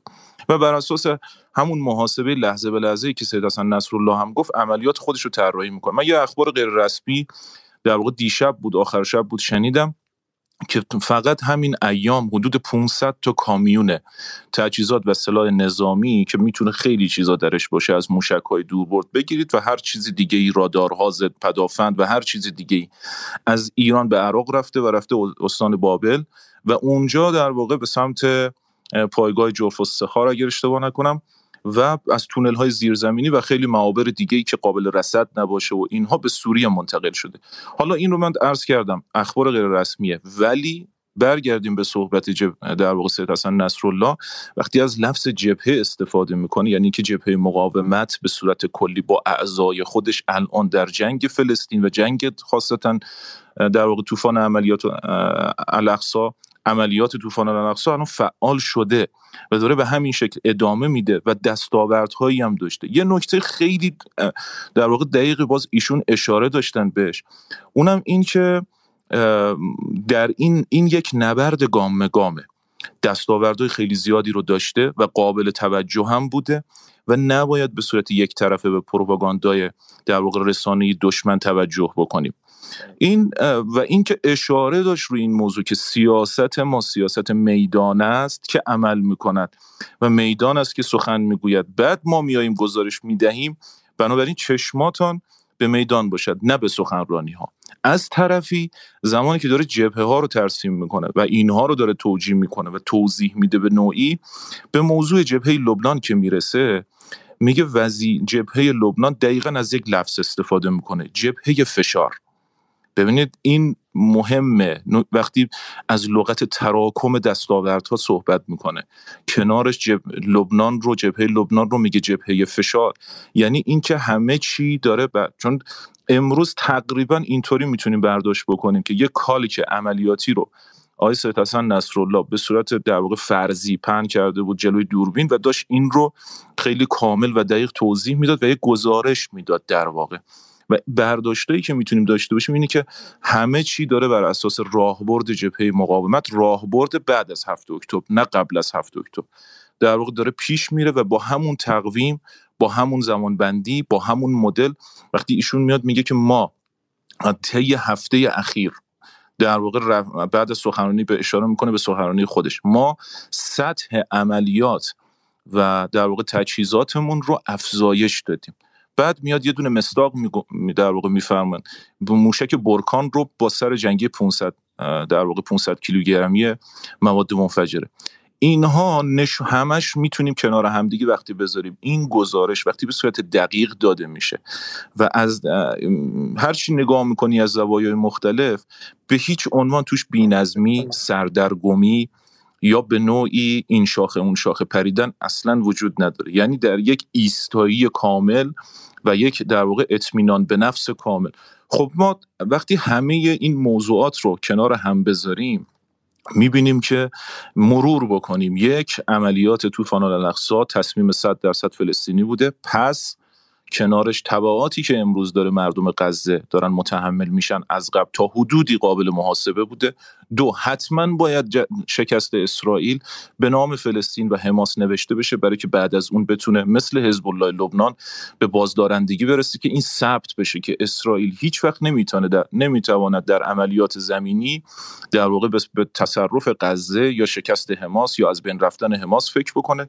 سه این که دستاوردهای بسیار و بیشماری رو تا این لحظه جبهه مقاومت داشته که با توجه به نوع نبردی که امروز داریم سخن گفتن در رتبه دوم میدانه که در واقع داره خودش هم سخن میگه و بعد حالا طی گزارش بعد چهار راهبردی که بعد از هفته اکتبر تعریف شده همه ریل گذاری روی این راه راهبرد در واقع قرار داده شده و کد عملیاتش هم عرض کردم. همون کدی بود که مقام معظم رهبر در دانشگاه امام علی علیه السلام همون هفته اول خیلی محکم به همه این کد رو دادن. باید باید این جنگ به نام پیروزیش به نام فلسطینیا تموم بشه. من وقتی نگاه می‌کنم به دستاوردهای متعدد به یک نکته یک جمله فقط بگم جناب علیزاده. ما سال 1967 به تقریبا قبل از اون یه جنگ شیش روزه بین فلسطین و اسرائیل بوده. تقریبا از آمار کشتاش خیلی اطلاع دقیقی نیست. اما از 1967 تا کنون تا قبل از عملیات طوفان الاقصا حدود 42 هزار شهید در واقع فلسطینیا دادن تقدیم کردن در راه آرمان فلسطینی. اما در مقابل چی بوده؟ دستاوردها صفر بوده. صفر صفر. یعنی یه مقیاس وقتی بذاریم این 35 روز که بیش از حالا حدود 11 هزار شهید تا الان داده شده به هیچ عنوان دستاورداش قابل قیاس با اون حدود 50 سال نیست در مقابل 42 هزار شهیدی که داده شده. من خیلی متشکرم. سعی کردم خیلی امپیتری و فشرده مطالب ما بگم. پرسیدن بعدش هم های پانیشر. حالا اگر این پیروزی چیزی که آقای خامنه‌ای گفت که پیروزیش مال به شکل حماسه و غیره اگر پیروزی نباشه چی؟ حالا من از دیروزم پرسیدم در چه مرحله شما میگی پیروزی نیست؟ اگر جمعیت غزه پاکسازی شد. یا حداقل غزه به نیم تبدیل شد. بالاخره اسرائیل در هر جنگی زمین گرفته دیگه درسته؟ و اگر زمین بگیره اسرائیل اینجا اگر نیمی از غزه رو به شکلی غیر قابل سکونت کنه و جمعیت رو هم به بیرون هول بده و اگر مثلا بخشی از تونل ها رو از بین ببره بخشی از حالا نیروی مثلا چند نفر از فرماندهان مهم حماس رو هم بزنه و غیره. من گمان نمی‌کنم که مقاومت از بین میره چون مقاومت مثل اتره مثل اتر در اون تفکر فیلسوفان قدیمی اثیره یا اون چیزی که در هوا به چیزی مثل هواست که قابل گرفتن نیستش. ولی ولی بخاطر از منظر عقل مادی محاسبگر ژورنالیستی امروزی خب این شکست محسوب میشه. اون شکست چی؟ الان بحث اینه بحث اینه که بحث نیستش که مقا... پیروزی مقاومت رو برای مقاومت بزنید این صحبت شما یه خودش این حس رو بده که مثلا مال 10 روز پیشه مال 20 روز پیشه. الان چون دارن یواش یواش ایده فضا رو آماده می‌کنن که ممکنه مقاومت شکست هم بخوره و این شکست اشکال نه چون شکست در یک نبرده نه در یک جنگ نه در, سرتاسر جنگ. اگر شکست باشه یه ماه دو ماه سه ماه شش ماه دیگه چی؟ بله. خیلی متشکرم. ببینید شکست رو خب تعاریف در واقع مختلفی میشه ازش بیان کرد. نکته اینجاست که باید ببینیم اسرائیل در واقع دستاوردهاش رو چی می‌بینه. اگر به تصرف غزه فکر بکنه یک خط قرمزه. خدمت شما ارز کنم که خب مدل قطعا مدل عملیات های جبهه مقاومت و طراحی که انجام میدن متفاوت میشه. اما اگر به این داریم فکر می‌کنیم که در واقع تخریب گسترده تری رو که تا کنون انجام داده و کشدار بیشتری رو که تا کنون انجام داده این رو انجام بده. این این موضوع براش ایستایی نداره. یعنی ببینید با توجه به فضایی که امروز ابو عبیده یک در واقع گزارشی رو دادن و به نکته خیلی مهمی اشاره کردن. چیزی که شاید در شبهای گذشتم این موضوع خیلی نقض می‌شد یا حداقل چالش خیلی مهمی بود که خیلی از عزیزان روش صحبت می‌کردن. میزان خسارتی که در واقع حماس به اسرائیل وارد کرد. وقتی صحبت از خب ابو عبیده به خاطر همین که شاید اصل موضوع اینه که بله خیلی وقتا میگن آقا مستند نیست ثبت شده نیست نمی‌تونیم محاسبه دقیق داشته باشیم. خاصتا روی این نکته باز ایشون تاکید داشتن. که ما بیش از 160 در واقع تانک و ماشین زرهی رو از بین بردیم به صورت کامل یا به نوعی که قابل استفاده نباشه و این رو مستند سازی کردیم. خب یه بحثی که پیش میاد اینه که اسرائیل مثل همین موضوعی که حالا امروز سید هم به این نکته اشاره داشتن اینم خیلی حالا جمله مهمی بود که همینجوری که این طرف در رنج هستش طرف مقابلم در رنج هست.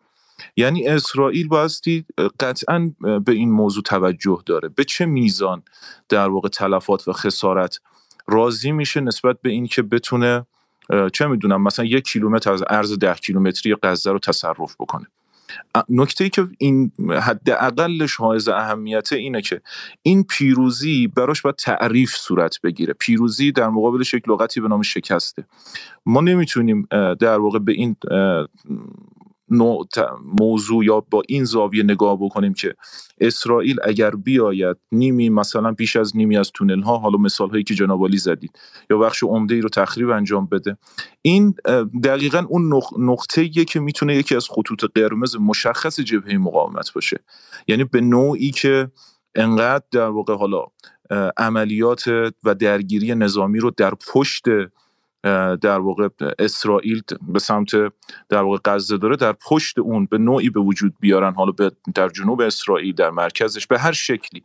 که این آتش انقدر و این درگیری انقدر باشه که وزنش این رو به عقب بکشه. این به نوعی به نظر من یکی از خطوط قرمزه و تعریف هم شده و اشارم به نوعی در صحبت های مختلف بهش شده. آقای کبیری گفتن که همه خطوط قرمز هایی که تا به حال توسط محور مقاومت و رهبران تعیین شده رو آیدیه فساد مشخص زده و ازشون رد شده. شما با این گزاره فقط بگید آره یا نه موافق هستین یا نه؟ نه من موافق نیستم. هیچ کدوم از خطوط قرمز تقریبا میشه گفتش که با توجه به محاسبه ای که داشتن در این موضوع که حماس قدرت و توانایی مقابله با عملیات زمینی رو داره هیچ کدوم از خطوط قرمز به از, از بعد نگاه نظامی و ارزش های نظامی رد نشد. خیلی. ورود ورود زمینی به غزه خط قرمز نبود؟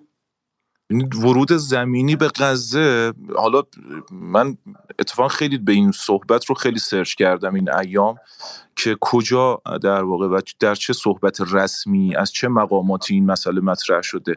من به صحبت خیلی سریح و شفافی نسبت به این موضوع نرسیدم حقیقت شو بخواد جناب علیزاده. اگه جناب علی رفرنسی دارید اشاره بکنید که من هم بتونم به اون مراجعه بکنم. بسیار ممنون از شما. حالا من صاحب بازرگان هم در اتاق هستن. من خیلی گشتم پیداشون کنم و پیداشون نمی‌کنم و اگر هستن لطفا دستشون بالا ببرن که من بتونم دعوتشون کنم بالا چون چند سوال دارم و یک از سوالاتی که هست اینه که این اتفاقی داره میفته رو بعد در من که در در چارچوب نظم نوین جهانی ببینیم. ببینیم که چه شد آن نظم نوینی که ما اینقدر وعده دادیم چرا نتونست این توازن قوا رو تغییر بده و نتونست مقابل غرب بیسته این سوالی که من چند روزی که واقعا خودم از بشه بخوام ما چون در جدال روی این بحث نظم نوین خیلی رفتیم و بتونیم اینو توضیح بدیم که چرا این معادلات بیرونی تاثیر نداشته اما برم سراغ آیه مجید رجبی. آیه رجبی در خدمت شما هستیم. مرسی من سلام عرض می‌کنم خدمت آقای علیزاده و همه دوستان. من خیلی سریع عرض بکنم خدمتون مشکلی که ما متاسفانه در عموم جامعه داریم و خیلی ساده و به قول دوستان کف خیابونی صحبت بکنم این است که یا از این ور بوم میفتیم آمریکا رو یک قدرتی می‌بینیم که اصلا نمیشه بهش دست زد که با یک بمبش می‌تونه کل سیستم دفاعی ما رو نابود بکنه. یا از اون طرف میفتیم آمریکا رو کشوری در حال افول یا بعضی از دوستان افول کرده که خیلی راحت حتی چند تا از گروه های مقاومت داخل عراق هم می‌تونن ارتش آمریکا رو به زانو در بیارن اون رو اخراج بکنه از منطقه. نه هیچ کدوم از این دو حالت نیست نبوده و نخواهد بود. من یه نکته داخل پرانتزی که این واقعا دوست دارم بهش اشاره بکنم. حالا اشاره هم یکی از دوستانم در مورد صحبت کرد. این که خواهش می‌کنم از همه دوستان برای اینکه قدرت ارتش آمریکا رو نشون بدیم هیچ وقت حمله آمریکا به عراق رو با حمله عراق به ایران مقایسه نکنیم. نگیم ما 8 سال با عراق جنگیدیم آمریکا صد حالا چند ماه با آمریکا با عراق جنگید و تا بغداد رو فتح کرد. طبق تمام آمارهای موجود رفرنس هم همه آمریکایی از و غربی از خدا رو شکر. ایران فقط با آمریکا نجنگید. ما سر اون برنامه موشکی که در جدال داشتیم مشخص شد که صدام از چندین از چند ده کشور حتی پول و تسلیحات می‌گرفت. و صدامی که آمریکا به اون حمله کرد تحت شدیدترین تحریم ها بود. سلاح نمی‌تونست وارد بکنه و خیلی از اتفاقات دیگر راستش افتاده بود. پرانتز بسته. دعوایی که ما داریم حالا آقای پادشاه خوبان هم بهش اشاره کردن اشاره کردم به صحبت های ظریف اشاره کردم به صحبت های حاجی زاده این نیست که ما ادهی می‌گوین اگر می‌گوین اشتباه است. واقعیت این است که نه تنها الان در فضای حضور داریم قرار داریم که ایران و آمریکا اگر جنگ و تقابلی صورت بگیرد دو طرف می‌توانند به هم ضربه بزنند صحبت حاجی زاده هم همین بود. نه تنها صحبت حاجی زاده بلکه مکنزی فرمانده اگر اشتباه نکنم فرمانده سابق سنتکام ارتش آمریکا دو سه سال پیش یک مقاله رو نوشته بود و تو اون به بررسی توان نظامی ایران پرداخته بود. و اونجا مشخص کرده بود که آمریکا از کدوم نقطه می‌تونه آسیب ببینه از کدوم نقطه می‌تونه حمله بکنه. بله آمریکا بر اساس هم گزارش که به نظر من گزارش منطقی هم بود بله آمریکا توان زمینی و دریایی خوبی داره و می‌تواند قطعا بدون حالا شک به ایران آسیب بزنه. اما همزمان ایران هم توانایی ها و تسلیحاتی دارد که می‌تواند با آمریکا آسیب بزند. همین الان شما وضعیت آمریکا رو در منطقه نگاه بکنید. من خودم کسی هستم که بارها مورد انواع برچسب‌ها قرار گرفتم که تو داری سیاه نمایی می‌کنی تو حالا بعضی دوستان لطف داشتن تو نفوذی هستی و فلان و اینها. آمریکا رو قبول بکنید ارتش قابلی داره. همین ارتش قابل 44 حمله تو یک ماه گذشته علیش اتفاق افتاده و فقط دو بار پاسخ داده. و شما برید ببینید فضای توییتری آمریکا چطور دارن در مورد بایدن صحبت می‌کنن. آیا عده حق دارن در آمریکا بیاین بگوین که ارتش آمریکا مزمحل شده از از بین رفتن؟ خیر. این رو باید تو ذهنمون داشته باشیم. همونجوری که آمریکا به ما می‌تونه می‌تواند ضربه بزند ما هم می‌تونیم به آمریکا ضربه بزنیم. دعوا از کجا شروع میشه؟ دعوا از جای حداقل الان بحث پیش اومد با تیپ دوستان طرفدار آقای ظریف. از اینجا شروع میشه که آقای ظریف و دوستانشون و همفکرانشون و همون درصد توانایی ایران برای ضربه زدن به منافع آمریکا. حداقل در منطقه اعتقاد ندارن. مشکل از اینجا شروع میشه و همین اعتقاد نداشتن است که باعث می برن برجام رو امضا بکنن که حداقل اون بخش توافق اون بخش رفع تحریم های هسته‌ایش تحریم های تسلیحاتیش رو دیگه کاملا مشخص شد. که حضرات برای اینکه سری برجام رو امضا بکنن حاضر به ادامه مذاکرات نشدن. چون ادامه مذاکرات می‌خورد به تهدیدات کنگره و احتمالا یک ماه به تعویق میافتاد و دوستان دوست داشتن که سری میوای برجام رو در ایران بچینن. برای همین حاضر نشدن مذاکرات تسلیحاتی رو ادامه بدن. همون برجام نتیجه شد که آقای ترامپ راحت ازش خارج میشه. همون برجام نتیجهش این شد که این سکس رو به عنوان به عنوان یک کالای گرانبها به ما بفروشن. چند ماه پیش خودشون اومدن بیرون. همون بهونه باعث شد که همین یکی دو ماه پیش همون لغو تحریم های تسلیحاتی هم خود حضرات اروپایی. مشکل ترامپ بود؟ خیر مشکل کل غرب بود. اروپا که ترامپ نداشت. انگلیس و آلمان و فرانسه که ترامپ نداشتن. همون تحریم های تسلیحاتی هم که وعدش داده بودن رفت بشه انجام ندادن و گفتن ما تحریم ها رو تمدید می‌کنیم به بهانه های دیگر. چرا؟ چون برجام بر اساس تفکری بود که حتی یک درصد به ایران قدرت برای ایران قدرت قائل نبود. مشکل از اینجا شروع میشه. مشکل از جای شروع نمیشه که ما می‌گوییم که برویم آمریکا رو با خاک یکسان بکنیم. مشکل از اینجا شروع میشه. شما حتی به اندازه مکنزی هم ژنرال ارتش آمریکا برای ایران توانایی قائل نیستید. این نکته در مورد دوستمون که این مسئله مطرح کردن در مورد غزه و حماس و اینا هم خیلی سریع عرض بکنم خدمتتون چون space دیشب پریشب همین موضوع مطرح شد. من دوست دارم مسائل رو از یک دیدگاه نظامی امنیتی نگاه بکنم صرف مسائل ایدولوژیک و انسانی. و اینکه به نظر من اسرائیل خط قرمزش در واقع اهدافش رو مشخص کرده. و نکته جالب اینه که نکته که کمی من رو نگران می‌کند این است که این خط این اهدافی که مشخص کرده یک جورای فراجناهی است. ما می‌بینیم بنت که رقیب یا به خیلی کف خیابونی بخوام صحبت بکنم. دشمن خونی نتانیاهو محسوب میشه میاد پشت تلویزیون و صریحا میگه که ما باید حماس رو نابود بکنیم. من لاپید رو نمی‌دونم موضوعش رو نشیدم ولی گانس که اون هم رقیب نتانیاهو است همین الان در کابینه است و اون هم به دنبال نابودی هدفی که گذاشته نابودی حماس هست این نشون میده که اگر ما در دوره دو سه هفته پیش فکر می‌کردیم حداقل این احتمال رو می‌دادیم که اگر دولت نتانیاهو سقوط بکنه من یکی از افرادی بودم که اینطوری فکر می‌کردم. اگر دولت نتانیاهو سقوط بکنه دولت دیگه جاش بیاد مثلا گانس بیاد اونجا یا بنت بیاد اونجا یا حتی لاپید بیاد اونجا اونا اینها عناصر مخالف دیدگاه نتانیاهو هستن. شاید این جنگ تمام بشه به نظر نمی‌رسه. مقامات, مقامات اسرائیل از وزیر جنگشون تا همین گانس اعلام کردن جنگ ممکنه یک سال طول بکشه. این نکته دیگه است که من رو نگران می‌کنه. اسرائیلی که نسبت به جنگ های بلند مدت حساسیت دارد و قطعا جنگ های پرطرفات حداقل این مورد با اتکام با اطمینان می‌تونه بگیم این جنگ برای اسرائیل پرطرفات می‌تونه باشه چون تو محیط جنگی خواهد بود.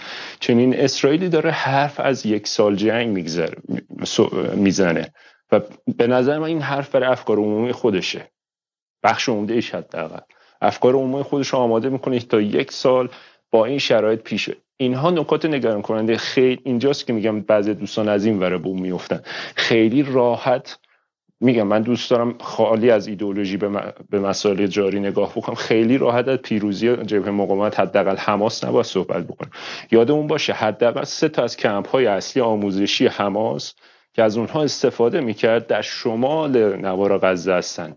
همون جایی که الان دست ارتش اسرائیل است. این یعنی چی؟ این یعنی که اگر به هر دلیلی تحت هر شرایطی تحت هر حکومتی در اسرائیل درگیری ها همین الان متوقف بشود و اسرائیل تصمیم بگیرد داخل غزه حداقل این مناطق رو حفظ بکند که نتانیاهو تا الان چنین گفته است بخشی از توانمندی های حماس از بین رفته است.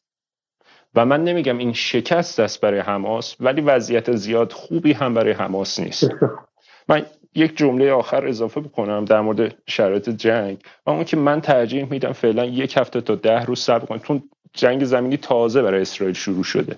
تازه وارد مناطق شهری شده. و من ترجیح میدم یک هفته ده روز صبر بکنم. نتیجه رو دید. بعد از اون راحت تر میشه صحبت کرد. خیلی ممنون. بسیار ممنون شما. آیه آریام چون اومد آیه آریا شکیب چون آوردنش بالا صحبت کنم. من خودم دیگه واقعا چون از پشت صبحم بلند بودم تظاهرات خیلی سنگینی هم بود امروز اینجا. من دیگه واقعا کششش ندارم. و همین آریا شکیب صحبت کنم. بعدم آیه پادشاه خوبان.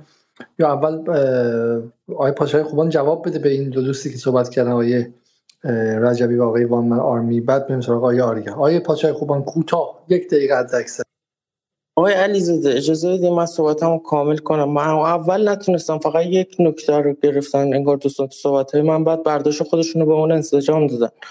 بذارید من صحبتمو کامل کنم حداقل به برنامه دیگه. ده دقیقه شما صحبت کردید در مرحله اول. بعد اتفاقا چون شما مخالف بودی من استقبال کردم. ولی خب اول دیر اومدیم بالا. من استدعا کردم همه کسایی که می‌خوان حرف اول بیام بالا.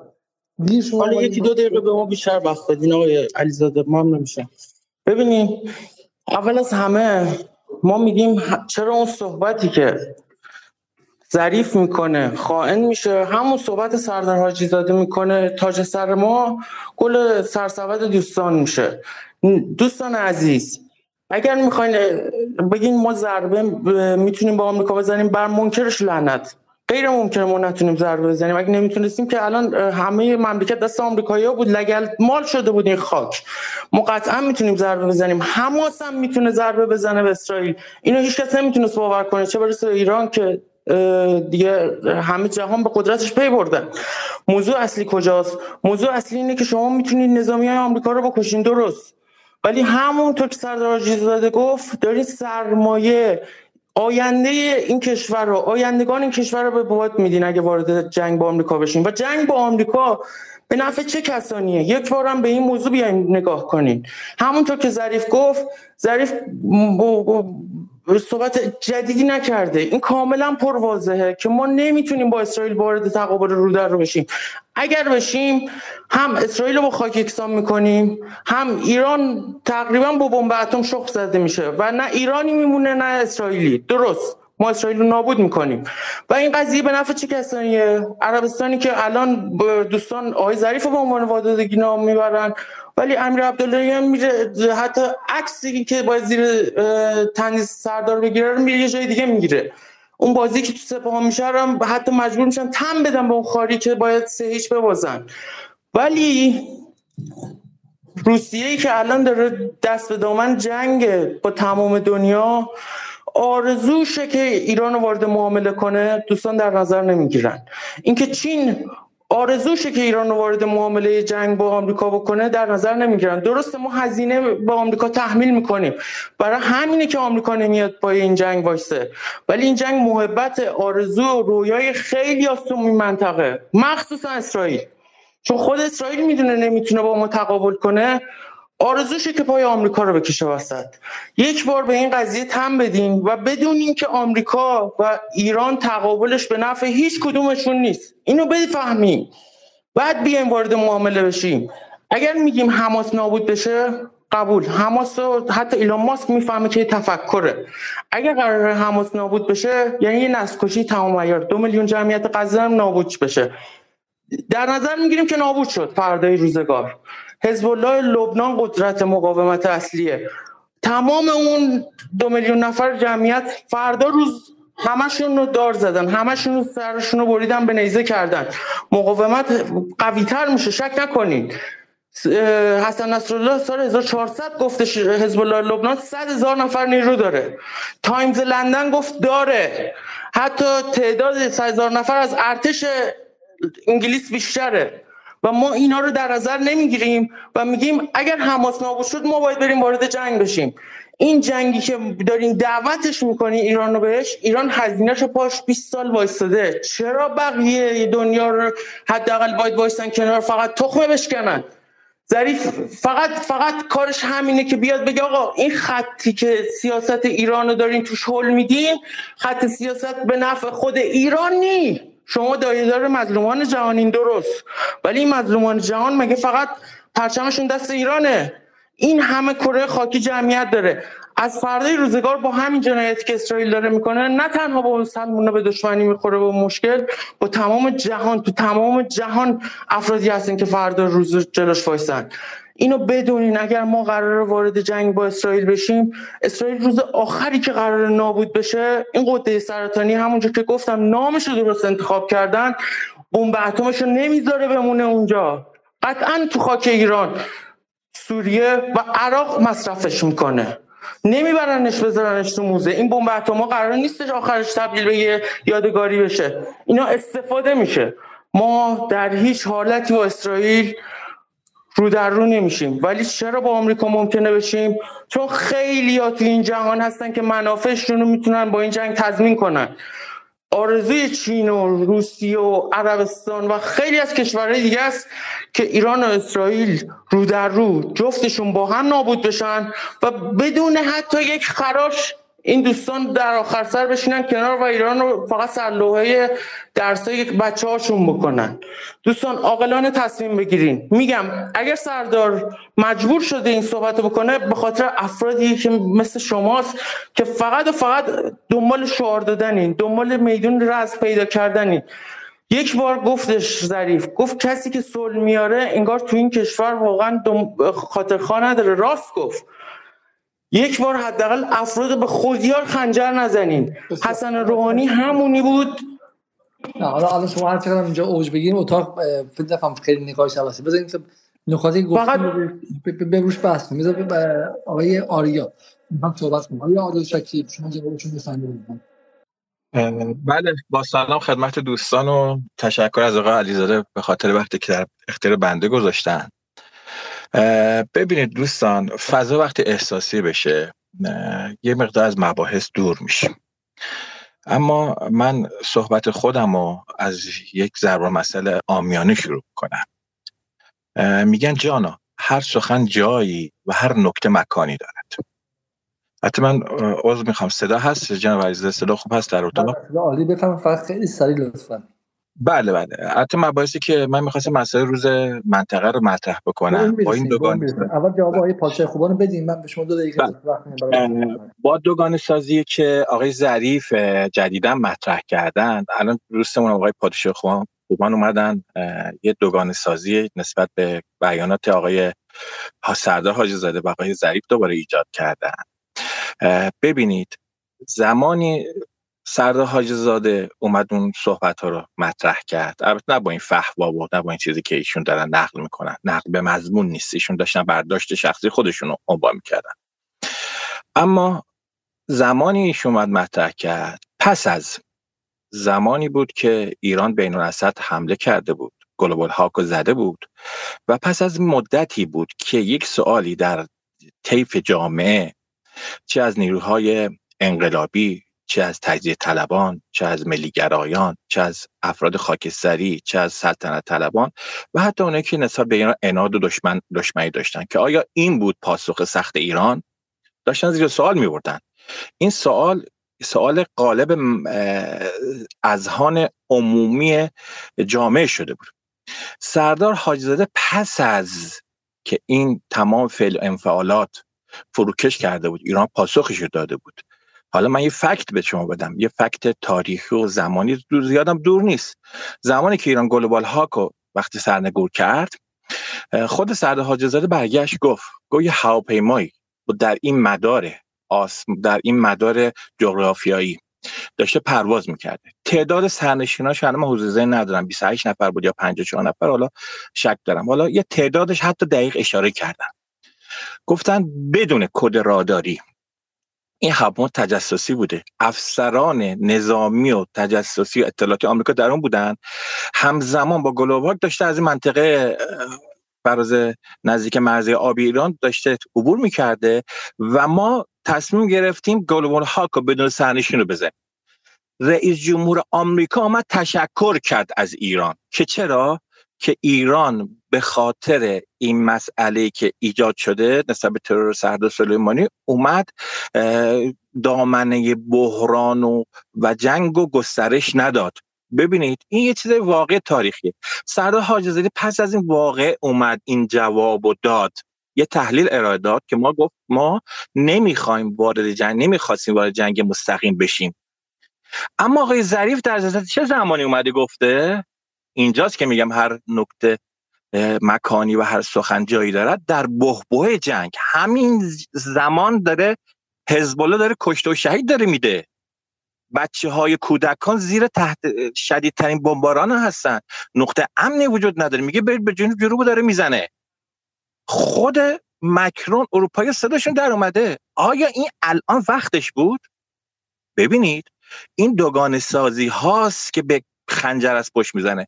دوستمون پادشاه خوبان خوبان داره میگه بله اسرائیل اگه قرار روز آخرش باشه میاد این بمباش مصرف می‌کنه در ایران و عراق و سوریه ما رو از بمب میترسونه. خب یه سوال اینجا مطرح میشه. شما که ما رو داری از بمب اتم میترسونی چرا در برجام آمدی بلوک فولادی یه تیکه که ماشین کاری سالهای سال طول می‌کشه رفتی در قلب سیمان تزریق کردی؟ خب اینو پلو می‌کردی کلیدشو می‌دادی آقا ناظران بین المللی. چرا رفتی سانتریفیوژ فوردو رو جمع کردی که اگه یک اپسیلون یک صدم اپسیلون اینا ناترازی داشته باشن از مدار خارج میشن با باعث انفجار و از نشت مواد هسته‌ای میشن. اینا چرا چرا وقتی برداشتی؟ برداشتی شد آهن پاره چون دوباره اینا کالیبره نمیشه دوستان. اینا از افراد متخصص بهت بپرسید. آقا اینا رو پلان می‌کردید؟ دوربیناش هم به چهار ساعته بود. آقا هر موقع تعادل که شما پلان می‌کرد دوباره ماشین شروع به کار می‌کرد. حالا اینا که دارن از بمب اتم ما رو امروز میترسونن رفتن بزرگترین خیانت ها رو خیانت های فنی رو انجام دادن. ایران زودتر از زمان موعد خودش گفت آقا این بازه زمانی برای این گذاشتن اینا شیش ماه قبلش گفت آقا ما همه تعادل رو عمل کردیم. یک مسئله. اما اگر انسان در وقایع روزانه خودش قدرت تطابق تناسب و تحلیل و تعقل نداشته باشه راه رو به اشتباه میره. به دوستی گفتن گفتن آقا یه تر نکته کردن معما کردن. گفتن یه موجودیه. نسبت جسه به سرش سرش اندازه باز می‌خواد اندازه گاوه. گفت خب یه راهنمایی بکن. گفتن آقا تو دستم جا میشه. برگشت گفت آقا بوفالو نیست؟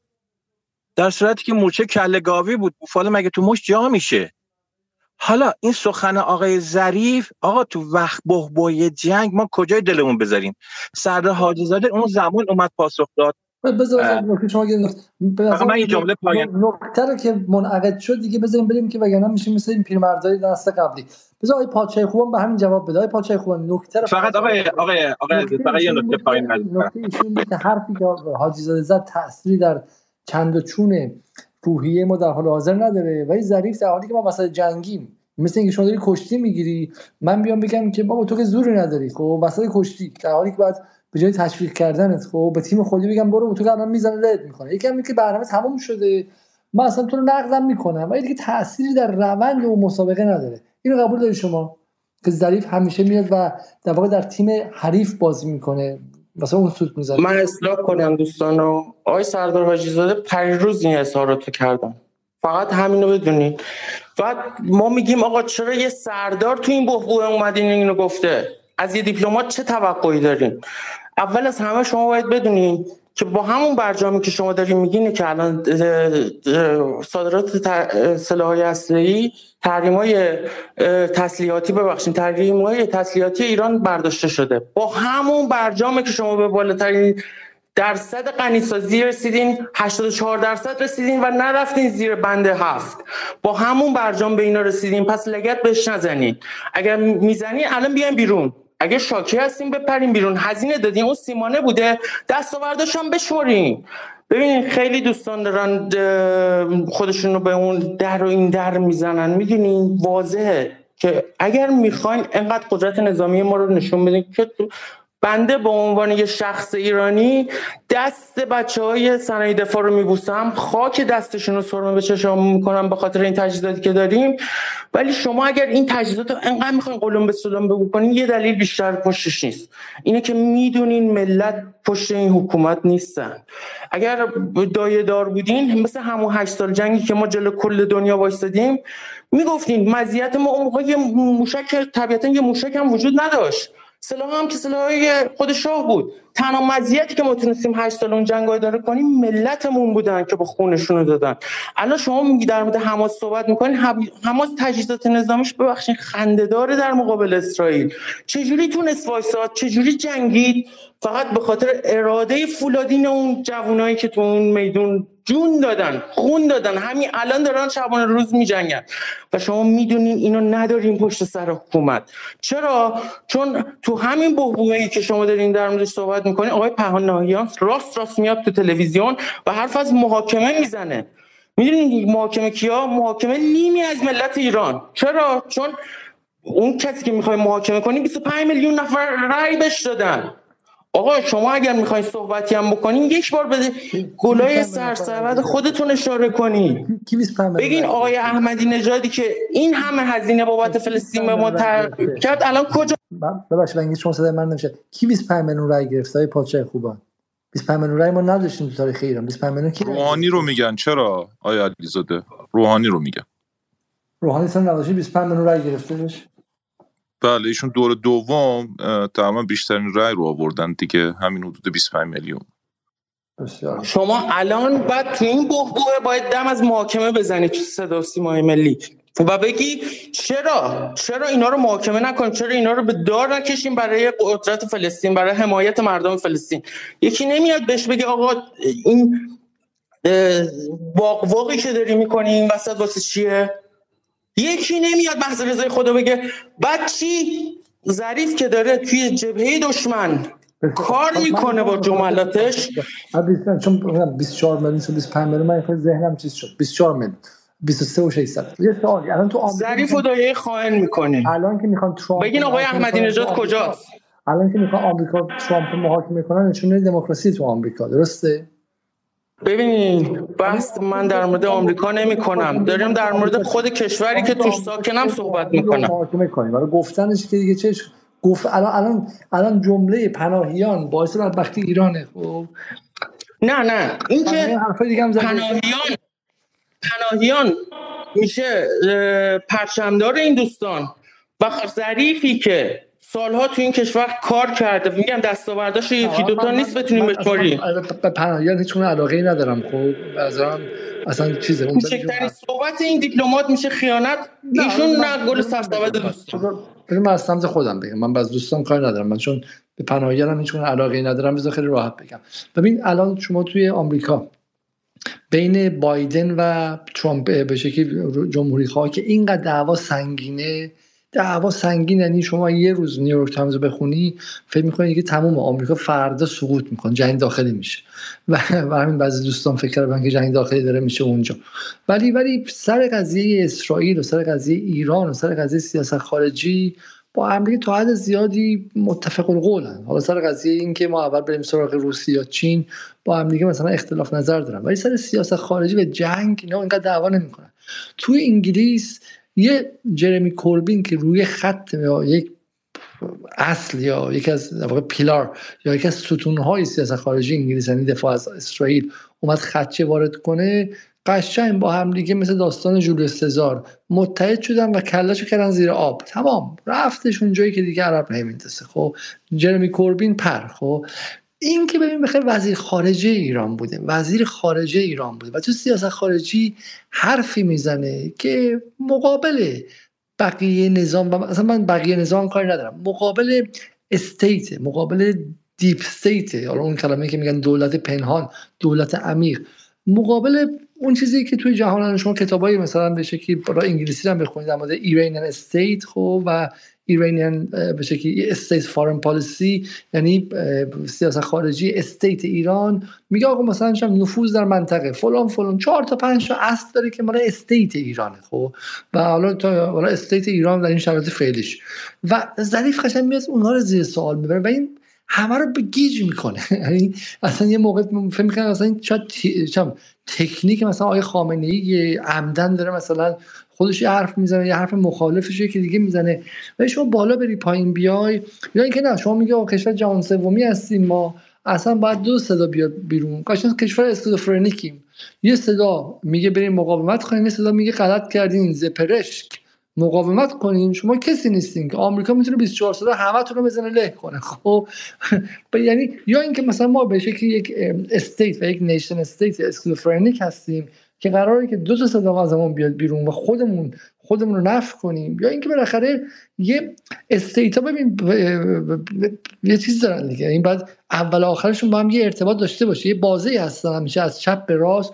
ولی از چپ به راستشون یه خطوطی رایت می‌کنن. اگه یه روشن فکر بیاد حرف ظریف رو بزنه اگه یه آدم از جامعه مدنی حرف رو بزنه کاملا قابل قبوله. و من چیزی در جمهوری اسلامی نمی‌فهمم اینه که اگه روشن فکر رو حرف ظریف رو بزنن میرن میگیرنشون. بعد یه آدم داخل استیت اون حرف رو می‌زنه و وزیر خارجه میشه دوباره بعد سه سال قهر می‌کنه باز برمیگره بشه من مطمئن بشه به پست دیگه چهار سال دیگه خواهند داد و غیره. این تقسیم کار تقسیم کار اشتباهیه. ببین تو انگلیس روشن فکر دارن میان میگن شما قاتلید شما سلاخین شما همدست اسرائیلین توف به روتون ما از این کس انگلیسی هستیم منزجریم. شما مثلا چم یه عمری امپریالیسم تو هند آدم کشتین. کار جامعه روشن فکری آکادمیک ها هم اینو دارن میگن. حالا دارن دست و پاشون میبندن که اونام غلط زیادی نکنن. در نهایت آکادمی کارشونه که آزادانتر حرف بزنن روشن فکری همینطور آرتیست ها همینطور غیره. ولی تو state وقتی رفتی وزیر خارجه شدی یا معاون وزیر خارجه شدی یا اصلا کارمند وزارت خارجه شدی دست و پات بسته است. هر چیزی رو نمی‌تونی بگی. و همین ظریف یا تکلیفش با خودش مشخص نیست. فکر می‌کنه که استاد دانشگاه انتلکتوئل روشن فکر یا با اون استیتمن معذرت می‌خوام. اصلا به هیچ وجه حق نداره این حرفا رو بزنه. حق نداره که بیاد استیت پالیسی رو اونم نباش مثلا به صورت با, با نوانس و با ظرافت. اصلا 180 درجه باش مخالفت کنه. شما بالا پایین پایین پایین بری حرفی که داره می‌زنه یه خورده حرف عجیبیه. اینکه مردم از مقاومت خسته شدن اونم در شرایطی که خود آقای خامنه ای همه به شکل امکانات رو حساب کرده ولی 5 درصد هم contingency plan ما داریم تو ایران. 5 درصد ممکنه ایران هفته دیگه واسه جنگ باشه. 5 درصد ممکنه ایران هفته دیگه وسط جنگ باشه. یعنی یکی از موشکای ایران بخور اون ور اونم بگه ما شما رو می‌زنیم. ایران هم کوتاه نیاد. یکی دیگه هم فلان شه. مثل داستان اوکراینی. معلوم به اشتباه بود فلان بود. شما خودت وسط جنگ ببینی. یه هفته مونده به یه جنگ contingent و تصادفی نمیگم محاسبه شده ها contingent خب؟ ولی کانتینجنسی همیشه تو جنگ موجوده. یه هفته این یعنی در شرایط ملتهبی که وضعیت به شدت وضعیت زرد قرمز نیست ولی زرده برای ایران یکی به بگه آقا مردم مثلا اهل مقاومت نیستن ما از مقاومت بدمون میاد فلان میشه فلان میشه. این حرف حرف عاقلانه ای نیستش. در مورد حاجی زدم حالا دوستان گفتن گفتن که چون ترامپ اومده اون جمله رو گفتی که خیلی تحقیرآمیزه برای ایران. حاجی زاده مثلا اومده کنترل دمج کنه خب؟ مثلا می‌خواد دمج کنترل کنه و مثلا ضرر زیان مثلا کمتر کنه خب؟ به اون شکل گفته. ولی ولی من نمی‌دونم حالا من کاملش سخنش رو نخوندم. اگه حاجی زدم گفته باشه اشتباهه. فضا فضا ملتهبیه که شما باید صورت خودت با سیدی سرخ نگه داری. چون فضایی که دو تا ناو آمریکایی اومده در مدیترانه به یه ناو دیگه داره سمت خلیج فارس میاد. اون یکی هم فلانه آمریکا شمشیر رو از رو بسته. گفته اصلا فکر نکنید من می‌خوام از منطقه برم و حاضرم بیام اینجا جنگ جهانی سوم را بندازم. خب اسرائیل هم تا این لحظه کوتاه نیومده. رهبر کشور گفته که ما چه اگه اسرائیل فلان کنه ما فلان می‌کنیم. اسرائیل دقیقا همون کار فردا کرده که بگه من اصلا برای تو برام حرف تو مهم نیست. و این فضای ملتهبیه. و این آدم علی علیزاده نیستش. آقای اسم شما آقای پادشاه خوبان.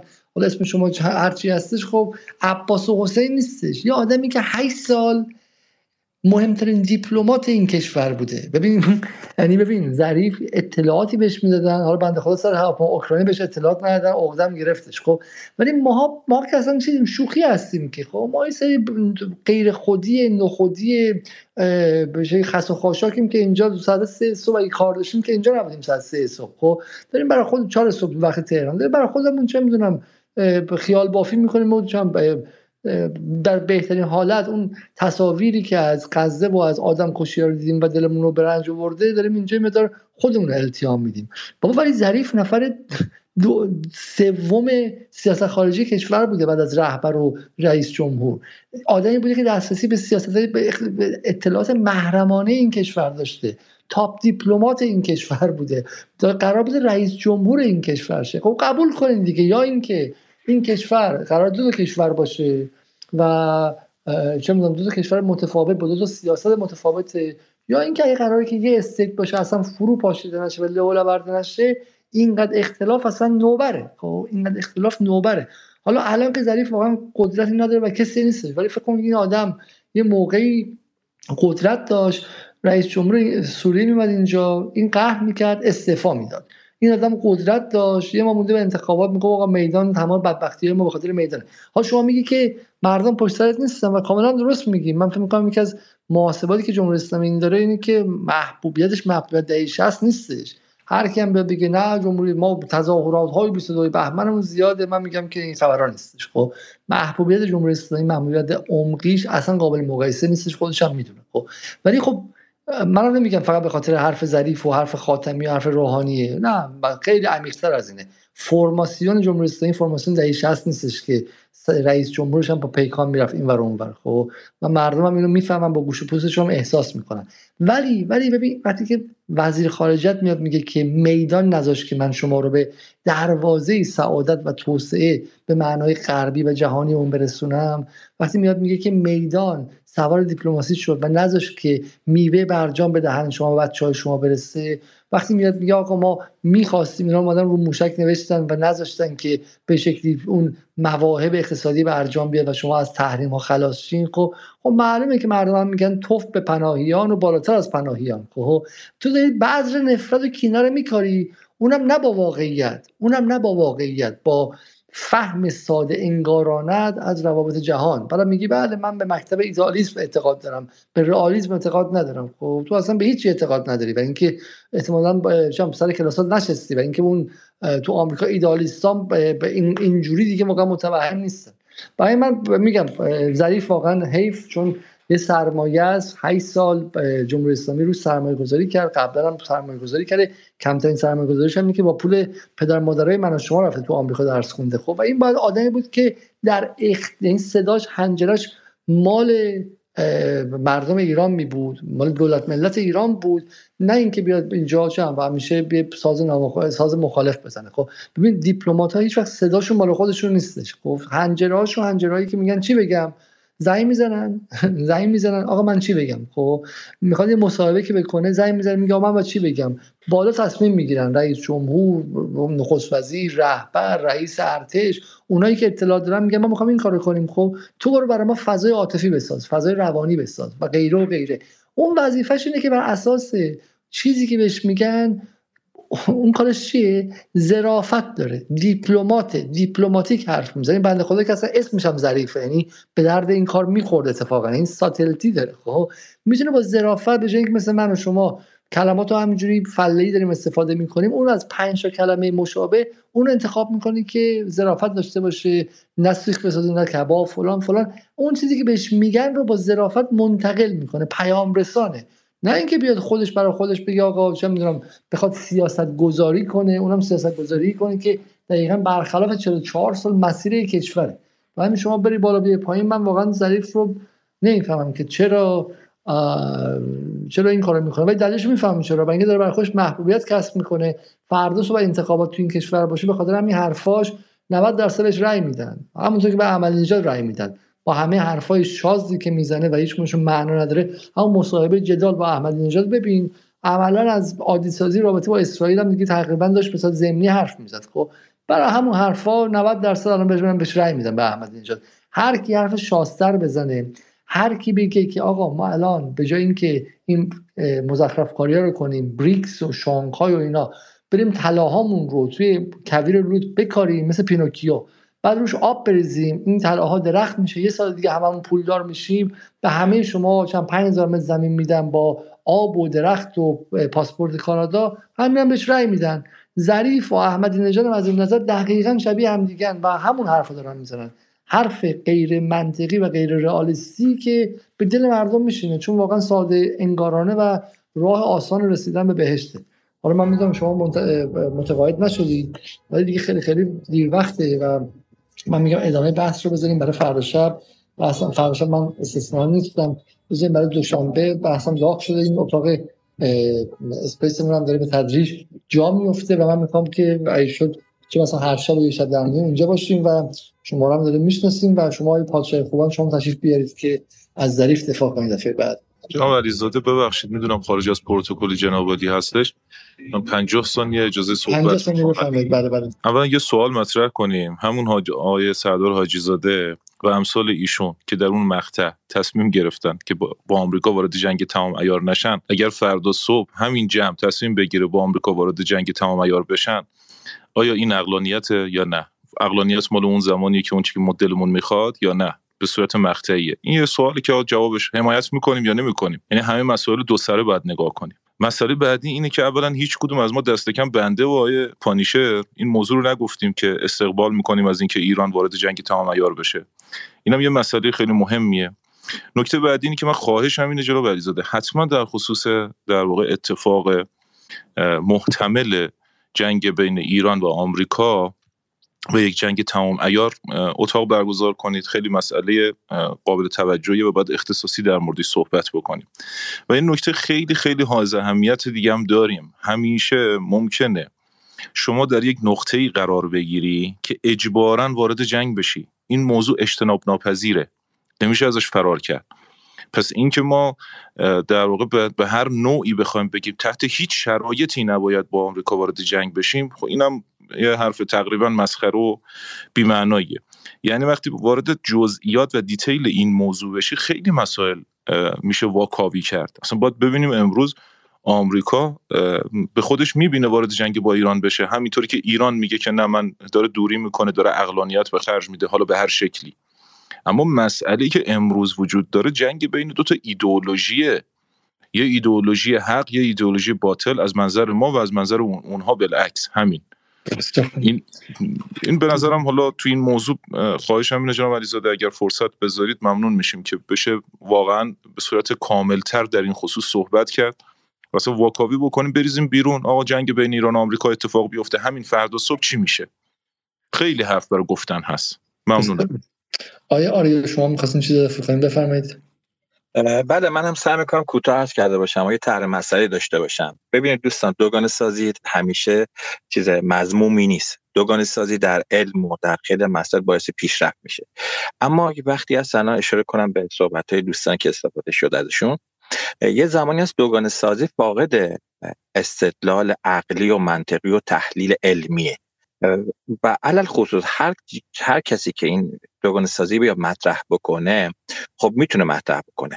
اما وقتی این طرف جایگاه اجتماعیش و منصبش و پستش میاد در مقامات عالی کشوری قرار می‌گیره این دوگانه سازیش متناسب با این جایگاه خودش باید مستدلتر عقلانیتر و به قول معروف عام پسند باشه. اما وقتی میاد این دوگانه سازی رو به حدی تنزل میده. بدون مبنای علمی. به قول اصطلاح آمیان کوچه بازاری. به صورت خندهدار به صورت تمسخر به صورت چیز این جایی سواله. یه وقتی یکی تحلیل ارائه میده. یه به قول معروف یه حرفی می‌زنه. مثلا سردار حاجی میاد یه صحبتی می‌کنه قبلش تحلیل ارائه میده. یکی میگه نه وارد مستقیم میشه بدون اینکه یه مقدمه و مؤخر رو نتیجه گیر داشته باشه. فقط یه نکته اشاره بکنم. در یه مکان علمی وزیر امور خارجه کشوری که دایدار زمان فهم دنیا بود حالا نمی‌خوام ایشونو محکوم کنم میاد میگه آمریکا با فشار دادن یک دکمه. ببینید با فشار داد کل سیستم دفاع کشور می‌تونه نابود بکنه این حرف مبنای علمیش دوستان با این فکر شما بخوابید. این مبنای فکرش کدوم؟ شما برید کارشناس نظامی آیا این فردی عادی بوده؟ آیا این detail و این data ی قبلی رو نداشته که آیا همچین دگمه هست در دنیا بعد بین مطرح بکنه؟ این یعنی چی؟ این از رو احساس حرف می‌زنه از رو عناد حرف می‌زنه از رو دوگانه سازی به خاطر رای جمع کردن این حرف می‌زنه. منافع شخصیش چیه؟ اون کدوم دگمه که آمریکا می‌تونه با فشار کل سیستم دفاع کشور با فشار یه دکمه کجا اختراع شده. این فقط یه سوال. اونم با این عرض و طول جغرافیای ایران با اون ژئوپلیتیکش اون با عوارض زمینیش با اون جغرافی خودش اون دگمه کجاست؟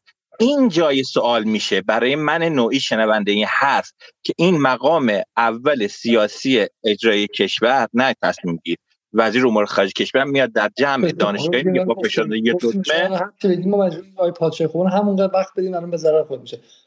نه همین فقط فقط اینو من خودم برای اینکه منصفانه باشه و با 59 ثانیه شما بحثو تمام می‌کنیم. ممنون از شما. آقای علیزاده شما خودتون هم صحبتتون کم نبود. اگر می‌خوایم بگین آقای پناهیان یه چیزی اومد و گفت مهم هم نیستش. توی آمریکا هم میگن بایدن و ترامپ هم به هم کلی انگ زدن. بیاین اول این برام یه براندازی بکنین. ببینین همین انگایی که توی این صدا و سیما به همین راحتی می‌زنن توی جبهه مقابل اثر داشته یا نداشته؟ آقای امیر حسین موسوی الان کجاست؟ آقای خاتمی وضعیتش چجوریه؟ آقای تاجزاده همین افرادی که شما توی این مناسب حکومتی بودن کدومشون رو می‌تونیم ببینید توی آینده ده سال 15 سال 20 سال آینده ایران حتی می‌تونن التزام عملیشون به جمهوری اسلامی از شورای نگهبان حکمش رو بگیرن؟ خب پس اینا هزینه داره. اینا رو انقدر شستشو ندین. نبین آقای پناهیان اومد یه انگیزه تو تلویزیون. داده که برنامه نجات ایران رو گفته دنبال گذار از جمهوری اسلامی. خب وقتی دنبال گذار چطور التزام داره به جمهوری اسلامی. خودش داره میگه مثال زیاده. من دارم در مورد کسایی دیگه مثل متحری و هاشمی رفتن هاشمی خیلی تعداد زیادی وجود دارن که می‌تونستن این سیستم حداقل بگیم نخبه‌هامون جوری دستچین نشن. حالا در کل اگر می‌خوایم بگین در مورد جنگ با آمریکا صحبت بکنین. هر جور شما محاسبه بکنین و هر جور با آمریکا بجنگین که بیشترین لطمه هم بهش بزنید همون 100 هزار نفر 200 هزار نفر نیروی نظامی رو اطراف منطقه پرپر کنید آیزنهاور همون زیردریه اتمیش همون دکمه که شما دنبالش میگردین. 115 تا 114 تا بمب اتم در جا می‌تونه تو ایران بشینه. چیکار می‌خوایم بکنیم؟ بیاین فکر فردا رو بکنیم. اصلا به قول شما بعدی هم وجود داره که قطعا وجود داره. طبق صحبتایی که رهبر انقلاب کرده دوران بزن در رو تموم شده. ولی اولیشو می‌تونه بزنه. اینو که نباید دیپلمات بگه. اتفاقا اگه سردار اومده به قول شما یه صحبتی کرده بدون مقدمه و مؤخره دلیلش همین اظهارات جن... تنش آفرین شماست. چرا؟ چون یه دیپلماتی مثل ظریف که می‌تونیم بگیم یه فرد نخبه است تو این جامعه تجزیه تحلیل درستی میاد میده و حتی به جامعه جهت میده. میگه آقا شما با این وجود که با جمهوری اسلامی مخالفین ولی در حق قضیه اجحاف نکنین. و جهتش شما می‌تونید تو صحبتش ببینید تنها کسی که اومد بهترین تحلیل رو در مورد شرک نشین اسرائیلی داد که اینا غیر نظامی نیستن. اینا نیروی خود اشغالگران ظریف داد. کی بود توی شما بتونه اینو اظهار کنه؟ کدوم یکی از افراد حماس جلوی تلویزیون جلو مسابقه جهانی تونستن اینو انجام بدن این کار رو؟ که ظریف رفت توی کانون وکلا بی سر صدا با یه صحبت خیلی کوتاه اینو به سر انجام رسون شما دو تا تیکش شنیدین. بیان همشو بشنوین بعد بشینین قضاوت بکنین اگر فردای روز توی ایران من که میگم در هیچ حالتی نباید جنگ آمریکا بشه شد اون یه فکر می‌کنیم. ولی شما چیزی که پیش روتونه رو بیاین اول براش آمادگی بسازین. همونجور که الان میگم احمدی نژاد تونست چهره سیاه اسرائیل رو توی, توی دوره بشوره. اسرائیل الان دنبال یه همچین محبتی توی جامعه حکومت ایران میگرده. فرد روزگار همین پناهیانی این که الان میگین آقا یه صحبتی کرده ببینین می‌تونه همون دستاوردهای احمدی نژاد رو دوباره هدیه بده به اسرائیل یا نه؟ از درون خودتون می‌تونین به اسرائیل هدیه بدین؟ می‌تونین جلو اینو بگیرین؟ آقا جنگ تمام عیار با آمریکا و اسرائیل پیشکش. همین نیروهایی که داخلتون مثل احمدی نژاد دارن راست راست میگردن. یه روزی بیشترین هزینه ها رو بهمون تحمیل کردن. همینا رو جلوشون رو بگیریم. اتفاقا اینا فردا روز بزرگترین دغدغه من بیشترین لطمه هم از همینا می‌تونیم ببینیم. نه جنگ ایران و آمریکا. منم موافقم با شما که هیچ موقع شاید اتفاق نیفته. بسیار. ممنون از شما. دیگه این بحثی که واقعا ته نداره من همینجا بحث رو تمام می‌کنم.